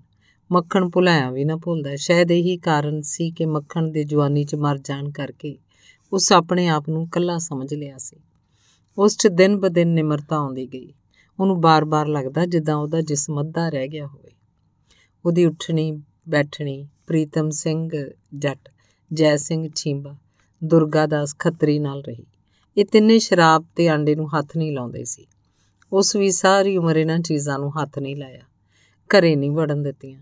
ਘਰ ਦੀ ਕੋਈ ਸਮੱਸਿਆ ਹੋਵੇ ਜਾਂ ਕਬੀਲਦਾਰੀ ਦੀ ਕੋਈ ਅਜਿਹੀ ਗੱਲ ਹੋਵੇ ਜਿਹੜੀ ਕਿ ਉਹ ਕਿਸੇ ਦੂਜੇ ਨੂੰ ਨਹੀਂ ਦੱਸ ਸਕਦਾ ਉਹ ਇਹਨਾਂ ਤਿੰਨਾਂ ਨਾਲ ਸਲਾਹ مشورہ ਕਰਦਾ ਇਹਨਾਂ ਦੀ ਦਿੱਤੀ ਸਲਾਹ ਉਸ ਲਈ ਆਖਰੀ ਹੁੰਦੀ ਉਹ ਜ਼ਿੰਦਗੀ 'ਚ ਸਿਰਫ ਇੱਕ ਵਾਰ ਘਰ ਤੇ ਜ਼ਮੀਨ ਦੀ ਵੰਡ ਵੰਡਾਈ ਵੇਲੇ ਸਵਰਨੇ ਦੇ ਸਾਲੇ ਨਾਲ ਲੜਿਆ ਸੀ ਉਹ ਕਦੇ ਕਿਸੇ ਨਾਲ ਉੱਚੀ ਆਵਾਜ਼ 'ਚ ਬੋਲਿਆ ਨਹੀਂ ਛੇਤੀ ਕਿਤੇ ਕਿਸੇ ਨਾਲ ਵਿਗਾੜੀ ਨਹੀਂ ਹੋਊ ਪਰਿਆ ਕਰ ਛੱਡੀ ਤੇ ਜੇ ਗੱਲ ਵੱਧਦੀ ਦਿਸੀ ਤਾਂ ਬੁਲਾਉਣਾ ਛੱਡ ਦਿੱਤਾ ਇੱਕ ਵਾਰ ਛੱਡ ਦਿੱਤਾ ਫਿਰ ਪੱਟ ਉੱਪਰ ਦੀ ਭਾਵੇਂ ਗੱਡਾ ਲੰਘ ਜਾਏ ਸੋਲਾ ਨਹੀਂ ਕੀਤੀ। ਉਹ ਕਿਹਾ ਕਰਦਾ ਸੀ, ਇੱਕ ਦੂਜੇ ਨੂੰ ਬੋਲ ਕੇ ਮੂੰਹ ਦਾ ਸਵਾਦ ਗਵਾਣਾ ਕੀ ਫਾਇਦਾ ਕਿਸੇ ਨੂੰ ਬੁਲਾਉਣ ਦਾ? ਅਗਲਾ ਆਪਣੇ ਘਰੇ ਰਾਜ਼ੀ, ਅਸੀਂ ਆਪਣੇ। ਤੇ ਇੱਕ ਵਾਰ ਸ਼ਰੀਕੇ ਵਿੱਚੋਂ ਕਿਸੇ ਨੇ ਪੁਲਿਸ ਵਿੱਚ ਰਿਪੋਰਟ ਕੀਤੀ। ਪਹਿਲਾਂ ਪੰਚਾਇਤ ਘਰ 'ਚ ਪੰਚਾਇਤ ਵੀ ਹੋਈ। ਉਸ ਸ਼ਰੀਕ ਦੇ ਮੋਢੇ ਤੇ ਹੱਥ ਰੱਖ ਕੇ ਕਿਹਾ, ਮੰਨ ਗਏ ਸ਼ੇਰਾ ਤੈਨੂੰ। ਸਾਡੇ ਖਾਨਦਾਨ 'ਚ ਕਦੇ ਕੋਈ ਠਾਣੇ ਨਹੀਂ ਗਿਆ। ਮੇਰੀ ਇੰਨੀ ਉਮਰ ਹੋ ਚੱਲੀ। ਤੂੰ ਮੈਨੂੰ ਠਾਣਾ ਦਿਖਾਉਣ ਜਾ ਰਿਹਾ। ਚਲੋ ਤੇਰੀ ਮਰਜ਼ੀ। ਫੈਸਲਾ ਤਾਂ ਵੈਗਰੂ ਦੇ ਹੱਥ 'ਚ ਉਸੇ ਨੇ ਦੁੱਧ ਦਾ ਦੁੱਧ ਤੇ ਪਾਣੀ ਤੇ ਪਾਣੀ ਦਾ ਨਤਾਰਾ ਕਰਨਾ ਜਿਉਂਦਾ ਰਹੇ। ਉਹਦੀ ਸਿਹਤ ਠੀਕ ਠਾਕ ਸੀ। ਇੱਕ ਦੋ ਵਾਰ ਮਾਈਨਰ ਹਾਰਟ ਅਟੈਕ ਹੋਏ ਸਨ, ਪਰ ਉਸ ਹੌਸਲੇ ਨਾਲ ਇਹਨਾਂ ਨੂੰ ਹਰਾ ਦਿੱਤਾ ਸੀ। ਇੱਕ ਵਾਰ ਭਰ ਸਿਆਲਾਂ 'ਚ ਉਹਨੂੰ ਇੰਨੀ ਘਬਰਾਹਟ ਹੋਈ ਕਿ ਸਾਰਾ ਸਰੀਰ ਮੁੜਕੇ ਨਾਲ ਭਿੱਜ ਗਿਆ। ਪਿੰਡ ਦੇ ਝੋਲਾ ਛਾਪ ਡਾਕਟਰ ਸੁੱਚੇ ਨੂੰ ਸੱਦਿਆ। ਉਹਨੇ ਜਲੰਧਰ ਲੈ ਜਾਣ ਦੀ ਸਲਾਹ ਦਿੱਤੀ। ਕਾਰ ਨੇ ਅਜੇ ਖੰਭੜਾ ਹੀ ਪਾਰ ਕੀਤਾ ਸੀ ਕਿ ਉਸ ਕਹਿਣਾ ਸ਼ੁਰੂ ਕਰਤਾ, ਮੈਨੂੰ ਕੁਝ ਨਹੀਂ ਹੁੰਦਾ। ਐਵੇਂ ਡਾਕਟਰਾਂ ਕੋਲੋਂ ਛਿੱਲ ਲਿਆਉਣ ਦਾ ਕੀ ਫਾਇਦਾ? ਮੈਨੂੰ ਨਹੀਂ ਇਹਨਾਂ ਤੇ ਯਕੀਨ। ਬਿਮਾਰੀ ਕਿਹੜਾ ਹੁੰਦੀ ਹੈ? ਪੈਸੇ ਖਰੇ ਕਰਨ ਲਈ ਇਹ 10 ਹੋਰ ਹੀ ਦਿੰਦੇ ਆ। ਤੇ ਉਹਨੂੰ ਚੜ੍ਹਦੀ ਕਲਾ 'ਚ ਦੇਖ ਕੇ ਮੁੰਡਿਆਂ ਨੇ ਕਾਰ ਵਾਪਸ ਮੋੜ ਲਈ। ਦੋ ਕੁ ਸਾਲਾਂ ਬਾਅਦ ਨਹਾਉਣ ਲੱਗਿਆ ਉਹਨੂੰ ਐਦਾਂ ਮਹਿਸੂਸ ਹੋਇਆ ਜਿੱਦਾਂ ਉਹਦੀਆਂ ਉਂਗਲਾਂ ਜਾਮ ਹੋ ਗਈਆਂ ਹੋਣ। ਉਸ ਬਥੇਰੀ ਕੋਸ਼ਿਸ਼ ਕੀਤੀ ਕਿ ਮੁੱਠ ਮੀਚ ਹੋ ਜਾਏ। ਕੋਈ ਵਾਹ ਪੇਸ਼ ਨਾ ਗਈ ਤਾਂ ਉਸ ਮੱਝਾਂ ਨੂੰ ਪੱਠੇ ਪਾਉਂਦੇ ਸੰਤੂ ਨੂੰ ਆਵਾਜ਼ ਮਾਰ ਲਈ। ਸੰਤੂ ਘਬਰਾ ਗਿਆ। ਉਹਨੂੰ ਮਹਿਤਪੁਰ ਲੈ ਗਏ। ਡਾਕਟਰ ਨੇ ਚੈੱਕਅਪ ਕੀਤੀ, ਦੱਸਿਆ ਕਿ ਐਵੇਂ ਮਾਈਨਰ ਹਾਰਟ ਅਟੈਕ ਸੀ। ਜਦੋਂ ਨਹਾਉਣ ਲੱਗੇ ਤਾਂ ਉਹਦੀ ਪਿੱਠ ਹਾਪ ਮਲ ਦਿਆ ਕਰੋ। ਬਾਹਾਂ ਨੂੰ ਪਿਛਾਂ ਨੂੰ ਘੱਟ ਮੋੜਨਾ। ਦੋ ਕੁ ਦਿਨਾਂ ਬਾਅਦ ਜਦੋਂ ਮੋਟਰ ਤੇ ਚਲੇ ਤੇ ਨਹਾਉਣ ਲੱਗਾ ਤਾਂ ਸੱਤੂ ਗਾਂ ਹੋ ਕੇ ਉਹਦੀ ਪਿੱਠ ਤੇ ਸਾਬਣ ਲਾਉਣ ਲੱਗਾ। ਤਾਂ ਉਸ ਕਿਹਾ, ਹੈ, ਕਮਲਾ ਨਾ ਹੋਵੇ ਤਾਂ? ਮੈਨੂੰ ਕੀ ਹੋਇਆ? ਉਸ ਦਿਨ ਉਹ ਆਪਣੇ ਨਿਤਨੇਮ ਵਾਂਗੂ ਬਾਹਰੋਂ ਆਇਆ। ਸੱਤੂ ਦੀ ਛੋਟੀ ਕੁੜੀ ਛੀਰੋ ਨੇ ਕਿਹਾ ਕਿ ਉਹ ਜਿਹੜੀ ਕੋਟੀ ਕੁੱਕੂ ਨੇ ਬਾਹਰੋਂ ਭੇਜੀ ਸੀ ਉਹਨੂੰ ਕੱਲੀ ਕੱਲੀ ਕਰ ਦੇਵੇ। ਜੈਕਟ ਤੇ ਕੋਟੀ ਇਕੱਠੀ ਸੀ। ਉਸ ਕੋਟੀ ਪਾਈ, ਹੱਥ 'ਚ ਝੋਲਾ ਫੜਿਆ ਤੇ ਅੱਡੇ ਵੱਲ ਤੁਰ ਪਿਆ। ਅਜੇ ਬੈਂਕ ਵਾਲਾ ਮੋੜ ਜਿਹੜਾ ਕਿ ਘਰੋਂ ਡੇਢ ਕੁ ਫਰਲਾਂਗ ਦੂਰ ਸੀ ਮੁੜਿਆ ਕਿ ਉਹਨੂੰ ਘਬਰਾਹਟ ਜੀ ਹੋਈ। ਉਹ ਥਾਈ ਪੈਰਾਂ ਭਾਰ ਬੈਠ ਗਿਆ। ਕੋਲੋਂ ਦੀ ਸ਼ੰਕਰ ਦਾ ਭਈਆ ਕਾਲੂ ਲੰਘਣ ਲੱਗਿਆ ਤਾਂ ਉਸ ਕਾਲੂ ਨੂੰ ਆਵਾਜ਼ ਮਾਰ ਕੇ ਕਿਹਾ, ਰੁਕੋ ਜਵਾਨਾ, ਮੇਰਾ ਹੱਥ ਫੜ ਕੇ ਠਾਲੀ ਜਰਾ। ਐਵੇਂ ਘਮੇਟਣੀ ਜੀ ਆ ਗਈ। ਕਾਲੂ ਨੇ ਸਾਈਕਲ ਦਾ ਸਟੈਂਡ ਲਾਇਆ, ਬਾਹੋਂ ਫੜ ਕੇ ਉਠਾਇਆ। ਅਗਲੇ ਪਲ ਉਹ ਕਾਲੂ ਦੀਆਂ ਬਾਹਾਂ 'ਚ ਹੀ ਲੁੜਕ ਗਿਆ। ਰਾਤ ਨੂੰ ਸੌਣ ਤੋਂ ਪਹਿਲਾਂ ਉਹਦੀਆਂ ਨੂੰਹਾਂ ਨੇ ਸਵਾਹ ਛਾਨਣੀ ਨਾਲ ਛਾਣ ਕੇ ਉੱਪਰ ਲੋਹਾਂਡਾ ਦੇ ਦਿੱਤਾ। ਵੱਡੀ ਨੂੰਹ ਨੇ ਸਵੇਰ ਨੂੰ ਪੈਰਾਂ ਭਾਰ ਬੈਠ ਕੇ ਲੋਹਾਂਡਾ ਚੁੱਕ ਕੇ ਦੇਖਿਆ। ਉੱਥੇ ਬੰਦੇ ਦੇ ਪੈਰਾਂ ਦੇ ਨਿਸ਼ਾਨ ਬਣੇ ਹੋਏ ਸਨ। ਉਸ ਆਪਣੀ ਸੱਸ ਨੂੰ ਆਵਾਜ਼ ਮਾਰ ਕੇ ਕਿਹਾ, ਨਹੀਂ ਬੀਬੀਏ, ਦੇਖ ਆਪਣਾ ਪਾਪਾ ਫੇਰ ਬੰਦੇ ਦੀ ਜੂਨੇ ਪੈ ਗਿਆ। ਸੰਤ ਮਹਾਤਮਾ ਕਹਿੰਦੇ ਨੇ ਕਿ 84 ਲੱਖ ਜੂਨਾਂ ਮਗਰੋਂ ਬੰਦੇ ਦੀ ਜੂਨ ਮਿਲਦੀ ਆ। ਆਪਣਾ ਪਾਪਾ ਤਾਂ ਬਹੁਤਾ ਹੀ ਕਰਮ ਵਾਲਾ ਹੈ। ਕੁਲਤਾਰ ਨੇ ਇਹੀ ਗੱਲ ਜੱਸੇ ਨੂੰ ਦੱਸੀ ਤਾਂ ਉਸ ਕਿਹਾ, ਵਿਚਲੀ ਗੱਲ ਤਾਂ ਪੁੱਛੀ। ਮੈਨੂੰ ਇੰਨਾ ਕੁ ਪਤਾ ਹੈ ਕਿ ਉਹ ਤਾਂ ਮੁੜ ਕੇ ਬੰਦੇ ਦੀ ਜੂਨੇ ਪੈਣਾ ਨਹੀਂ ਚਾਹੁੰਦਾ ਸੀ। ਧੰਨਵਾਦ। ਜਿੰਦਰ ਦੀ ਕਹਾਣੀ ਹੈ, ਸੇ ਦਾ ਤਕਲਾ, ਹਾੜ ਦਾ ਮਹੀਨਾ, ਅੰਤਾਂ ਦੀ ਗਰਮੀ, ਉੱਪਰੋਂ ਬਿਜਲੀ ਗੁੱਲ। ਦਰਖਤਾਂ ਦੇ ਪੱਤੇ ਆਪਣੀ ਆਪਣੀ ਥਾਂ ਤੇ ਗਤੀਹੀਨ ਕਿਤੋਂ ਕਿਤੋਂ ਕੋਠਿਆਂ ਦੀਆਂ ਛੱਤਾਂ ਤੋਂ ਆਉਂਦੀਆਂ ਆਵਾਜ਼ਾਂ। ਸਾਰੇ ਕੋਠਿਆਂ ਤੇ ਮੰਜੇ ਤੇ ਪਏ ਕਬੀਲਦਾਰੀ ਦੀਆਂ ਗੱਲਾਂ ਕਰ ਰਹੇ ਸੀ। ਸਮਾਂ 8:30 ਵਜੇ ਦਾ। ਪਿੰਡ ਦੇ ਲਹਿੰਦੇ ਪਾਸਿਓਂ ਰੋਣ ਦੀਆਂ ਆਵਾਜ਼ਾਂ ਆਈਆਂ। ਸਾਰਿਆਂ ਦੇ ਕੰਨ ਉਸ ਪਾਸੇ ਜਾ ਲੱਗੇ। ਦੋ ਕੁ ਮਿੰਟਾਂ 'ਚ ਇੱਕ ਦੂਜੇ ਰਾਹੀਂ ਪਤਾ ਲੱਗਾ ਕਿ ਜਸਵੰਤ ਸਿੰਘ ਪੂਰਾ ਹੋ ਗਿਆ। ਜੀਤ ਵੀ ਉੱਠ ਕੇ ਉਸ ਪਾਸੇ ਵੱਲ ਦੇਖਣ ਲੱਗਾ ਇਦਾਂ ਜਿੱਦਾਂ ਉਹਦਾ ਕੋਈ ਬਹੁਤ ਹੀ ਨੇੜਲਾ ਇੱਕਦਮ ਤੁਰ ਗਿਆ ਹੋਵੇ। ਉਹਦੇ ਬੀਬੀ ਜੀ ਬੋਲੇ, ਚੰਗਾ ਬੰਦਾ ਸੀ, ਕਿੰਨੇ ਦਿਨਾਂ ਦਾ ਬਿਮਾਰ ਸੀ, ਅਜੇ ਉਹਦੇ ਜਾਣ ਦੀ ਉਮਰ ਨਹੀਂ ਸੀ। ਪਰ ਮੌਤ ਅੱਗੇ ਕਿਹਦਾ ਜ਼ੋਰ ਚੱਲਦਾ ਹੈ? ਜੀਤ ਦੀ ਘਰ ਵਾਲੀ ਨੇ ਅੱਖਾਂ ਭਰਦਿਆਂ ਕਿਹਾ, ਤੁਹਾਡਾ ਬਹੁਤ ਮੋਹ ਕਰਦਾ ਸੀ। ਬਾਹਰਲੇ ਦਰਵਾਜ਼ੇ ਕੋਲ ਆ ਕੇ ਆਵਾਜ਼ ਮਾਰਨੀ, ਜੀਤ ਬਾਬੂ ਘਰੇ ਹੀ, ਉਹ ਤਿੰਨ ਕੁ ਮਹੀਨੇ ਪਹਿਲਾਂ ਦੀ ਗੱਲ ਸੀ। ਜੀਤ ਮਾਸਟਰ ਦੀ ਮੋਟਰ ਵੱਲ ਜਾ ਰਿਹਾ ਸੀ ਕਿ ਉਹਨੂੰ ਉਹ ਤਾਰੇ ਲੰਬੜ ਦੇ ਛੁੱਟਾਲੇ ਵਿੱਚੋਂ ਕੌੜ ਬੂਟੀ ਪੁੱਟਦਾ ਹੋਇਆ ਦਿਸਿਆ। ਉਹ ਉਹਨੂੰ ਕੌੜ ਬੂਟੀ ਪੁੱਟਦਿਆਂ ਦੇਖ ਕੇ ਹੈਰਾਨ ਹੋਇਆ ਕਿ ਖੇਤ ਕਿਸੇ ਦਾ। ਉਹ ਕਿਉਂ ਇੱਥੋਂ ਕੌੜ ਬੂਟੀ ਪੁੱਟਣ ਲੱਗ ਪਿਆ? ਉਸ ਕੋਲ ਜਾ ਕੇ ਪੁੱਛਿਆ ਆ ਕਿੱਦਾਂ ਜੱਗੋਂ 13ਵੀਂ ਗੱਲ ਕਰਨ ਲੱਗੇ ਹੋ? ਉਸ ਬੁੱਟੀਆਂ ਪੁੱਟਣੀਆਂ ਜਾਰੀ ਰੱਖੀਆਂ। ਹੌਲੀ-ਹੌਲੀ ਬੋਲਿਆ, ਜਿੱਦਾਂ ਕਿ ਉਹਦੀ ਇਹ ਆਦਤ ਸੀ। ਮੈਂ ਕਿਹਾ, ਜਾਂਦੀ ਵਾਰ ਦਾ ਕੋਈ ਭਲੇ ਦਾ ਕੰਮ ਕਰ ਜਾਈਏ। ਜੀਤ ਨੇ ਉਸ ਕੋਲੋਂ ਗਾਂ ਕੁਝ ਨਾ ਪੁੱਛਿਆ। ਲੈਟਰੀਨ ਦਾ ਪ੍ਰੈਸ਼ਰ ਵਧਨ ਕਰਕੇ ਉਸ ਜਾਣ ਦੀ ਕੀਤੀ। ਵਾਪਸੀ ਵੇਲੇ ਜਸਵੰਤ ਚਲਾ ਗਿਆ ਹੋਇਆ ਸੀ, ਪਰ ਉਹਦੀ ਇਸ ਗੱਲ ਨੇ ਜੀਤ ਨੂੰ ਇਸ ਬਾਰੇ ਸੋਚਣ ਲਾ ਦਿੱਤਾ। ਕਿ ਕੀ ਉਹਨੇ ਆਪਣੀ ਜ਼ਿੰਦਗੀ 'ਚ ਕੋਈ ਐਡਾ ਵੱਡਾ ਗੁਨਾਹ ਕੀਤਾ ਸੀ, ਜਿਹਦਾ ਭਾਰ ਉਹਨੂੰ ਪਰੇਸ਼ਾਨ ਕਰ ਰਿਹਾ ਸੀ? ਇੱਕ ਵਾਰ ਤਾਂ ਉਹਦੇ ਮਨ 'ਚ ਆਇਆ ਕਿ ਉਹ ਉਹਨੂੰ ਇਸ ਬਾਰੇ ਪੁੱਛੇ। ਉਹਦੀ ਗੱਲ ਨੂੰ ਟਾਲਦਾ ਨਹੀਂ ਹੁੰਦਾ। ਇਸ ਗੱਲ ਦਾ ਉਹਨੂੰ ਪਤਾ ਸੀ। ਅੱਜ ਜਾਣਾ ਕੱਲ ਨੂੰ ਪੁੱਛਾਂਗਾ, ਵਿੱਚ ਹੀ ਇਹ ਸਮਾਂ ਬੀਤ ਗਿਆ।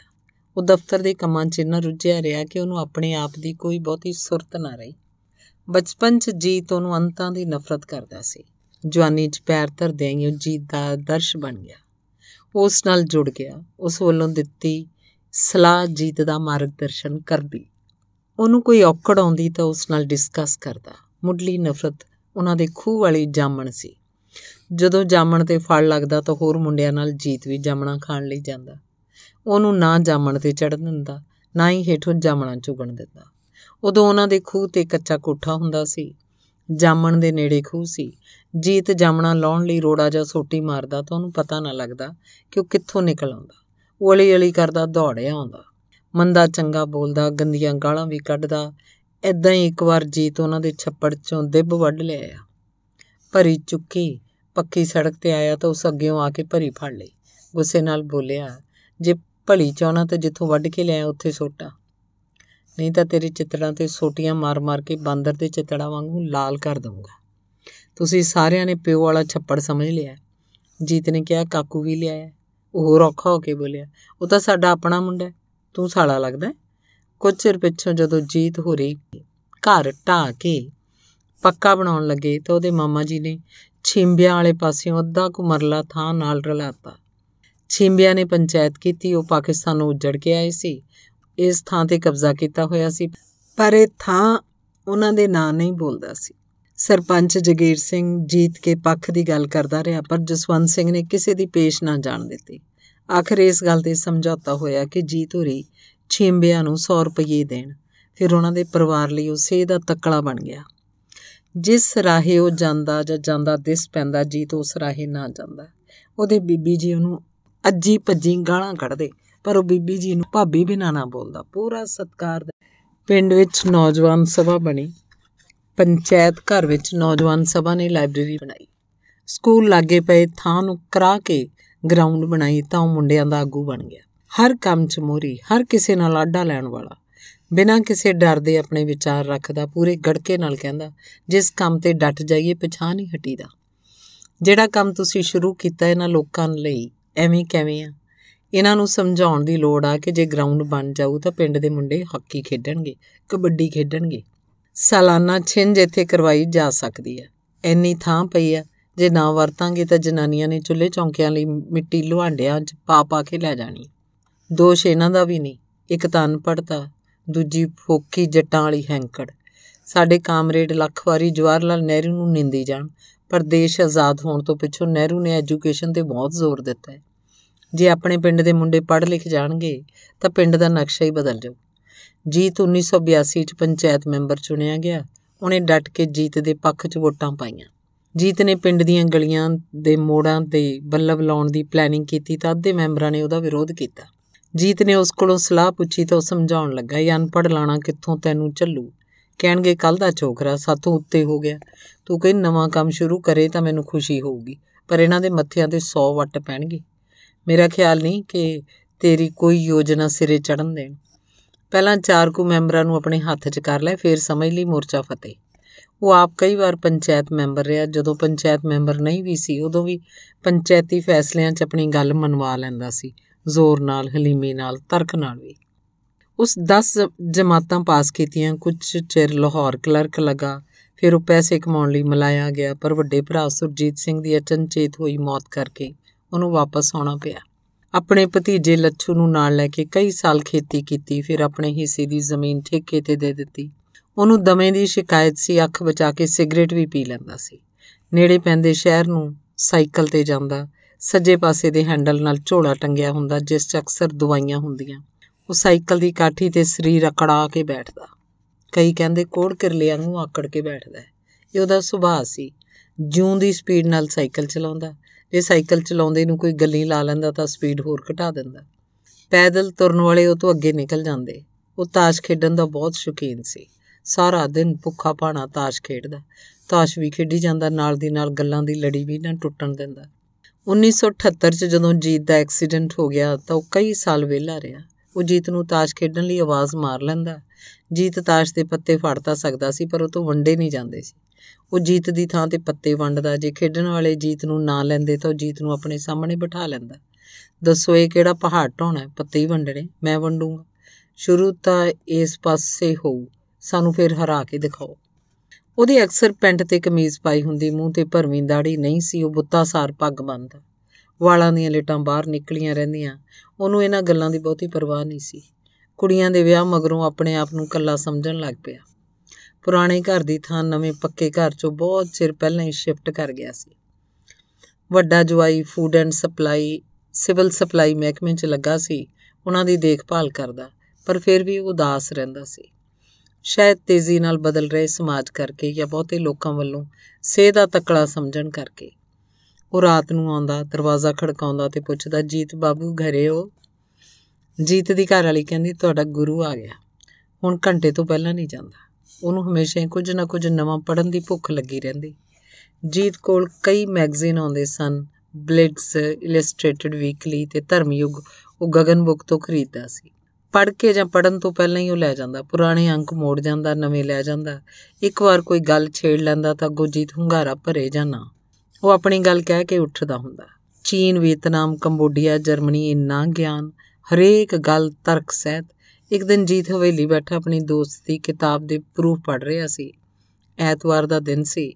ਉਹਨੇ ਪੰਜ ਫਰਮੇ ਮੁਕਾਣੇ ਸੀ। ਅਜੇ ਦੂਜਾ ਫਰਮਾ ਸ਼ੁਰੂ ਹੀ ਕੀਤਾ ਸੀ। ਇਹ ਦਰਵਾਜ਼ਾ ਖੁੱਲਾ ਦੇਖ ਕੇ ਉਹ ਅੰਦਰ ਲੰਘ ਆਇਆ। ਜੀਤ ਨੇ ਚਾਹ ਦਾ ਪੁੱਛਿਆ ਤਾਂ ਉਹਨੇ ਨਾ ਕਰਤੀ। ਉਹ ਪ੍ਰੂਫ ਪੜੀ ਗਿਆ। ਜਸਵੰਤ ਆਪਣਾ ਗਿਆਨ ਗੋਸ਼ਟ ਕਰੀ ਗਿਆ। ਜੀਤ ਨੂੰ ਪਤਾ ਹੀ ਨਾ ਲੱਗਾ ਕਿ ਉਸ ਪੰਜੇ ਫਰਮੇ ਕਦੋਂ ਪੜ ਲਏ, ਪਰ ਉਹਦੀ ਗੱਲ ਜਾਰੀ ਰਹੀ। ਸ਼ਾਮ ਨੂੰ ਮੱਝ ਚੋਣ ਆਈ ਘਰ ਵਾਲੀ ਨੇ ਕਿਹਾ ਮੈਨੂੰ ਵਿਨੋਦ ਨੇ ਦੱਸਿਆ ਸੀ ਵੀ ਕਿ ਵੀਰ ਜੀ ਆਏ ਹੋਏ ਨੇ। ਮੈਨੂੰ ਕਮਲੀ ਨੂੰ ਚਾਹ ਬਣਾਉਣ ਦਾ ਚੇਤਾ ਭੁੱਲ ਗਿਆ। ਸੌਰੀ ਭਾਜੀ, ਪਹਿਲਾਂ ਦੱਸੋ ਪਾਣੀ ਤਾਂ ਨਹੀਂ ਪੀਣਾ? ਜੀਤ ਨੇ ਕਿਹਾ, ਇੱਕ ਨਹੀਂ, ਕਾਮਰੇਡ ਹੋਰਾਂ ਲਈ ਦੋ ਗਲਾਸ ਪਾਣੀ ਦੇ ਲਿਆਈ। ਅੱਜ ਤਾਂ 5 ਘੰਟੇ ਲਗਾਤਾਰ ਬੋਲਣਾ ਪਿਆ। ਉਹ ਬੋਲਿਆ, ਕੁੜੇ, ਚਾਹ ਦੀ ਕੋਈ ਲੋੜ ਨਹੀਂ, ਕੋਈ ਨਵਾਂ ਰਸਾਲਾ ਆਇਆ ਤਾਂ ਘਰੋਂ ਚੁੱਕ ਲਿਆਈ। ਜੀਤ ਪਿੰਡ ਦੇ ਲੋਕਾਂ ਬਾਰੇ ਸੋਚਦਾ ਤਾਂ ਉਹਨੂੰ ਸਾਰਿਆਂ ਨਾਲੋਂ ਸਿਆਣਾ ਲੱਗਦਾ। ਉਹਦਾ ਹਮੇਸ਼ਾ ਹੀ ਪਿੰਡ 'ਚ ਵਿਰੋਧ ਹੁੰਦਾ। ਜਦੋਂ ਉਸ ਪਿੰਡ 'ਚ ਪਹਿਲੀ ਵਾਰੀ ਖਾਦ ਪਾਈ ਤਾਂ ਲੋਕਾਂ ਨੇ ਕਿਹਾ, ਦੇਖੋ, ਜਸਵੰਤ ਸਿੰਘ ਕਿੰਨਾ ਕਮਲਾ ਹੈ, ਅੰਗਰੇਜ਼ੀ ਖਾਦ। ਇਸ ਖਾਦ ਨੇ ਇਹਨਾਂ ਦੇ ਖੇਤਾਂ 'ਚ ਕਲਰ ਪਾ ਦੇਣਾ ਉਸ ਇੱਕ ਤੋਂ ਬਾਅਦ ਇੱਕ ਬੰਦੇ ਨੂੰ ਸਮਝਾਇਆ ਥੋੜਾ ਕੁ ਚਿਰ ਠਹਿਰ ਜਾਓ, ਲੋਕਾਂ ਨੇ ਰੂੜੀਆਂ ਪਾਣੋਂ ਹਟ ਜਾਣਾ ਇਸ ਬਿਨਾ ਇਹਨਾਂ ਦਾ ਗੁਜ਼ਾਰਾ ਨਹੀਂ ਹੋਣਾ। ਛੇਤੀ ਉਹਦੀ ਗੱਲ ਸੱਚੀ ਨਿਕਲੀ। ਜੀਤ ਦੇ ਧੁਰ ਅੰਦਰੋਂ ਆਵਾਜ਼ ਨਿਕਲਦੀ ਉਹ ਆਪਣੇ ਸਮੇਂ ਤੋਂ 40 ਸਾਲ ਪਹਿਲਾਂ ਜੰਮ ਪਿਆ। ਉਸ ਵਰਗੀ ਸੋਚ ਦਾ ਇੱਥੇ ਕੋਈ ਬੰਦਾ ਨਹੀਂ ਹੈਗਾ। ਉਹਨੇ ਇਹੀ ਗੱਲ ਉਸ ਨਾਲ ਸਾਂਝੀ ਕੀਤੀ ਤਾਂ ਉਹਦਾ ਕਹਿਣਾ ਸੀ, ਹਰੇਕ ਸਮੇਂ ਕੋਈ ਨਾ ਕੋਈ ਸਿਆਣਾ ਹੁੰਦਾ ਹੀ ਆ। ਬਸ ਉਹਦੀ ਪਛਾਣ ਕਰਨ ਦੀ ਲੋੜ ਹੁੰਦੀ ਹੈ। ਲੈ ਮੈਂ ਕਿੱਥੋਂ ਸਿਆਣਾ? ਮੈਂ ਤਾਂ 100 ਕਮਲਿਆਂ ਦਾ ਕਮਲਾ। ਕਿਸੇ ਵੀ ਵਿਸ਼ੇ ਬਾਰੇ ਗੱਲਬਾਤ ਕਰਦਿਆਂ ਨਾ ਤਾਂ ਉਹ ਲਾਰ ਹੁੰਦਾ, ਨਾ ਹੀ ਉਹਦੀ ਗੱਲ ਮੰਨਣ ਲਈ ਜ਼ਿੱਦ ਕਰਦਾ ਜਾਂ ਜ਼ੋਰ ਲਾਉਂਦਾ। ਗੁਲਸ਼ਨ ਪਹਿਲਾਂ ਕਾਮਰੇਡਾਂ ਦਾ ਸੰਗ ਕਰਦਾ ਸੀ, ਫਿਰ ਉਹ ਡੀਐਸ4 ਦਾ ਬੁਲਾਰਾ ਬਣ ਗਿਆ, ਜਿੱਥੇ ਵੀ ਬੈਠਦਾ ਜਾਂ ਜਾਂਦਾ, ਕਾਸ਼ੀ ਰਾਮ ਦੀ ਗੱਲ ਕਰਦਾ। ਉਹ ਇਸ ਗੱਲੋਂ ਥੋੜਾ ਕੁ ਔਖਾ ਸੀ ਕਿ ਗੁਲਸ਼ਨ ਨੇ ਆਪਣੇ ਆਪਣਾ ਰਾਜਨੀਤਿਕ ਟਰੈਕ ਬਦਲ ਲਿਆ ਸੀ, ਪਰ ਅੰਦਰੋਂ ਉਨਾ ਹੀ ਸੰਤੁਸ਼ਟ ਵੀ ਸੀ। ਇਸ ਬਾਰੇ ਕੋ ਪੁੱਛਦਾ ਤਾਂ ਉਹ ਦੱਸਦਾ ਆਉਣ ਵਾਲਾ ਸਮਾਂ ਇਹਨਾਂ ਲੋਕਾਂ ਦਾ ਹੀ ਹੋਏਗਾ। ਇਹਦਾ ਵੱਡਾ ਕਾਰਨ ਇਹੀ ਆ ਕਿ ਬ੍ਰਾਹਮਣਵਾਦ ਤੇ ਜੱਟਾਂ ਨੇ ਹਜ਼ਾਰਾਂ ਸਾਲ ਇਹਨਾਂ ਲੋਕਾਂ ਨੂੰ ਦਬਾ ਕੇ ਰੱਖਿਆ ਹੈ। ਜਿਨ੍ਹਾਂ ਕੌਮਾਂ ਨੂੰ ਦਬਾ ਕੇ ਰੱਖਿਆ ਜਾਂਦਾ, ਉਹ ਕਦੇ ਨਾ ਕਦੇ ਵਿਸਫੋਟ ਕਰਦੀਆਂ ਹੁੰਦੀਆਂ। ਜਿੱਦਾਂ ਇਹ ਅੰਬੇਦਕਰ ਦੀ ਪੂਜਾ ਕਰਦੇ ਆ, ਕਿਸੇ ਦਿਨ ਐਦਾਂ ਹੀ ਕਾਸ਼ੀ ਰਾਮ ਦੀ ਕਰਿਆ ਕਰਨਗੇ। ਸੁੱਤੀ ਪਈ ਕੌਮ ਨੂੰ ਕਾਸ਼ੀ ਰਾਮ ਨੇ ਜਗਾਇਆ। ਯੂਪੀ ਵਾਲੇ ਇਹਨਾਂ ਦਾ ਜ਼ੋਰ ਵੱਧ ਰਿਹਾ ਜੇ ਸਰਕਾਰ ਵੀ ਬਣਾ ਜਾਣ ਤਾਂ ਕੋਈ ਅਚੰਭਾ ਨਹੀਂ ਹੋਣਾ। ਇੱਕ ਵਾਰ ਜੀਤ ਨੇ ਉਹਨੂੰ ਪੁੱਛਿਆ, ਤੁਸੀਂ ਵੀ ਕਦੇ ਜਾਤ ਪਾਤ ਦੇ ਚੱਕਰਾਂ 'ਚ ਫਸੇ ਸੀ? ਉਹਨੇ ਦੱਸਿਆ, ਮੈਂ ਵੀ ਇਸੇ ਸਮਾਜ ਦਾ ਬੰਦਾ ਕੁਝ ਅਸਰ ਤਾਂ ਹੋਣਾ ਹੀ ਹੁੰਦਾ ਮੈਂ ਮਾਰਕਸਵਾਦ ਪੜਿਆ ਚੰਗੇ ਲੋਕਾਂ 'ਚ ਵਿਚਰਿਆ। ਮੇਰੇ ਵਿਚਾਰ ਬਦਲ ਗਏ। ਕਿਸੇ ਵੀ ਤਰ੍ਹਾਂ ਦਾ ਕੱਟੜਪਣਾ ਚੰਗਾ ਨਹੀਂ ਹੁੰਦਾ। ਜੀਤ ਨੂੰ ਉਹਦੀ ਪਿਛਲੀ ਗੱਲ ਦੀ ਸਮਝ ਨਾ ਲੱਗੀ। ਉਹਨੇ ਕੱਟੜਪੁਣੇ ਬਾਰੇ ਪੁੱਛਿਆ ਤਾਂ ਉਹ ਸ਼ੁਰੂ ਹੋ ਗਿਆ। ਆ ਹੁਣ ਆਪਣਾ ਗੁਲਸ਼ਨ ਹੀ ਲੈ ਲਓ। ਇਹ ਆਪਣੇ ਕੰਮ ਤੇ ਜਾਂਦਾ ਹੈ, ਕੰਮ ਤੋਂ ਘਰੇ ਆਉਂਦਾ ਹੈ, ਲੋਕਾਂ ਦੀ ਦੁਆ ਦਵਾਰ ਕਰਦਾ ਹੈ ਡੀਐਸ4 ਦੀਆਂ ਹੀ ਘੋੜੀਆਂ ਗਾਈ ਜਾਂਦਾ ਹੈ। ਮੈਂ ਉਹਨੂੰ ਮਾੜਾ ਨਹੀਂ ਸਮਝਦਾ, ਪਰ ਇੱਕ ਪਾਸੜ ਉਲਾਰਪਣ ਮਾੜਾ ਲੱਗਦਾ ਹੈ।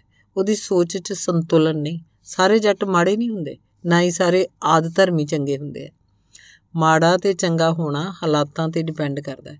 ਹੁਣ ਤੂੰ ਆਪਣੇ ਘਰ ਵੱਲ ਦੇਖ ਲੈ। ਤੇਰੇ ਵੱਡੇ ਤਾਏ ਫਕੀਰ ਚੰਦ ਦਾ ਸੁਭਾਅ ਕਿਹੋ ਜਿਹਾ ਹੈ?